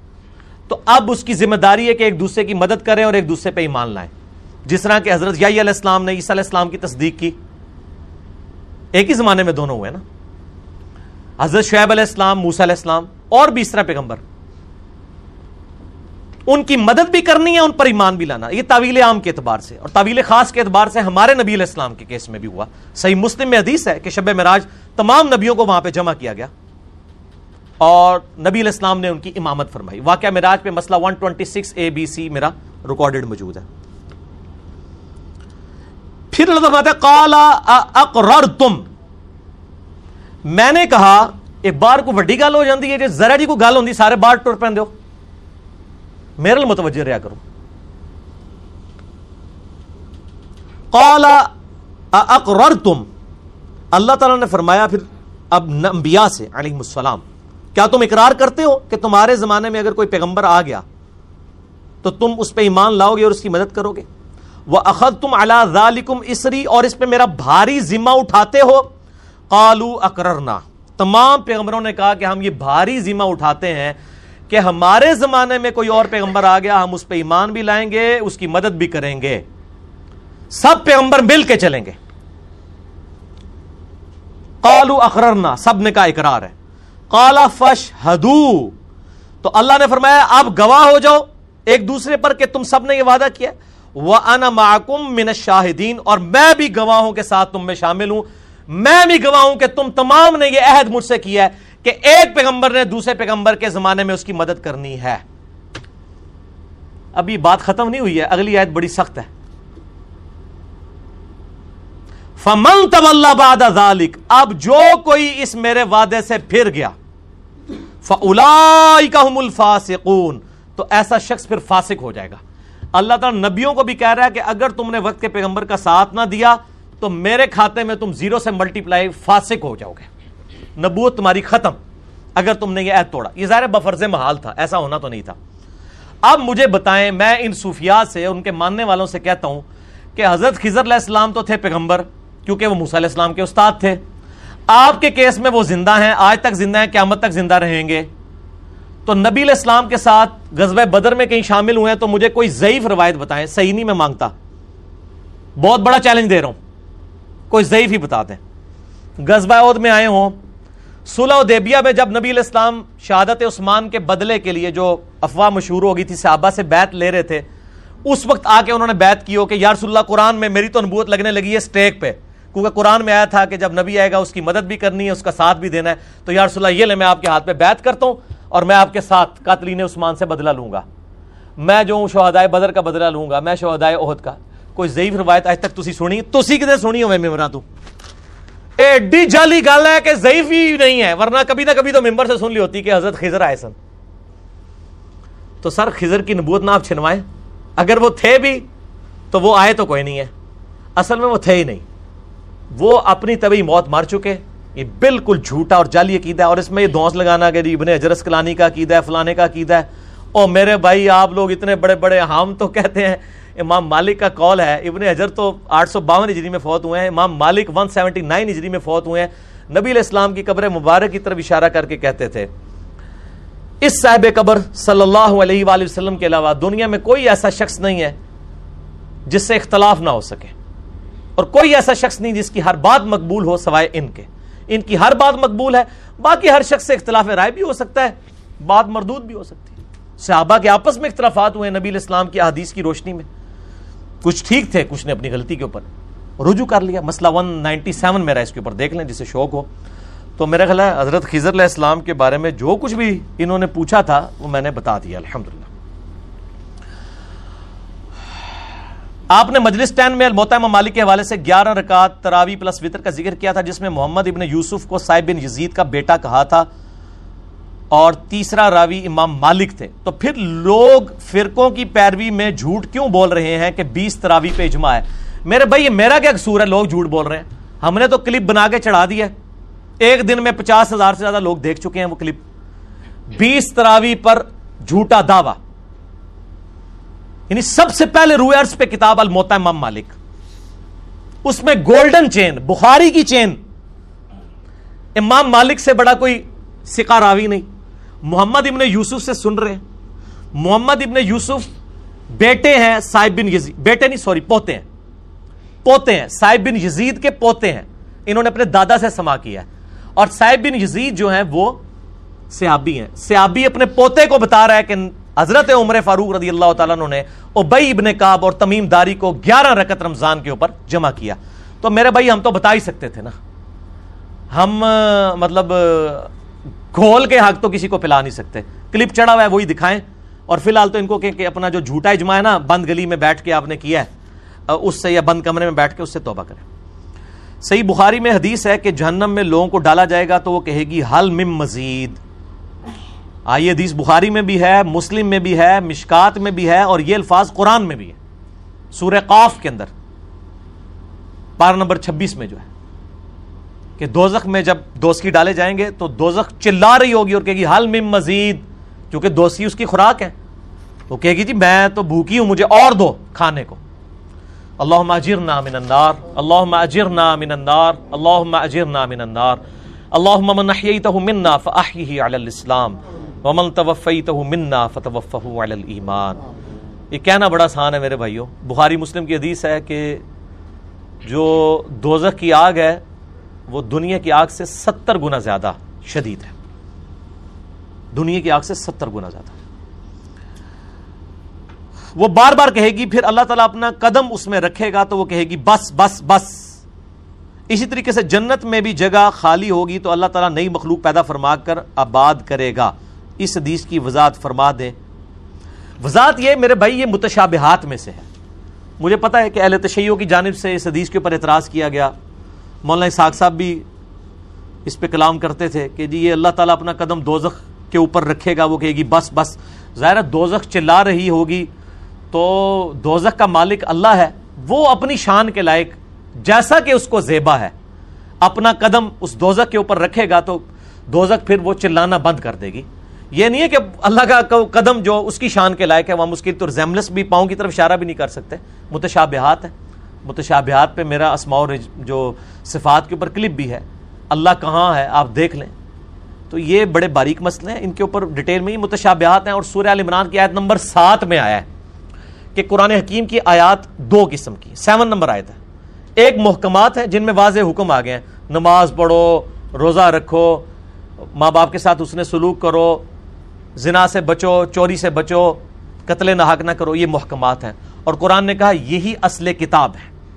اور جو اس کے علاوہ ہیں، وہ متشابہات ہیں۔ اور جن کے دلوں میں ٹیڑ پن ہوتا ہے، وہ متشابہات کے پیچھے لگتے ہیں تاکہ اس کا مراد اصلی پتہ لگائیں۔ جبکہ مراد اصلی اللہ کے علاوہ کسی علم کے علم میں نہیں ہے۔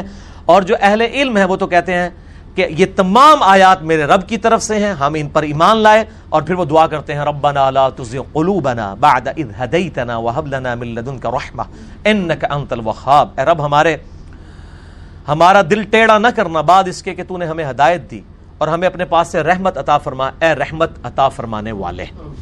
آمین۔ بخاری مسلم میں ایسی کانٹیکس میں ایک حدیث ہے کہ جب دیکھو کہ کوئی متشابہات کے پیچھے پڑا ہوا ہے تو سمجھ لو، یہ وہی بدبخت ہے وہی ٹیڑے دل والا ہے جس کو قرآن نے ٹیڑے دل والا کہا ہے۔ سورہ عال عمران آیت نمبر سیون میں۔ متشابہات اور جنت کی زندگی، متشابہ کہتے ہیں ریزمبلنس والی چیزیں۔ چونکہ آخرت کو سمجھنا دنیا میں مشکل ہے، اس لیے اللہ تعالیٰ نے حوروں کے لیے، سمجھانے کے لیے بیویوں کا کنسپٹ رکھا۔ آخرت کے پھل فروٹ کے لیے دنیا میں پھل فروٹ رکھ دیے۔ لیکن وہ اس طرح کے نہیں ہے بخاری مسلم میں حدیث ہے، بلکہ سورہ سجدہ میں آیت ہے کہ میں نے اپنے ماننے والوں کے لیے وہ نعمتیں چھپا کر رکھی ہیں جو ان کی آنکھوں کی ٹھنڈک ہے جو کسی نے دیکھی نہیں ہے اور بخاری مسلم کے الفاظ ہیں، نہ کسی کان نے سنی، نہ کسی آنکھ نے دیکھی، نہ کسی دل پہ ان کا گمان بھی گزرا۔ لیکن پھر بھی سمجھایا تو جاتا ہے نا، جنتی انار، جنتی میوہ جات جنتی انگور۔ تو اس سے یہ انگور ذہن میں آتا ہے، لیکن وہ تو پھر کچھ اور ہی چیز ہے نا۔ تو اس لیے آخرت کے جو معاملات ہیں، وہ متشابہات ہیں اور خصوصاً جو اللہ کی اسماع و صفات ہیں، اس میں غور و تفکر نہیں کرنا چاہیے، بس صرف ان پہ ایمان لے کے۔ ڈاکٹر اقبال کا شعر ہے، او یار منو تھی شعر جہاں لکھتے ہیں یہاں کو مار پوانی ہے تو پہلے بھی ریکویسٹ کی تھی شعر نہ بھیجا کرو لوگوں کی عقیدت نے لوگ اندھی عقیدت وابستہ کیے ہوئے ہیں اور جب ہم شعروں کی انجینئرنگ کرتے ہیں وہ کہتے ہیں نہیں نہیں نہیں نہیں تو میرے بھائی اب یہ شعر دین تو نہیں ہے نا جب آپ جمعے کے خطبوں کے ممبروں پر شعر بیان کریں گے تو سر پھر اس کا انالیسس قرآن و دیس سے ہی ہوگا نا پھر آپ ہمیں یہ نہیں کہیں گے کہ یہ شعر کا انالیسس آپ قرآن و دیس سے کیوں کر رہے ہیں اس کو تو مجاز میں لیں۔ تو سر مجازی چیزیں تھیں تو اس کو مجازی عشق میں ہی رکھتے ہیں نا۔ اللہ کو تو نہ حقیقی عشق کو تو بیچ میں نہ لے کے آئے ڈاکٹر اقبال کا شعر ہے خود ہی کو کر بلند اتنا کہ ہر تقدیر سے پہلے خدا بندے سے خود پوچھے، بتا تیری رضا کیا ہے۔ میرے بھائی، یہ شعر ہے، نہ قرآن ہے، نہ حدیث ہے۔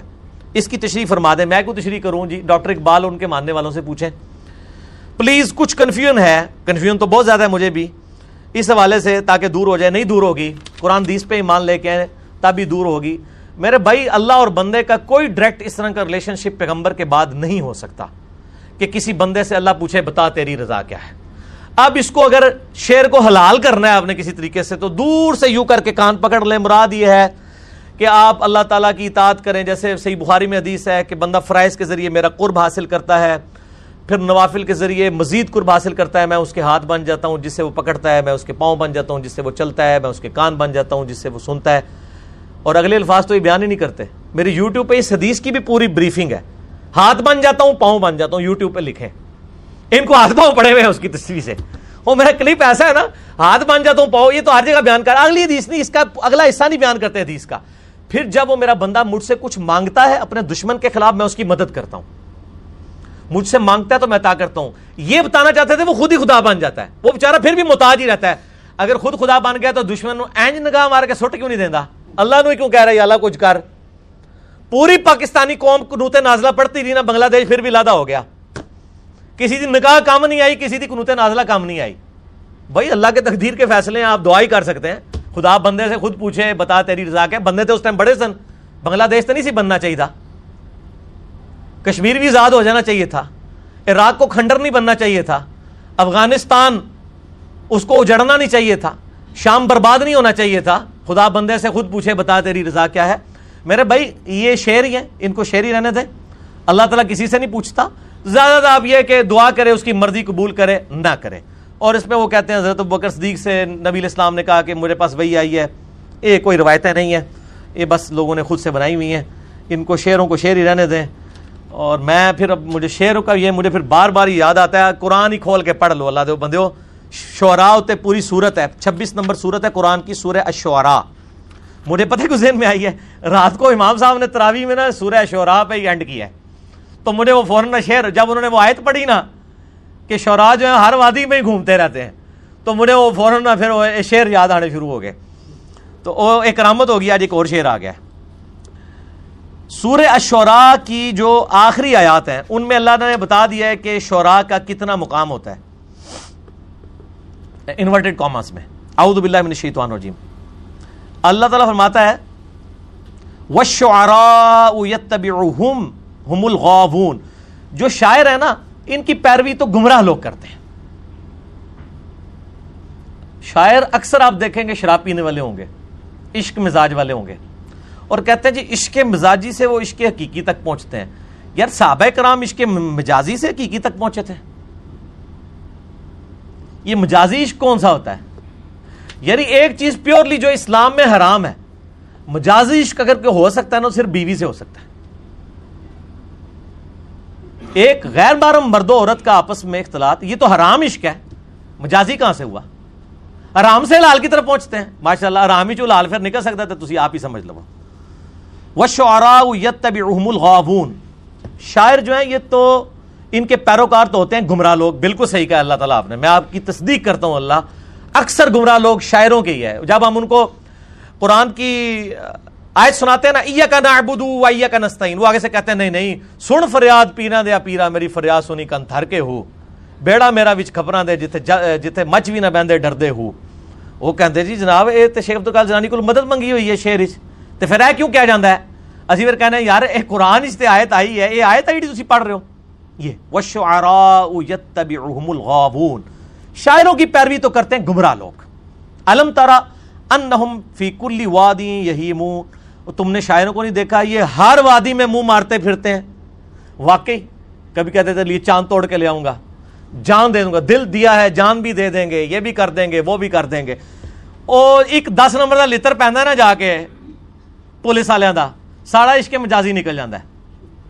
یہ جو اس قسم کے جو یہ لفنڈر عاشق پھر رہے ہوتے ہیں نا، اور میں نے وہ اگلے دن ایک دفعہ وہ یوٹیوب پہ کسی نے ویڈیو شیئر کرائی کہ انڈیا کے اندر انہوں نے بڑا اچھا قانون ایک پاس کیا کہ جو کالج کے باہر لڑکے لڑکیوں کو چھیڑتے ہیں نا انہوں نے انہی کالجز کے باہر بڑے بڑے پنجرے بنوائے ہیں۔ اور جو لڑکے ان لڑکیوں کو، اس کالج کی لڑکیوں کو چھیڑتے ہیں نا، ان لڑکوں کو گرفتار کر کے نا اس ان پنجروں میں رکھتے ہیں تاکہ لڑکیاں جاتے ہوئے نا، چاند توڑ لاؤں گا، سورج چوند توڑ لاؤں گا، تارے توڑ لاؤں گا، دیکھتے رہے کہ ہمارے عاشق کا کیا حال ہو رہا ہے۔ یہ بڑی اچھی تعزیر ہے۔ میں کہتا ہوں پاکستان میں بھی یہ تعزیر نافذ ہونی چاہیے۔ ایک تو حدود ہے نا، جن کی سزائیں قرآن و سنت میں ہی ہیں۔ تعزیر یہ ہے کہ وہ جج نے ڈیسائیڈ کرنا ہے کہ اس کا منہ کالا کر کے گدے پہ بٹھا کے پھیرا جائے یا پنجرے میں یہ وہ ہے۔ ہر وادی میں گھومتے پھرتے ہیں۔ وہ ان یقول مالا یا فیلون اور اکثر وہ باتیں ایسی کرتے ہیں جس پہ خود عمل نہیں کرتے۔ اور جتنے کمزور مزاج کے لوگ شاعر ہوتے ہیں نا، کوئی نہیں ہوتے۔ اب آپ دیکھ لیں کسی شاعر کی داڑھی دیکھی آپ نے؟ ناتا تھی دیکھ لو عشق رسول دیا جڑے سب تو وڈے بھی عشق رسول انڈیا، پاکستان جنہیں بغار نام لے، اور پھر لوگوں کہنے بے رمتی ہو گئی ہے۔ داڑھی انہوں نے بھی نہیں رکھی۔ شیر بڑے سونے کے نے۔ شیر کہنا آسان ہے، داڑھی رکھنا مشکل ہے یار، یہ بات تو صحیح ہے۔ الدین امن عامل الصالحات وذکر اللہ کثیرہ اللہ نے ایک استثناء دے دی کہ ہاں جو ایمان لائیں، نیک عمل کریں اللہ کا ذکر کریں، اچھے لوگ بھی شعراء میں ہو سکتے ہیں۔ حسان ابن ثابت۔ حالانکہ ان سے بھی کچھ غلطیاں ہوئی ہیں، وہ اب ایک لادہ مقدمہ ہے۔ ان کے بھی کردار میں کمزوریاں موجود تھیں۔ بہرل شاعر تو شاعر ہی ہوتا ہے۔ بہرل نبی الاسلام نے حسان ابن ثابت کے لیے دعا کی، اے اللہ، روح قدس کے ذریعے حسان کی مدد فرما۔ رضی اللہ تعالیٰ نے سید عائشہ پر تومت لگانے والوں میں شامل تھے۔ صحیح بخاری میں موجود ہے۔ اور سید عائشہ کو جب ان کی شکایت کی جاتی، برے الفاظ میں یاد کیا جاتا، تو اما عائشہ کہتی، چھوڑ دو حسان کو اللہ نے دنیا میں سزا دے دی ہے یہ بوڑھے وقت میں اندھا ہو گیا۔ اور میں اس کی برائی سے ذکر پسند نہیں کرتی، کیونکہ جب نبی الاسلام کو کافر گالیاں دیتے تھے، تو یہ شیروں سے ان کے جواب دیا کرتا تھا۔ آپ نے ایک لیکچر میں صحیح مسلم کے مقدمے کے والے سے بتایا تھا کہ حسن بصری کا سما سعد ابن وقاص سے ثابت ہے۔ جبکہ ایک بریلوی عالم نے آپ پر الزام لگایا کہ وہ سعد بن مالک ہیں۔ اگر ایسا ہی ہے تو مہربانی فرما کے رجوع کریں۔ یہ بریلوی عالم مجھے پتا ہے جو ہیں، یہ آن لائن عالم صاحب۔ ان بچاروں کے پاس خود تو علم ہے ہی کوئی نہیں ہے۔ ان بچاروں نے سعد ابن ابی وقاص، چونکہ بچپن سے سنا تھا اپنے مولویوں سے، ان کو پتہ ہی نہیں کہ سعد ابن ابی وقاص کا نام سعد ابن مالک ہے۔ ابھی وقاص جو ہے، وہ کنیت کی وجہ سے نام بن جاتا ہے۔ سمجھ آئی؟ جیسے سید علی کو آپ ابو الحسن علی بھی کہہ سکتے ہیں اور علی ابن ابی طالب بھی کہہ سکتے ہیں۔ تو ان کے باپ کا نام تھا مالک اور ان کے باپ کی کنیت تھی ابی وقاص۔ تو سعد بن مالک ہوں یا سعد بن ابی وقاص، یہ ایک ہی بندے کے نام ہے آن لائن صاحب، علم حاصل کریں۔ صحیح بخاری میں جائیں، آپ کے پاس تو مکتبہ شاملہ بھی ہوگا۔ اس میں آپ ذرا سعد بن مالک لکھیں تو صحیح بخاری میں سعد ابن ابی وقاص کا چیپٹر کھلے گا۔ اس میں امام بخاری نے لکھا ہوا ہے۔ کہ سعد ابن ابی وقاص اور ان کا نام ہے سعد ابن مالک اور ان کا نام سعد بن ابی وقاص ہے کیونکہ ان کے باپ کی کنیت ابو الوقاص تھی۔ اور ہمارے بھی بولے والے لوگ قاسم بھائی ورگے کلپ ویکتے رہتے ہیں پریشان ہوتے رہتے ہیں تو اسی انہوں نے کلپ دی بجائے نا میرے کلپ بار بار ویکھا کرو، بار بار دیکھا کرو۔ کئی لوگ وہ مجھے ای میل کر دیتے ہیں، وہ جی فلانے نے یہ کہہ دیا۔ خود کھول کے پڑھا کریں۔ آپ نے اے آج سارے آپ نے آپ نہیں ہے۔ میں کی کر چھڑے اللہ دے بندے؟ ہو میرا روزہ بھی ہے۔ چھڑ دو منو۔ وہ اے اگلا بھی آپ بھی، اس تو اگلا بھی آپ، اس تو اگلا بھی آپ، اس تو اگلا بھی آپ۔ اس تو بعد پھر آپ تو بغیر نے۔ آپ نے کسی لیکچر میں سورہ فرقان کی آیت نمبر 52 کا ترجمہ غلط کیا ہے کہ اے نبی الاسلام کافروں کی پرواہ مت کریں، حالانکہ وہاں الفاظ اطاعت کے ہیں۔ اطاعت کی الفاظ ہیں۔ یہ بالمفہوم ترجمہ بیان ہو رہا ہوتا ہے۔ اتنی نیٹی گٹیز نہ پڑھیں۔ پکڑیں۔ میں تو ایہ کا نعبدو و ایہ کا نستعین کا ترجمہ بھی ہر دفعہ غلط کرتا ہوں۔ اے اللہ، ہم تیری عبادت کرتے ہیں، تجھی سے دعا مانگتے ہیں۔ بالمفہوم کر رہا تو، لفظی ترجمہ ہے، تیری ہی عبادت کرتے ہیں، تجھی سے مدد مانگتے ہیں۔ ٹھیک ہے؟ یہ جو ہے نا، سورہ الفرقان آیت نمبر 52 فلا تطع الکافرین وجاہدہم بہی جہادن کبیرہ اے نبی صلی اللہ علیہ وآلہ وسلم، کافروں کی پرواہ مت کیجیے۔ کافروں کے پیچھے مت چلیے۔ انیس بیس کا فرق ہے میرے بھائی۔ پرواہ کیا یہ وہ یہ باتیں کرتے تھے نبی الاسلام کو ڈپریس کرتے تھے نا کہ آپ ہماری بات مانیں۔ جیسے سورہ بنی اسرائیل میں آتا ہے، اے نبی، یہ تو تلے ہوئے ہیں کہ آپ کو رائے حق سے ہٹا دیں۔ اور قریب تھا کہ آپ بھی ان کی بات مان لیتے۔ اگر اللہ آپ کو ثابت قدم نہ رکھتا اور اگر یوں ہو جاتا تو ہم آپ کو دنیا کی زندگی میں بھی دگنا عذاب دیتے اور آخرت کی زندگی میں بھی اور آپ کو اللہ کے عذاب سے بچانے والا کوئی نہ ہوتا۔ سورہ بنی اسرائیل ہے۔ اللہ فرما رہا ہے نبی، ہم آپ کو اگر نہ تھامتے تو آپ کافروں کی طرف جھک جاتے ہیں۔ مراد یہ نہیں کہ آپ شرک کرتے ہیں، مراد یہ کہ آپ کمپرومائز کر لیتے ہیں۔ ان کے ساتھ۔ کچھ باتیں ان کی بھی مان لیتے ہیں۔ اللہ فرمایا فلاں کافرین مت ان کی پیروی کریں۔ اس کو آپ اس طریقے سے بیان کریں کہ ان کی باتوں کی پرواہ مت کریں، یہ باتیں کر رہے ہیں تو آپ اس طرف توجہ نہ دیں، ان کے پیچھے نہ چلے وہ جاہد ہم بھی جہاد کبیر اس قرآن کے ذریعے جہاد کریں۔ قرآن میں تو ظاہر ننگی تو ہے نا میرے بھائی پھر۔ بالکل۔ جیسے ننگی تلوار ہے نا لشکتی ہوئی۔ اس طرح توحید ہے، وہ کافر، اور قرآن میں آتا ہے، سورہ یونس میں آتا ہے، آیت نمبر ففٹین میں، اے نبی، اس قرآن کو بدل دو یا کوئی اور قرآن لے آؤ، یہ بوجھ سکتا ہے۔ تو اے نبی، فرما دیجیے، مجھے کوئی اختیار حاصل نہیں کہ میں اپنی مرضی سے اس قرآن کو بدل دوں۔ کافر بھی کہتے تھے، قرآن بوجھ سکتا ہے، اس لیے کافروں نے سمجھ لیا تھا۔ یہ مسلمان کہتے ہیں قرآن تو جی اللہ دی رحمت ہی رحمت ہے جی۔ کہتے، کھول کے ہی نہ پڑی انہوں پتہ ہی نہیں ہے۔ کتنے رحمت؟ کڈ۔ پورے قرآن اس رحمت کا تو حقدار ہی نہیں ہے۔ وہ رحمت یہ ہے کہ جس نے توبہ کی، اس کے بعد اصلاح کی، اور سدھر گیا، اس کے لیے اللہ غفور رحیم ہے۔ اس کے بغیر تو کبھی رحمت آئی نہیں ہے۔ جھوٹ بولا ہے آپ سے لوگوں نے۔ اسی لیے جو قرآن پڑھتے ہیں نا، میں آپ کو بتاؤں ٹو تھاؤزینڈ الیون کی بات ہے۔ ہمارے محلے میں ایک قریبی ایک مدرسہ ہے، وہاں پہ انہوں نے نا شروع کیا قرآن کلاس نا، تو میں نے اپنے وائف سے کہا کہ اس وقت تین بچے تھے میرے، میں نے کہا میں بچوں کو سنبھالوں گا، تو پورا قرآن کور کر۔ وہ پورے رمضان میں نا، نو بجے سے لے کے زہر تک ایک سپارہ کور کرتے تھے۔ اور رمضان میں پورا قرآن انہوں نے مکمل کیا۔ ڈاکٹر فرد ہاشمی کی ایک کلاس فیلو تھی جو پڑھایا کرتی تھی۔ تو میں نے اپنی وائف کو کہا کہ تم نے ایک دفعہ قرآن پڑھ لے۔ تیرے باوجداد میں سے بھی، میرے باوجداد میں سے بھی شاید کسی کسی نے قرآن ترجمے سے پڑھا ہو تو یہ قسم ایک بار ٹوٹ جائے، تو بھی پڑھ لے۔ نماز پڑھتی تھی، پردہ کرتی تھی، سب کچھ۔ جب میری وائف پورا قرآن یعنی قرآن وہ پڑھتی گئی تو اس کا تو، جس کو کہتے ہیں قرآن تو پھر آپ کو پتہ ہے، اپنا اثر چھوڑتا ہے۔ اگر آپ نے اثر لینا ہو، جیسے بٹ صاحب کہہ رہے سن کہ نہ مننا ہوئے تو پورا قرآن پڑھ دے رہے تو نہیں منو گے۔ تو مننا ہوئے تو یہ اشارہ بھی کافی ہے۔ تو میری بیوی سے میں نے پوچھا، کیا تم نے لرن کیا؟ اس نے کہا جی میں نے صرف ایک چیز لرن کی ہے کہ جس اللہ کا تعارف مجھے میرے ماں باپ اور اس معاشرے نے کروایا تھا اور میرے علماء نے، وہ اللہ قرآن والا نہیں ہے۔ قرآن والا اللہ کوئی اور ہے۔ میں نے کہا، کیوں؟ کہتی جی، قرآن تو بڑا ڈڈ ہے۔ اللہ تو بڑا ڈڈ ہے۔ وہ تو بالکل کمپرومائز کرنے کے لیے تیار نہیں ہے۔ وہ تو کہتا ہے، جو ایسے چلے گا، وہ ٹھیک، نہیں چلے گا، ایسی کی تیسی کر دوں گا اس کی۔ وہ تو پیغمبروں کو بھی کہتا ہے کل ان خواف تو ربی آداب یومن عظیم۔ نبی، تم بھی فرما دو۔ بالفرض، اگر میں نے بھی اپنے رب کی نافرمانی کی تو بڑے دن کا عذاب مجھے بھی آ پکڑے گا۔ یہاں تو کہتے ہیں، ہمارے بزرگ اتنوں کو بخشوا لیں گے۔ واقعی، جو قرآن اور سنت کا رب ہے، وہ اور ہے۔ جس کو انڈیا، پاکستان، بنگلہ دیش اور افغانستان کے لوگوں نے، ان کے بزرگوں نے جو تعارف کرایا، وہ اس قرآن حدیث میں نہیں ہے۔ وہ اسی طریقے سے ہے، جیسے کوئی بڑی نانی اما کا تعارف کروا دیتا ہے نا، اس طرح کا تعارف کروایا وہ لے کے چلے۔ انشاءاللہ مولا علی کا جو قول ہے نا کہ انسان سویا ہوا مرتے ہی جاگ اٹھے گا۔ کیوں یہ کیا ہو گیا؟ اصل زندگی تو یہ تھی۔ اس وقت جاگنے کا فائدہ نہیں ہے۔ یہ جو تعارف یہ کہ وہ اللہ نے ساڑی نمازا نہیں چاہیے اللہ نے کہیں قرآن میں کہا ہے، مجھے تمہاری نمازیں نہیں چاہیے۔ اللہ نے تو قرآن میں کہا ہے کہ عقیم الصلاۃ ولا تکون من المشرقین نماز قائم رکھو اور مشرقوں میں سے نہ ہو۔ Sahih Muslim two four six number حدیث ہے۔ نبی صلی اللہ علیہ وآلہ وسلم فرمایا، بندے کے کفر اسلام کے درمیان فرق نماز ہے۔ سر، آپ کو اللہ اور اس کے رسول کا تعارف نہیں، عز و جل و صلی اللہ علیہ وآلہ وسلم۔ تو موجہ مارو۔ عقل نہ ہوئے تھے موجہ ہی موجہ، لیکن دنیا میں، آخرت میں کٹا ہی کٹا اتنے موجہ ہی موجہ، اتنے موجہ کٹو گے، اتنے اللہ کٹے گا تو تسی موجہ کٹ لو۔ عقل ہوئے تھے سوچیں ہی سوچا۔ عقل ہوگی تو آپ سوچیں گے۔ ٹھیک ہو گیا جی؟ تو یہ سوال کا کوئی حصہ رہ نہ گیا۔ تو اس طرح میں بالمفہوم ترجمے بیان کرتا ہوں۔ اس کو خدا کے لیے اس طریقے سے نہ لیا کریں۔ آپ بل مفہوم لیا کریں۔ نٹی گٹی میں نہ پڑھیں۔ ہم نے کبھی یہ نہیں کہا کہ یہ قرآن کی لفظی ترجمہ کلاس ہے۔ ہم کہتے ہیں قرآن ترجمہ تفسیر کلاس۔ بل مفہوم بیان ہو رہا ہوتا ہے۔ ٹھیک ہو گیا جی؟ آپ بسا اوقات اپنی بات کی سپورٹ میں تاریخی روایات کا سہارا بھی لیتے ہیں۔ جن کی اسناد میں بھی کلام ہوتا ہے۔ اس سے کنفیوژن ہوتی ہے۔ مثلا سیدنا عمر سیدنا عمر رضی اللہ تعالیٰ کسی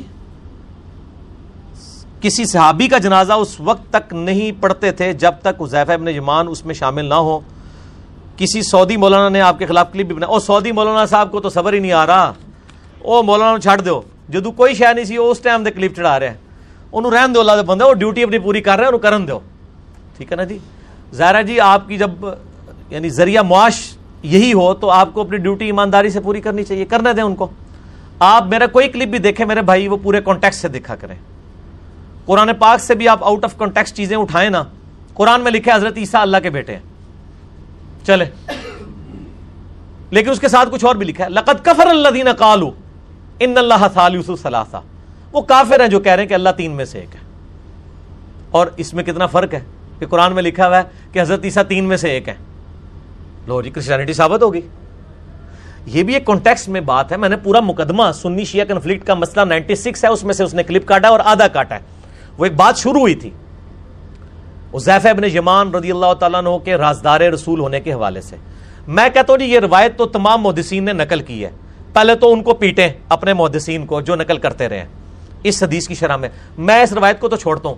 مسئلہ نائنٹی سکس میرا، عظمت صحابہ رد المنافقین اور سنی شیعہ کے اختلاف کا تحقیقی جائزہ پہلے وہ دیکھیں، آپ کو پتا چلے کہ قرآن و سنت کا علم کیا ہے۔ مقدمہ سمجھے بیچ میں سے پک اینڈ چوز نہ کریں۔ باقی ہم صرف حذیفہ ابن جمان کو ڈسکس کر لیتے ہیں۔ سر، حذیفہ ابن جمان رازدار رسول ہیں۔ ہیں؟ صلی اللہ علیہ وآلہ وسلم۔ جی آپ نے تو زبانی سنا سنا ہے نا، میں آپ کو بتاتا ہوں، صحیح بخاری میں ہے۔ حضرت حذیفہ کے فضائل پہ چیپٹر ہے، جس میں موجود ہے کہ حذیفہ ابن جمان رازدار رسول ہے صلی اللہ علیہ وآلہ وسلم۔ نمبر ون، رازدار رسول ہے اگلا سوال ہے کہ حضرت حضیفہ ابن جمان کے پاس راز کون سا ہے؟ نبی صلی اللہ علیہ وسلم نے کوئی خزانے کا نقشہ ان کے حوالے کیا ہے امت کو بتانے کے لیے کہ جب امت میں بھوک پڑ جائے گی تو حضیفہ ابن جمان سے وہ نقشہ لے لینا۔ فلاں جگہ سونے کی کان نکل آئے گی تو لے لینا۔ کوئی ہیرے کی کان۔ یہ دوسرا سوال ہے نا۔ سر وہ صحیح مسلم میں موجود ہے۔ تو اڑیاں گلا ہوتی ہیں بزرگوں نے فرمایا ہے۔ علماء فرماتے ہیں، مفتی صاحب کا فتویٰ ہے۔ ہماری باتیں بخاری مسلم میں ہوتی ہیں۔ صحیح مسلم میں موجود ہے۔ Seven zero three five number حدیث۔ یہ مجھے زبانی یاد ہے۔ ستر پینتیس، کیونکہ ستر کا آدھ پینتیس ہوتا ہے۔ Seven zero three five. کہ نبی صلی اللہ علیہ وآلہ وسلم نے فرمایا، میرے صحابہ میں بارہ منافق ہیں۔ فی اصحابی، میرے اصحابہ میں بارہ منافق ہیں۔ لو جی کیڑی دور دی گل ہے؟ مسلم شریف پہ ہی ہے۔ یہ کیڑی پڑی ہوئی ہے، یہ تو پڑی ہوئی ہے۔ مسلم شریف کھول لینے ہونے، انٹرنیشنل نمبر۔ اے کوڑا تو ہے مدان۔ ٹھیک ہے جی۔ یہ ایچ ڈی کیمرے کا بڑا فائدہ ہے۔ ٹھیک ہے جی۔ ایچ ڈی کیمرے کا تو بڑا فائدہ ہے نا۔ کون بھاگ سکتا ہے؟ اگر کوئی کہ جی منو لبی نہیں مسلم ہی تنو نہیں لبی نا تنو میں لب کے دسنا۔ کیوں نہیں لب دی اللہ کے فضل سے۔ لوگوں نے تو سجائی ہوتی ہے نا، ہم نے پڑھی ہوئی ہوتی ہیں۔ الحمد للہ فواد عبد الباقی کا نمبر ہے ٹو ڈبل سیون نائن اور جو international continuous number Islam three sixty کا سیون زیرو تھری فائیو۔ یہ دیکھیں جی یہ میں انڈر لائن کر رہا ہوں ٹھیک ہو گیا جی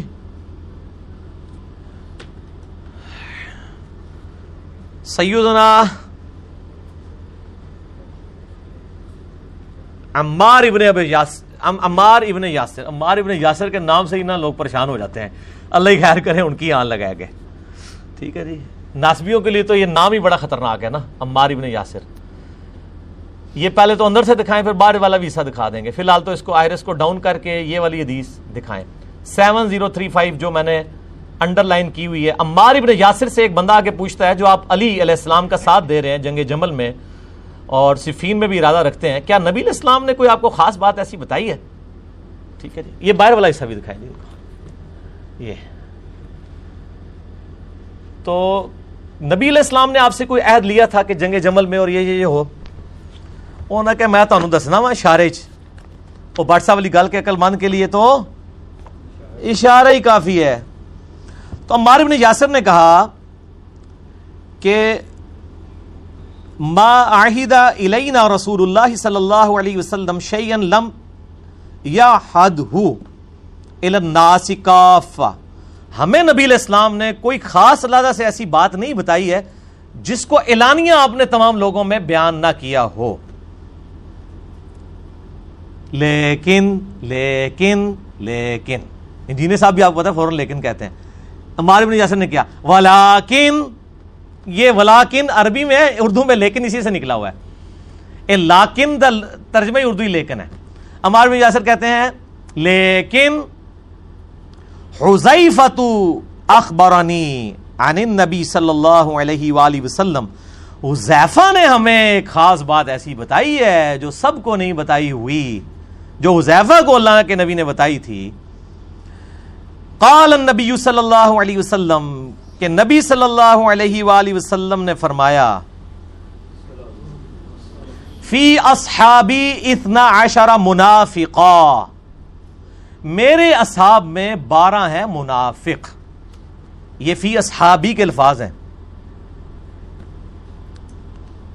اس کے بعد وہ فرماتے ہیں فی ہم سمانیت لا يدخلون الجنت حتی یلج الجمل فی سم الخیات ان میں سے آٹھ ایسے ہیں جو جنت میں داخل نہیں ہوں گے، یہاں تک کہ اونٹ سوئی کے ناکے سے نہ گزر جائے۔ یہ قرآن میں بھی محاورہ آیا ہے۔ یہ عرب کا محاورہ تھا سورت الراف میں آیا کہ کافر جو ہے وہ جنت میں داخل نہیں ہو سکتے، جس طرح کہ اونٹ جو ہے وہ سوئی کے ناکے میں سے نہیں گزر سکتا۔ اللہ گزار سکتا ہے، لیکن یہ تلقی بالمحال جسے کہا جاتا ہے۔ سمان یا تو منہم تکفی کا حمد دبیلا ان میں سے آٹھ ایسے ہیں جن کو دوبیلا پھوڑا کافی ہو جائے گا۔ یعنی ان بارہ منافقین میں سے ان کی نشانی یہ ہے کہ ان میں سے آٹھ جو ہیں وہ دوبیلا پھوڑے کے نکلنے سے مریں گے۔ جنو جنو دوبیلا نکلے گا جے، سمجھ لو کہ اے منافق ہے۔ لیکن اب دوبیلا ایک کینسر کا پھوڑا ہے، وہ زیادہ لوگوں کو بھی نکل سکتا۔ ہے ضروری نہیں ہے۔ لیکن ہر اس بندے جس کو دوبیلا نکلے، وہ ضروری نہیں منافق ہو۔ لیکن جو منافق ہوگا، اس کو دوبیلا نکلے گا۔ اب ہم انہی علماء سے پوچھ پوچھ کے چلتے ہیں۔ یہ اپنے علماء اس حدیث کو سیون زیرو تھری فائیو لے جائیں۔ صحیح مسلم کی۔ ان کو کہ کہ ہمیں ان اصحاب کی لسٹ بتائیں جو دوبیلا پھوڑے کے نکلنے سے مرے تھے۔ تو جو علمی لوگ ہوں گے نا، وہ تو آپ کو پھر وہ ادھر سے ان کے نا جاگ نکلنی شروع ہو جائے گی۔ عام آدمی تو پتہ ہی نہیں ہوگا ہے، کی لکھے ہے۔ جڑے علمی نے ان کو پتا ہے کس کس کی موت اس پھوڑے سے ہوئی ہوئی ہے۔ میں اس لیے نہیں بتاتا، پھر وہ پرسنل والا معاملہ ہو جائے گا۔ بہرل یہ ازیفہ ابن جمان کو منافقین کے نام بتائے۔ میں نے کہا تھا کہ ایک روایت، آپ ظاہر تاریخی روایتیں جو سپورٹیو ہوتی ہیں اس طرح کے واقعات کو، ان کا تو ویٹیج بہت کم ہے۔ انٹینسٹی کے پوائنٹ آف ویو سے۔ اس کو اگر کوئی بیان کرتا ہے، کوئی مسئلہ نہیں ہے۔ یہ جو حدیث مسلم کی ہے، اس، یہ حدیث ابو دعود میں بھی ہے۔ اس میں آپ اہل حدیث علماء، دیوبندی علماء کی ذرا تفسیر اٹھا کے پڑھ لیں کہ سیدنا عمر فاروق رضی اللہ تعالیٰ نے غزوہ تبوک کے کانٹیکس میں یہ بات ہو رہی ہے۔ وہاں پہ ان بارہ منافقین نے حضور پہ قاتلانہ حملہ کیا تھا۔ میرا مسئلہ نائنٹی سکس پورا سنیں۔ اس میں میں نے قاتلانہ حملے کے بعد بتایا ہے کہ حضرت عمر فاروق رضی اللہ تعالیٰ عنہ جنازہ نہیں پڑھتے تھے۔ مراد یہ کہ ظاہر ہے کہ انہی لوگوں کا۔ اب وہ بیچ میں نٹی کٹی کہہ رہا ہے کہ یہ سارے صحابہ کا ذکر کر رہا ہے، حالانکہ وہ چند کا ذکر تھا۔ لگتا مشکا رہی ہے نا، وہ چند کا ظاہر ہے۔ میں غزوہ تبوک سے اس سے پہلے میں نے واقعہ سنایا ہے کہ غزوہ تبوک پہ بارہ صحاب ایسے تھے جنہوں نے حضور پہ قاتلانہ حملہ کیا تھا۔ ان کے نام زیفہ ابن جمان کو پتہ ہے عام صحابہ کو نہیں پتا تھے۔ تو نٹی گٹی سے پکڑنا شروع کر دیتے۔ پہلے تو آپ یہ دوبیلا پھوڑا اور یہ یہ ساری چیزیں کلیئر کریں۔ اور میں یہاں پہ بتاؤں، بخاری مسلم میں جو حدیث ہے کہ میرے عوضے کو اثر پہ ایسے لوگ لائے جائیں گے جن کو میں پہچانوں گا، وہاں پہ بھی الفاظ ہیں، اصحابی اصحابی۔ یہ میرے صحابہ ہیں۔ مجھے بتایا جائے گا، آپ کے بعد انہوں نے دین بدل دیا تھا۔ عبداللہ ابن ابھی ملائکہ کہتے ہیں، وہ جب بھی حدیث بیان کرتے تھے، بخاری کے الفاظ ہیں، اے اللہ، ہم تجھ سے دعا کرتے ہیں، تیرے نبی کے بعد تیرے نبی کے دین سے الٹے قدم نہ پھریں، صلی اللہ علیہ وآلہ وسلم۔ اور ابن عباس کا قول ہے صحیح بخاری میں کہ ان سے مراد وہ لوگ ہیں جو نبی الاسلام کی وفات کے بعد مرتد ہو گئے تھے۔ نبی الاسلام کی وفات کے بعد جو مرتد ہو، وہ نبی کے زمانے میں کیا ہوتا ہے؟ مسلمان نہیں، سر سیابی ان ڈیفینیشن ہی بھول گئے سیابی تھی جس نے ایک نظر بھی دیکھ لیا۔ وہ ڈیفینیشن ہی بھول جاؤ گے۔ سیابی ہوتا ہے۔ مسلمان نہیں۔ اچھا جو صحیح بہاری میں آتا ہے، حضرت عمر کے خلاف منکرین زکات کھڑے ہوئے کتال کیا۔ منکرین زکات کون تھے؟ بریلوی دو بندی حدیث۔ سیابی مرتد ہوئے۔ ٹھیک ہے، سیابی کی ڈیفینیشن ہے، جس نے ایمان کی حالت میں حضور کو دیکھا، صحبت کی، پھر مرتے دم تک ایمان پہ قائم رہا۔ آپ کی مبارک زندگی میں بھی کئی مرتد ہوئے۔ مسئلہ نائنٹی سکس میرا دیکھیں، سر، اسی لیے پورا مقدمہ سمجھا کریں۔ بیچ میں سے پکے چوز کریں گے نا، میرے بھائی تو پہلی دفعہ جب کوئی ایک حنفی عالم دین جس نے، یہ بڑی میں امپورٹنٹ مثال دینے لگوں۔ ایک حنفی عالم دین جس نے علماء کی ڈگری لی ہوئی ہے اور بخاری اس نے سلیکٹو پڑھی ہوئی ہے فاروق تحصیل ہونے کے بعد اس کو جب کوئی بتاتا ہے بخاری میں تو رفل الدین سے طریقہ لکھا ہے نماز کا۔ وہ کہتا ہے اے تو ہو ہی نہیں سکتا۔ اس لیے کہ اس بیچارے نے پڑھی نہیں ہوئی ہے۔ اسی طریقے سے سنی شیعہ کنفلکٹ ہمارے اہل حدیث جو بندی بریلوی بھائیوں نے پڑھا ہی نہیں ہوا۔ اس لیے جب ہم یہ حدیثیں بیان کرتے ہیں، وہ کہتے ہیں اوے اے کیا ہو گیا؟ اسے وہ نہیں ہوتا ہے کہ اوے رفائی دین کتوں آ گیا؟ اوے یہ کیسے آ گیا کہ بخاری میں 28 نمبر حدیث ہے کہ مار کو ایک باغی جماعت قتل کرے گی، مار ان کو اللہ اور جنت کی طرف بلائے گا اور وہ جماعت دوزخ کی طرف بلانے والی جماعت ہوگی۔ وہ یہ کیسے ہو گیا کہ حضرت معاویہ رضی اللہ تعالیٰ کی جماعت کو نبی علیہ السلام نے دوزخ کی طرف بلانے والی باغی جماعت فرما دیا؟ یہ بخاری میں کیسے آ گیا؟ یار، یہ بخاری کے انشیوں نے تو نہیں لکھی۔ امار مولا علی کا ساتھی جنت کی طرف بلانے والا۔ تو سر پھر ہم بار بار کہتے ہیں نا، اسی لیے کہتے ہیں، اٹھو اٹھو، اور دکھاؤ دکھاؤ۔ واقع کربلا کا حقیقی پس منظر، بہتر سی الاسناد حدیث کی روشنی میں دو سو روایتیں اہل سنت کی مین سٹریم کی کتابوں سے، بخاری مسلم سے سیونٹی پرسنٹ اور باقی کتابوں سے۔ دور حاضر کے تمام محدثین کی تحکیم کے ساتھ، اردو میں بھی، عربی میں بھی، انگلش میں بھی، اور ہندی میں بھی۔ جنگ جمل، صفین، نہروان، سب کچھ اس میں کور ہے۔ ان شاء اللہ تعالیٰ۔ ٹھیک ہے جی؟ وہ سوال کدھر پورا ہی ہو گیا۔ ٹھیک ہو گیا جی۔ آپ بعض اوقات اچھا جی آپ جی آپ آپ بعض اوقات اپنی گفتگو میں پھکی کا لفظ استعمال کرتے ہیں، یہ پھکی کس بلا کا نام ہے؟ اس کے لیے میرے بھائی آپ پنجابی ہو جائیں پہلے۔ ویسے پھکی اردو میں بھی یوز ہوتا ہے نا؟ ہے اردو میں بھی پھکی لفظ ہے۔ یہ آپ مسئلہ 179 میرا دیکھیں۔ انجینئر محمد علی مرزا عوام الناس کی عدالت میں، جس میں مجھ سے بیس چل چلاتے کوشچن کیے گئے ہیں۔ جو میرا خیال عام علماء تو سن بھی نہیں سکتے۔ اور مجھے لوگ کہتے ہیں میں سخت ہوں، میں نے ابھی تک یوٹیوب کی دنیا میں اپنے سے زیادہ نرم بندہ کوئی نہیں دیکھا۔ جس طرح سے مجھ سے سوال کیے جاتے ہیں اور جس نوعیت کے مجھ سے سوال کیے جاتے ہیں، سر، یہ ایک دفعہ کبھی تارک جمیل اور غامدی صاحب کو کر کے دیکھیں۔ تو آپ ان کی وہ جواب ہی نہیں دیں گے۔ ان کو پتا یہ گاٹے فٹ ہونے والی بات ہے۔ تو سر، میرا کام پھر ذرا مشکل ہے نا۔ آپ پتا کیا کر رہے ہیں؟ آپ ہومیوپیتھک ڈاکٹر کا والا مجھے دیتے ہیں۔ یار، وہ ہومیوپیتھک ڈاکٹر یا جدو جاؤ میٹھی دوائی دینا ہے۔ میں وہاں سرجن۔ یار تیرے کو جدو کوئی مریض آتا ہے تو سیدھا چیرا مارنا ہے۔ بھائی میرے کو لا علاج مریض آتا ہے ادو چیرے کا ہی ٹائم رہ جاتا ہے۔ چیرا مار کے پینڈس باہر کاٹ دینا۔ چیرا ڈالتے ہیں۔ تو سرجن اور ہومیوپیتھک ڈاکٹر کو کمپیئر ہی نہیں کیا جا سکتا۔ اور آپ کہ اس نے تو کبھی چیرا نہیں لگایا، تو ہمیشہ چیرا لگاتا ہے۔ وہ سرجن ہوتا ہی وہ ہے جو ہمیشہ چیرا لگایا یہ تو میری ڈیوٹی ہے۔ میں اختلافی موضوعات لے کے چل رہا ہوں۔ تو میرے تو ٹاپکس ایسے ہیں کہ جن میں اس طرح کی باتیں ہوں گی۔ تو مجھ سے نہ آپ ایکسپیکٹ کریں۔ پھکی کہتے ہیں جب یہ پیٹ جو ہے نا، اس میں کبھی کوئی غبار وغیرہ اٹھے اور ہاضمہ خراب ہونا، تو وہ پھکی اور چورن وغیرہ کھایا جاتا چورن کا لفظ بھی استعمال ہوتا ہے اردو میں۔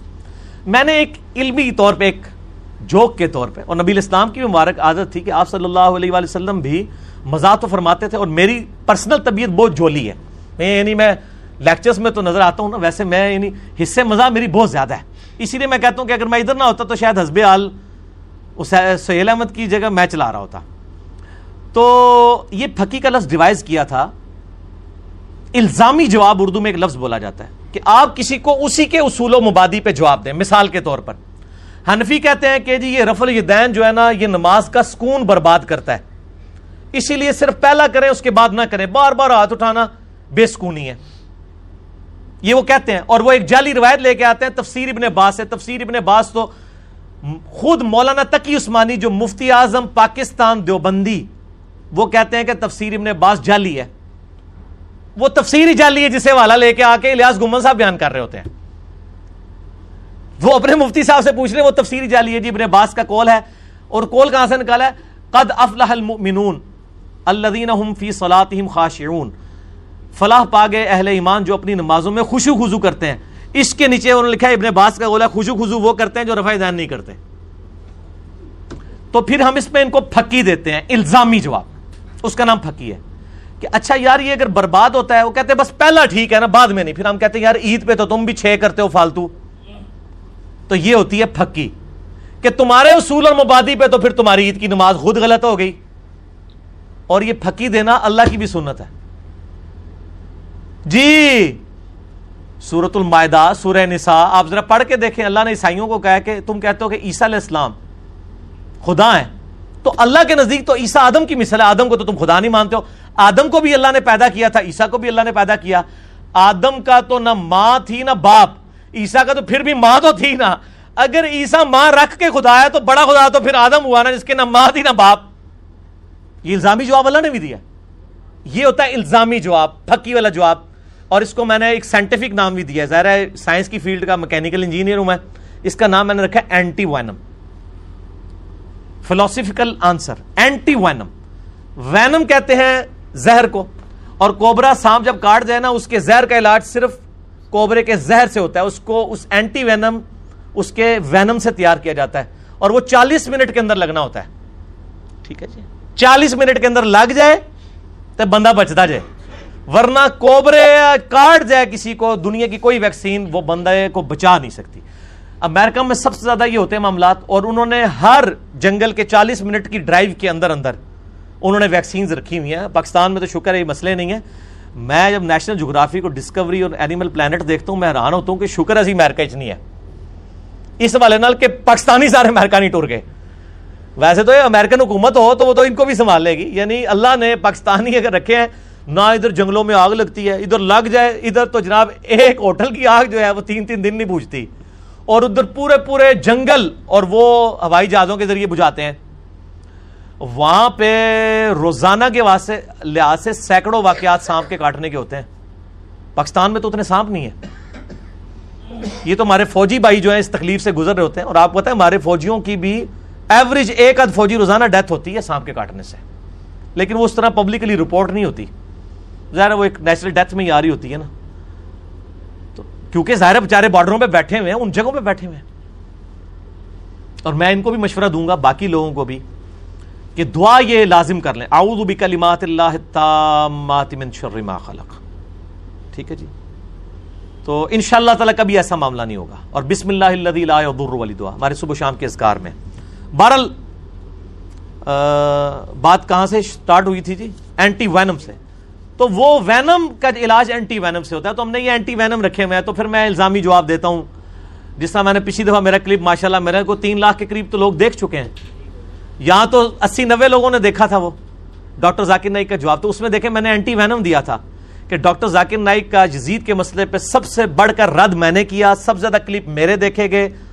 ملینز آف پیپل نے دیکھے۔ لیکن جو لوگ ڈاکٹر ذاکر کو ڈاکٹر ذاکر نائے کی بجائے نالائق کہہ رہے ہیں، اس کا نام بگاڑ رہے ہیں۔ تو پھر میں نے ان کو اینٹی وینم دیا تھا کہ آپ اگر اس غلطی کے اوپر اسے لانتی ڈکلیئر کر رہے ہیں، بجائے اس کی اصلاح کرنے کے، تو سر امام غزالی نے احیاء العلوم میں لکھا ہے کہ یزید کا کوئی ثابت نہیں ہے حضرت حسین کے قتل کا حکم دینا یا خود قتل کرنا، لہٰذا یزید جو ہے اس پہ لانت کرنے والے پہ لانت خود لوٹ آئے گی۔ اب یہ اینٹی وینم تھا۔ حالانکہ میں امام غزالی کے ساتھ ایگری نہیں کرتا ہوں، لیکن جو غزالی کے ماننے والے میں ان سے یہ سوال کروں گا کہ ڈاکٹر ذاکر نائک کو آپ جتنے گالی گلوچ کر رہے ہیں یزید کے مسئلے پہ، تو آپ پھر اگر واقعی اصول اور مبادی پہ ہے نا، تو وہی گالی گلوچ پھر امام غزالی کو بھی آپ کریں اپنے اصول کے تحت۔ میں تو نہ غزالی کو کرتا ہوں، نہ ڈاکٹر ذاکر نائک کو، میں تو دونوں کو غلط کہتا ہوں، علمی اختلاف کرتا ہوں، بس۔ تو اس لیے آپ بھی ذرا یہ نہ دیکھیں، آپ کے مطلب کا بندہ ہو تو آپ اس کے پیچھے جو ہے دامت برکاتم آ لیا دوسرا ہو جاتا ہے لانت اللہ علیہ۔ آپ بسا اوقات اپنی گفتگو میں لفظ میں کا استعمال کرتے ہیں، اس کی بجائے اگر ہم بول دیں تو تکبر سے بچ سکتے ہیں۔ سر، یہ تو بڑا تکبر ہے۔ عام تو وہ کہہ دیں کہ جمع سیکھا ہے۔ ویسے انڈین جو ہے نا، وہ ہم بولتے بھی ہیں۔ عام لینگویج میں بھی، ہمارے کراچی کے لوگ بھی۔ ہم فلاں جگہ گئے بھائی، ہم نے بریانی کھائی وہاں پر۔ ہمیں فلاں دوست بھی وہاں ملے، تو انہوں نے پان لے کر دیا۔ ہم تو بول دیتے ہیں وہ بھی۔ میرے بھائی، یہ میش ہے والے جو مسئلہ ہے، میرے بھائی، میں پہلے بھی عرض کر چکا ہوں، مسئلہ 179 دیکھیں۔ میں کے بغیر بسا اوقات جملہ پورا ہی نہیں ہو سکتا۔ کیا کروں؟ اگر یہ میں میں کر کے میں کہوں کہ چندہ دیو منو کھلا دیو منو، میرے اکاؤنٹ ہی ٹرانسفر کرو، تو پھر تو ٹھیک ہے۔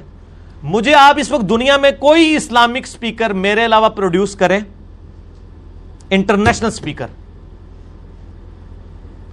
جو دنیا میں مسلمانوں سے چندہ نہ لے رہا ہو، ایک بتا دیں۔ ڈاکٹر ذاکر نائک کروڑوں میں چندہ لیتے ہیں۔ تارک جمیل صاحب کروڑوں میں لیتے ہیں۔ نعمان علی خان کروڑوں میں لیتے ہیں۔ ڈاکٹر فرت آشمی کروڑوں میں لیتے ہیں۔ میں اس چندے کو کنڈیم نہیں کر رہا۔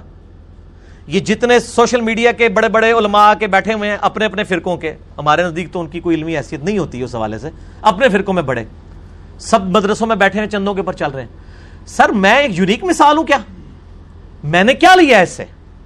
میں نے کوئی دنیاوی منفیت لی، کوئی چندہ بک بنائی، کوئی میں نے پارٹی لانچ کر دی، کوئی میں یعنی الیکشن میں کھڑا ہوا، کوئی مدرسہ بنا لیا، کوئی فرقہ لانچ کر دیا، ساروں کے پیچھے میں نے تو مسجد نہیں لادا بنائی۔ میرے ایک اشارے پہ سینکڑوں مسجدیں بن سکتی ہیں۔ میں نے کہا نہیں، یہ کام نہیں کرنا۔ سختی سے منع کیا اسلام میں فرقہ بن جائے گا۔ انہی کے پیچھے نمازیں پڑھیں۔ بریلوی دو بندی علیہ ہمارے بھائی ہیں۔ ہم کیوں ان سے لادا ہوں؟ ہم ان ساروں کو اپنا بھائی سمجھتے ہیں۔ تو سر، اس طرح کا کون سا اور عالم دین اور مبلغ ہے جو ایک روپیہ بھی نہ لیتا ہو، اپنی جیب سے لاکھوں روپیہ لگاتا ہو؟ کوئی جماعت نہ بنائی ہو۔ اچھا پھر دنیاوی منفیت کیا ہوتی ہے؟ لوگ کہتے ہیں جی فیم مل جائے گا۔ سر، فیم تو مجھے کوئی نہیں مل رہا۔ فیم تو تب ملے کہ جب مجھے بڑے بڑے سیمینارز میں بلایا جائے، مجھے گولڈ میڈل بنایا جائے مجھے بلاتے بھی ہیں تو میں نہیں جاتا ہوں۔ کسی ٹی وی چینل پہ نہیں میں جاتا ہوں۔ کسی بھی یعنی نہ میلز نہ فیمیلز کے ساتھ میرا انٹریکشن ہے۔ دنیا میں ہر چیز جو کوئی ایک عالم دین انجوائے کرتا ہے منفیت کے طور پہ، ان میں سے کوئی ایک چیز کیا، اس کا ایک ذرہ بھی میں انجوائے نہیں کر رہا۔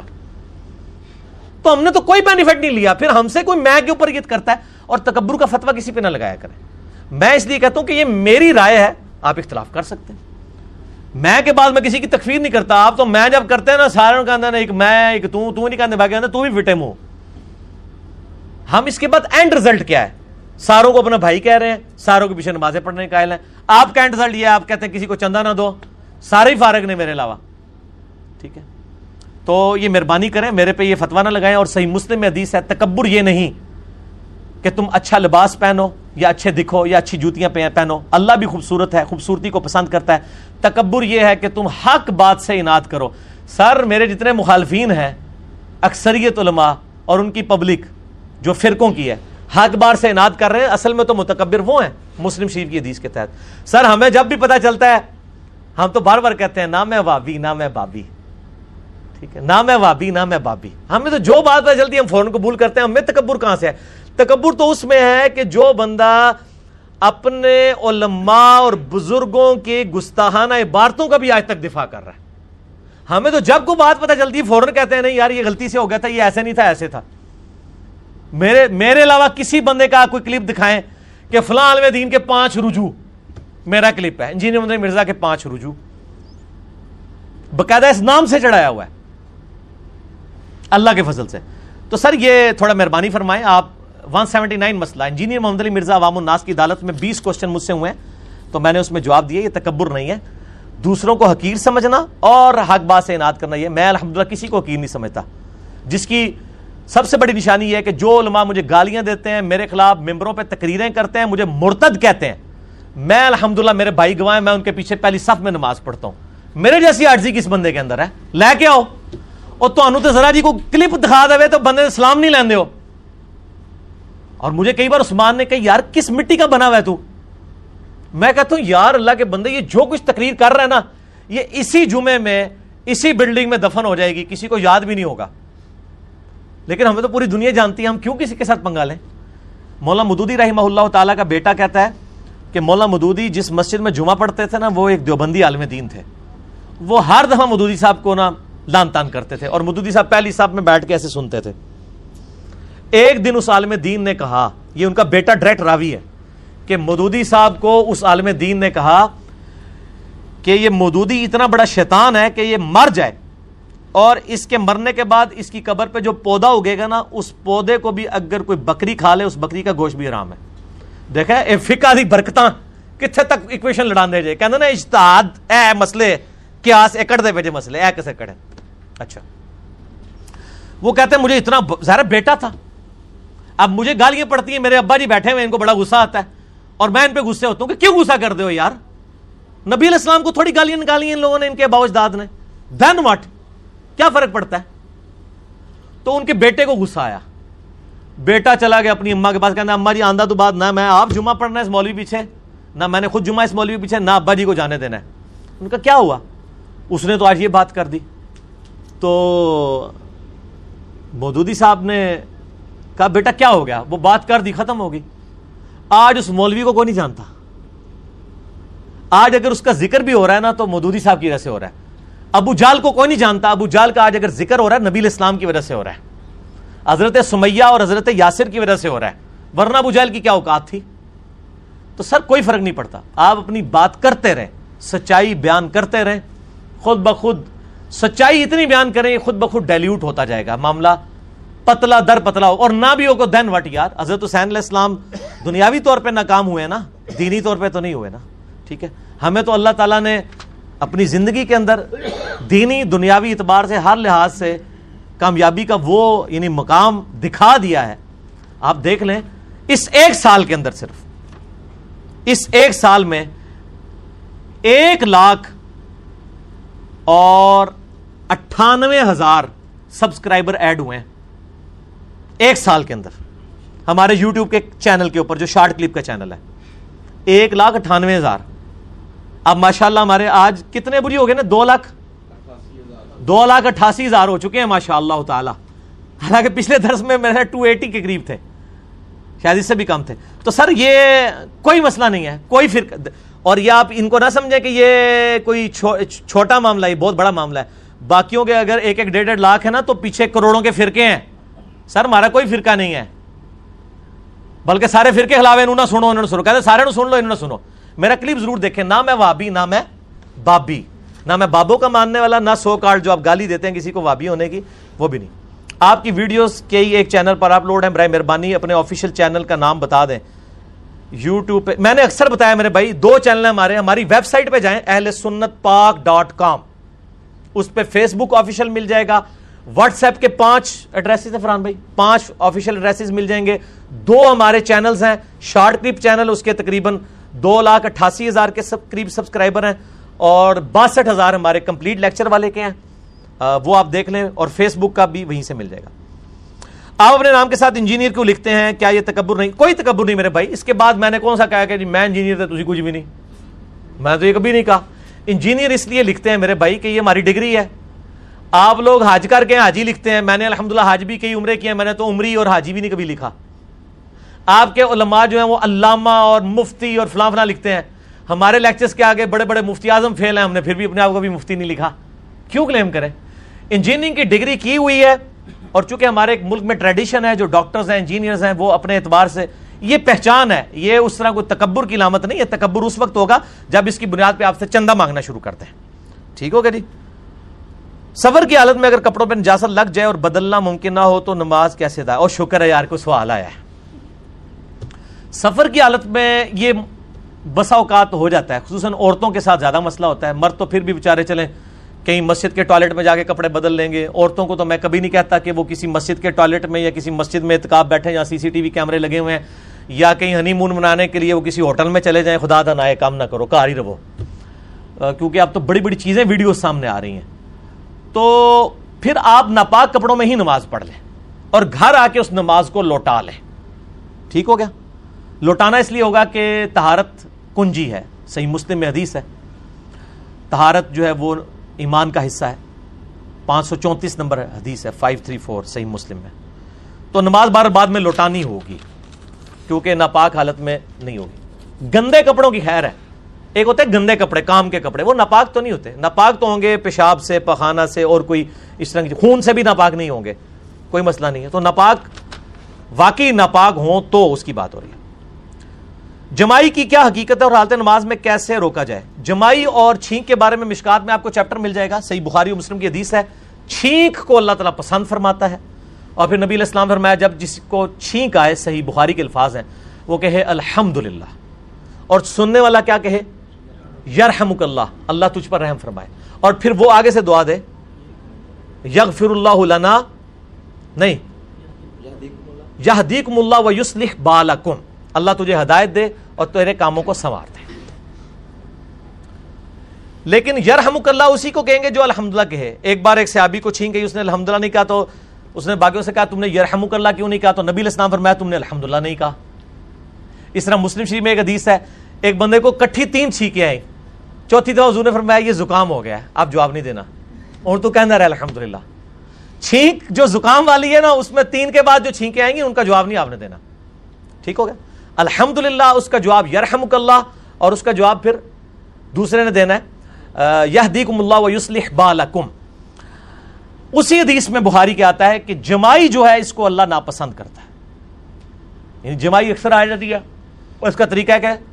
یوں ہاتھ رکھیں صحیح مسلم حدیث ہے کہ نماز کی حالت میں بھی کسی کو جمائی آتی ہے تو اپنے منہ پہ ہاتھ رکھ لے اور منہ کو بند کرے، کیونکہ شیطان منہ کے راستے داخل ہونے کی کوشش کرتا ہے۔ تو اس کا طریقہ یہ ہے کہ جب بھی جمائی آئے تو جو آپ کے لیے آسانی اب جب قیام میں ہے نا آپ، تو یہ الٹے ہاتھ کو نہ استعمال کیا کریں کھجلی کے لیے، کیونکہ پھر دونوں ہاتھ ہی اپنی جگہ سے ہل جاتے ہیں۔ پھر دائیں ہاتھ سے ہی ایسے کر لیں۔ باقی عام حالت میں آپ بائیں ہاتھ سے کر لیں، تو کافی قبرستان میں جا کر کون سی دعائیں پڑھی جائیں؟ کیا قرآن پڑھا جا سکتا ہے یا صرف دعائیں پڑھیں؟ دعائیں ثابت ہیں۔ السلام علیکم اہل الدیار من المؤمنین والمسلمین۔ وَإِنَّا إِن شَاءَ اللَّهُ بِكُمْ لَلَاحِقُونَ۔ نَسْأَلُ اللَّهَ لَنَا، نَسْأَلُ اللَّهَ لَنَا وَلَكُمُ الْعَافِيَةَ آپ یوٹیوب پہ لکھیں نا، قبرستان ہاتھ اٹھا کے دعا کرنا، میرا کلپ بھی کھل جائے گا۔ صحیح مسلم میں دس حدیثیں ہیں کہ نبی الاسلام قبرستان ہاتھ اٹھا کے دعا کرتے تھے۔ اللہ کے لیے ہاتھ اٹھانے آپ نے مطلب وہ مردے سے نہیں مانگنا۔ قرآن بھی مطلب جواز ہے اس کا۔ اگر کوئی پڑھنا چاہتا ہے بھالی سال سواب والا، کوئی ثابت نہیں ہے۔ ویسے قرآن پڑھے، قبرستان میں نماز پڑھنے سے اور اس کو سجدہ گاہ بنانے سے بخاری مسلم میں ہے کہ نبی الاسلام نے منع کیا ہے کہ حمام میں کوئی نماز نہ پڑھے، قبرستان میں نہ پڑھے۔ تو جس گھر فوتگی ہو، وہاں پہلی عید نہیں منانی چاہیے، یہ بات کہاں تک درست ہے؟ بالکل غلط ہے جی۔ تین دن کے بعد سوگی کوئی نہیں ہے۔ بخاری مسلم میں حدیث ہے، جو عورت اللہ اور یوم آخرت پہ ایمان رکھتی ہے، اس کے لیے حلال ہی نہیں ہے۔ تین دن سے زیادہ سوگ کرنا، سوائے خامند کے، اس کے لیے چار مہینے، دس دن کرے گی۔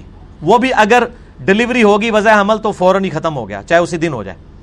تین دن سے زیادہ سوگ نہیں ہے۔ یہ پہلی شبرات، پہلی عید، یہ تو انڈیا، پاکستان دیا چیزاں نے۔ کیا برنا حالت میں کپڑے نہ پہنے ہوئے ہوں تو ذکر یا قرآن آیات پڑھ سکتے ہیں؟ اللہ کا ذکر تو آپ کر سکتے ہیں۔ کوئی حرج نہیں اس کے اندر۔ ایون آپ جنبی ہیں، آپ ذکر کر سکتے ہیں، اس پہ اجماع ہے۔ قرآن نہ پڑھیں۔ اسی طریقے سے بندہ غسل کرنے گیا تو اس وقت غسل سے پہلے بسم اللہ یا وضو سے پہلے اگر وہ ہے، بسم اللہ پڑھے، کوئی حرج نہیں ہے۔ کیا عقیقہ کا گوشت شادی میں کھلایا جا سکتا ہے؟ ہائے صدقے کتنے پہنچے جے؟ یعنی اس کا مطلب ہے عقیقہ جو ہو رہا ہوگا، اپنے بچے کا ہو رہا ہوگا، شادی چھوٹے بھائی کی ہو رہی ہوگی۔ اپنی شادی پہ تو نہیں ظاہر کھلا رہا ہوگا۔ یا کہیں اپنا رہ کیا عقیقہ اون کر رہا ہوگا؟ رہ جائے تو بعد میں بھی کر سکتے ہیں۔ نبی الاسلام نے لانے نبوت کے بعد اپنا عقیقہ کیا ہے۔ سنکبر البحقی میں موجود ہے۔ بڑی عمر کا عقیقہ بھی جائز ہے، لیکن اگر مجبوراً چھوٹ جائے۔ ویسے تو خیر سنت ہے، یہ فرض تو ہے نہیں ہے۔ لیکن ساتویں دن ہی آپ نے عقیقہ کرنا ہے۔ لیٹ نہ کریں۔ تو بعض لوگ کہتے ہیں، وہ منڈے دی مامی پی آمدی ہے تو منڈے دی چاچی پی آندی ہے تو تائی پی آندی ہے، پھوپھی آ رہی ہے۔ نہیں، ساتویں دن عقیقہ ہوگا۔ نبی اسلام کو فرمانا ہے اس کے بعد عام صدقہ ہے۔ تو شادی پہ کھلا سکتے ہیں، یہ وہ والا صدقہ نہیں ہے جو آپ کسی کو کھلا نہیں سکتے۔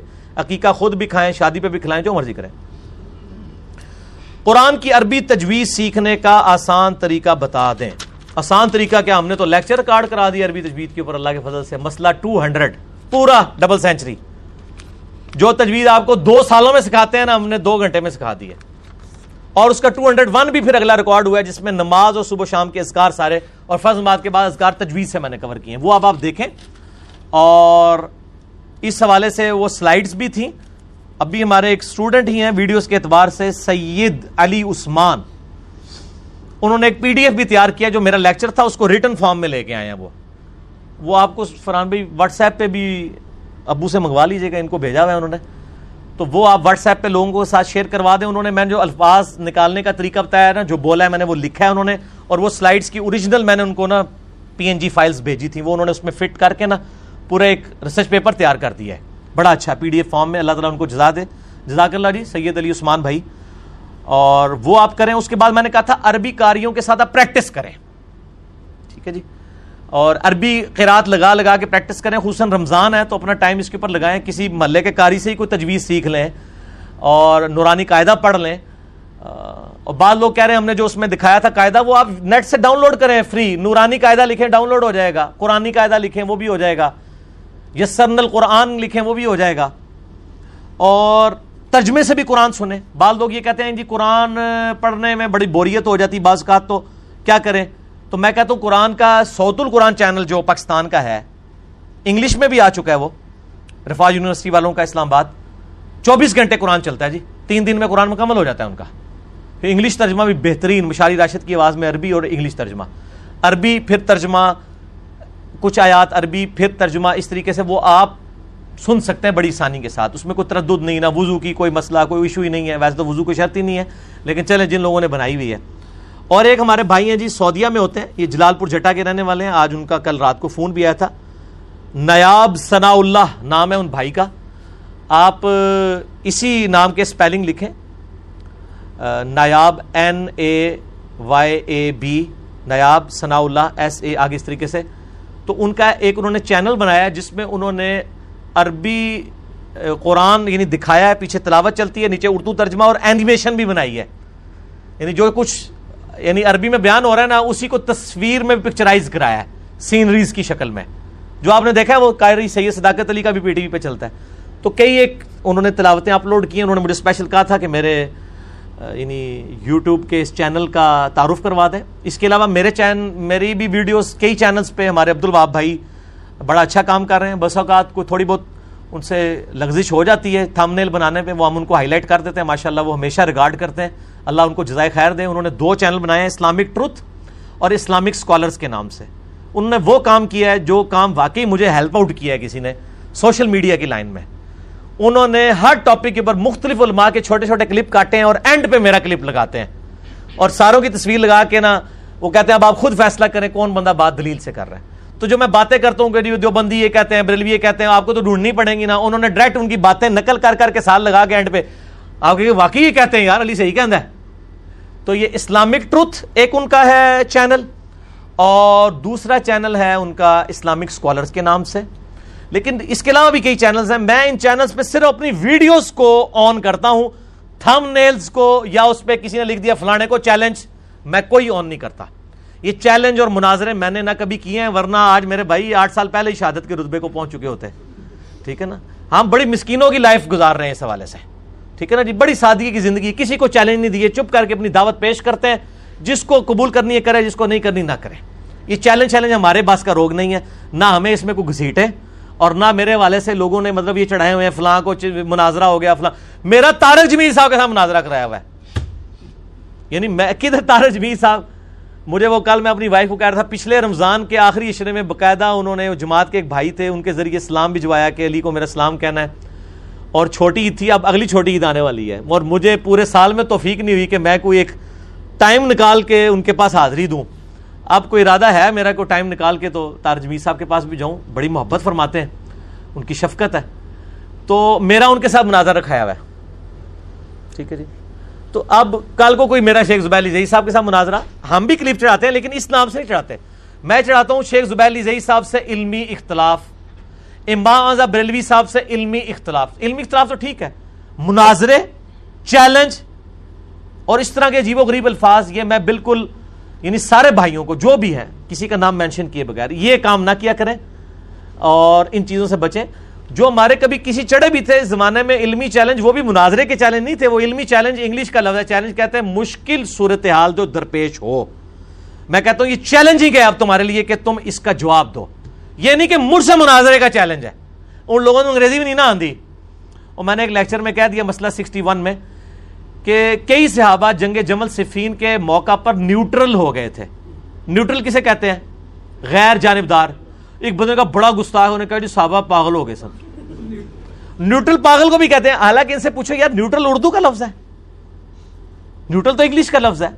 آپ نے انگلش کا معنی نہیں لیا اور پھر ایک وہ بندہ جو انگریزی میں جس کی تعلیم ہے چلو تھوڑا مولوی نیوٹرل بول رہا ہے تو ان تو اسپیلنگ بھی نہیں آنے ہوں گے جدو انجینئر صاحب بول رہے ہیں تو انگریزی چی لیا کرو نا تو میں نے اس کو سمجھایا اللہ کے بندے نیوٹرل کا مطلب ہوتا ہے غیر جانبدار تو انجینئر صاحب نے سننے سے تھوڑا جا پڑھا لکھا بھی ہونا چاہیے ٹھیک ہے نا جی قل هل يستوي الذين يعلمون والذين لا يعلمون انما يتذكر اولو الالباب اے نبی علیہ السلام فرما دیجیے علم والے اور بغیر علم والے برابر نہیں ہو سکتے نصیحت تو حاصل نہیں کرتے مگر علم والے انما یخش اللہ من عباده العلماء، اللہ کی خشیت معرفت صرف اہل علم کو ہے۔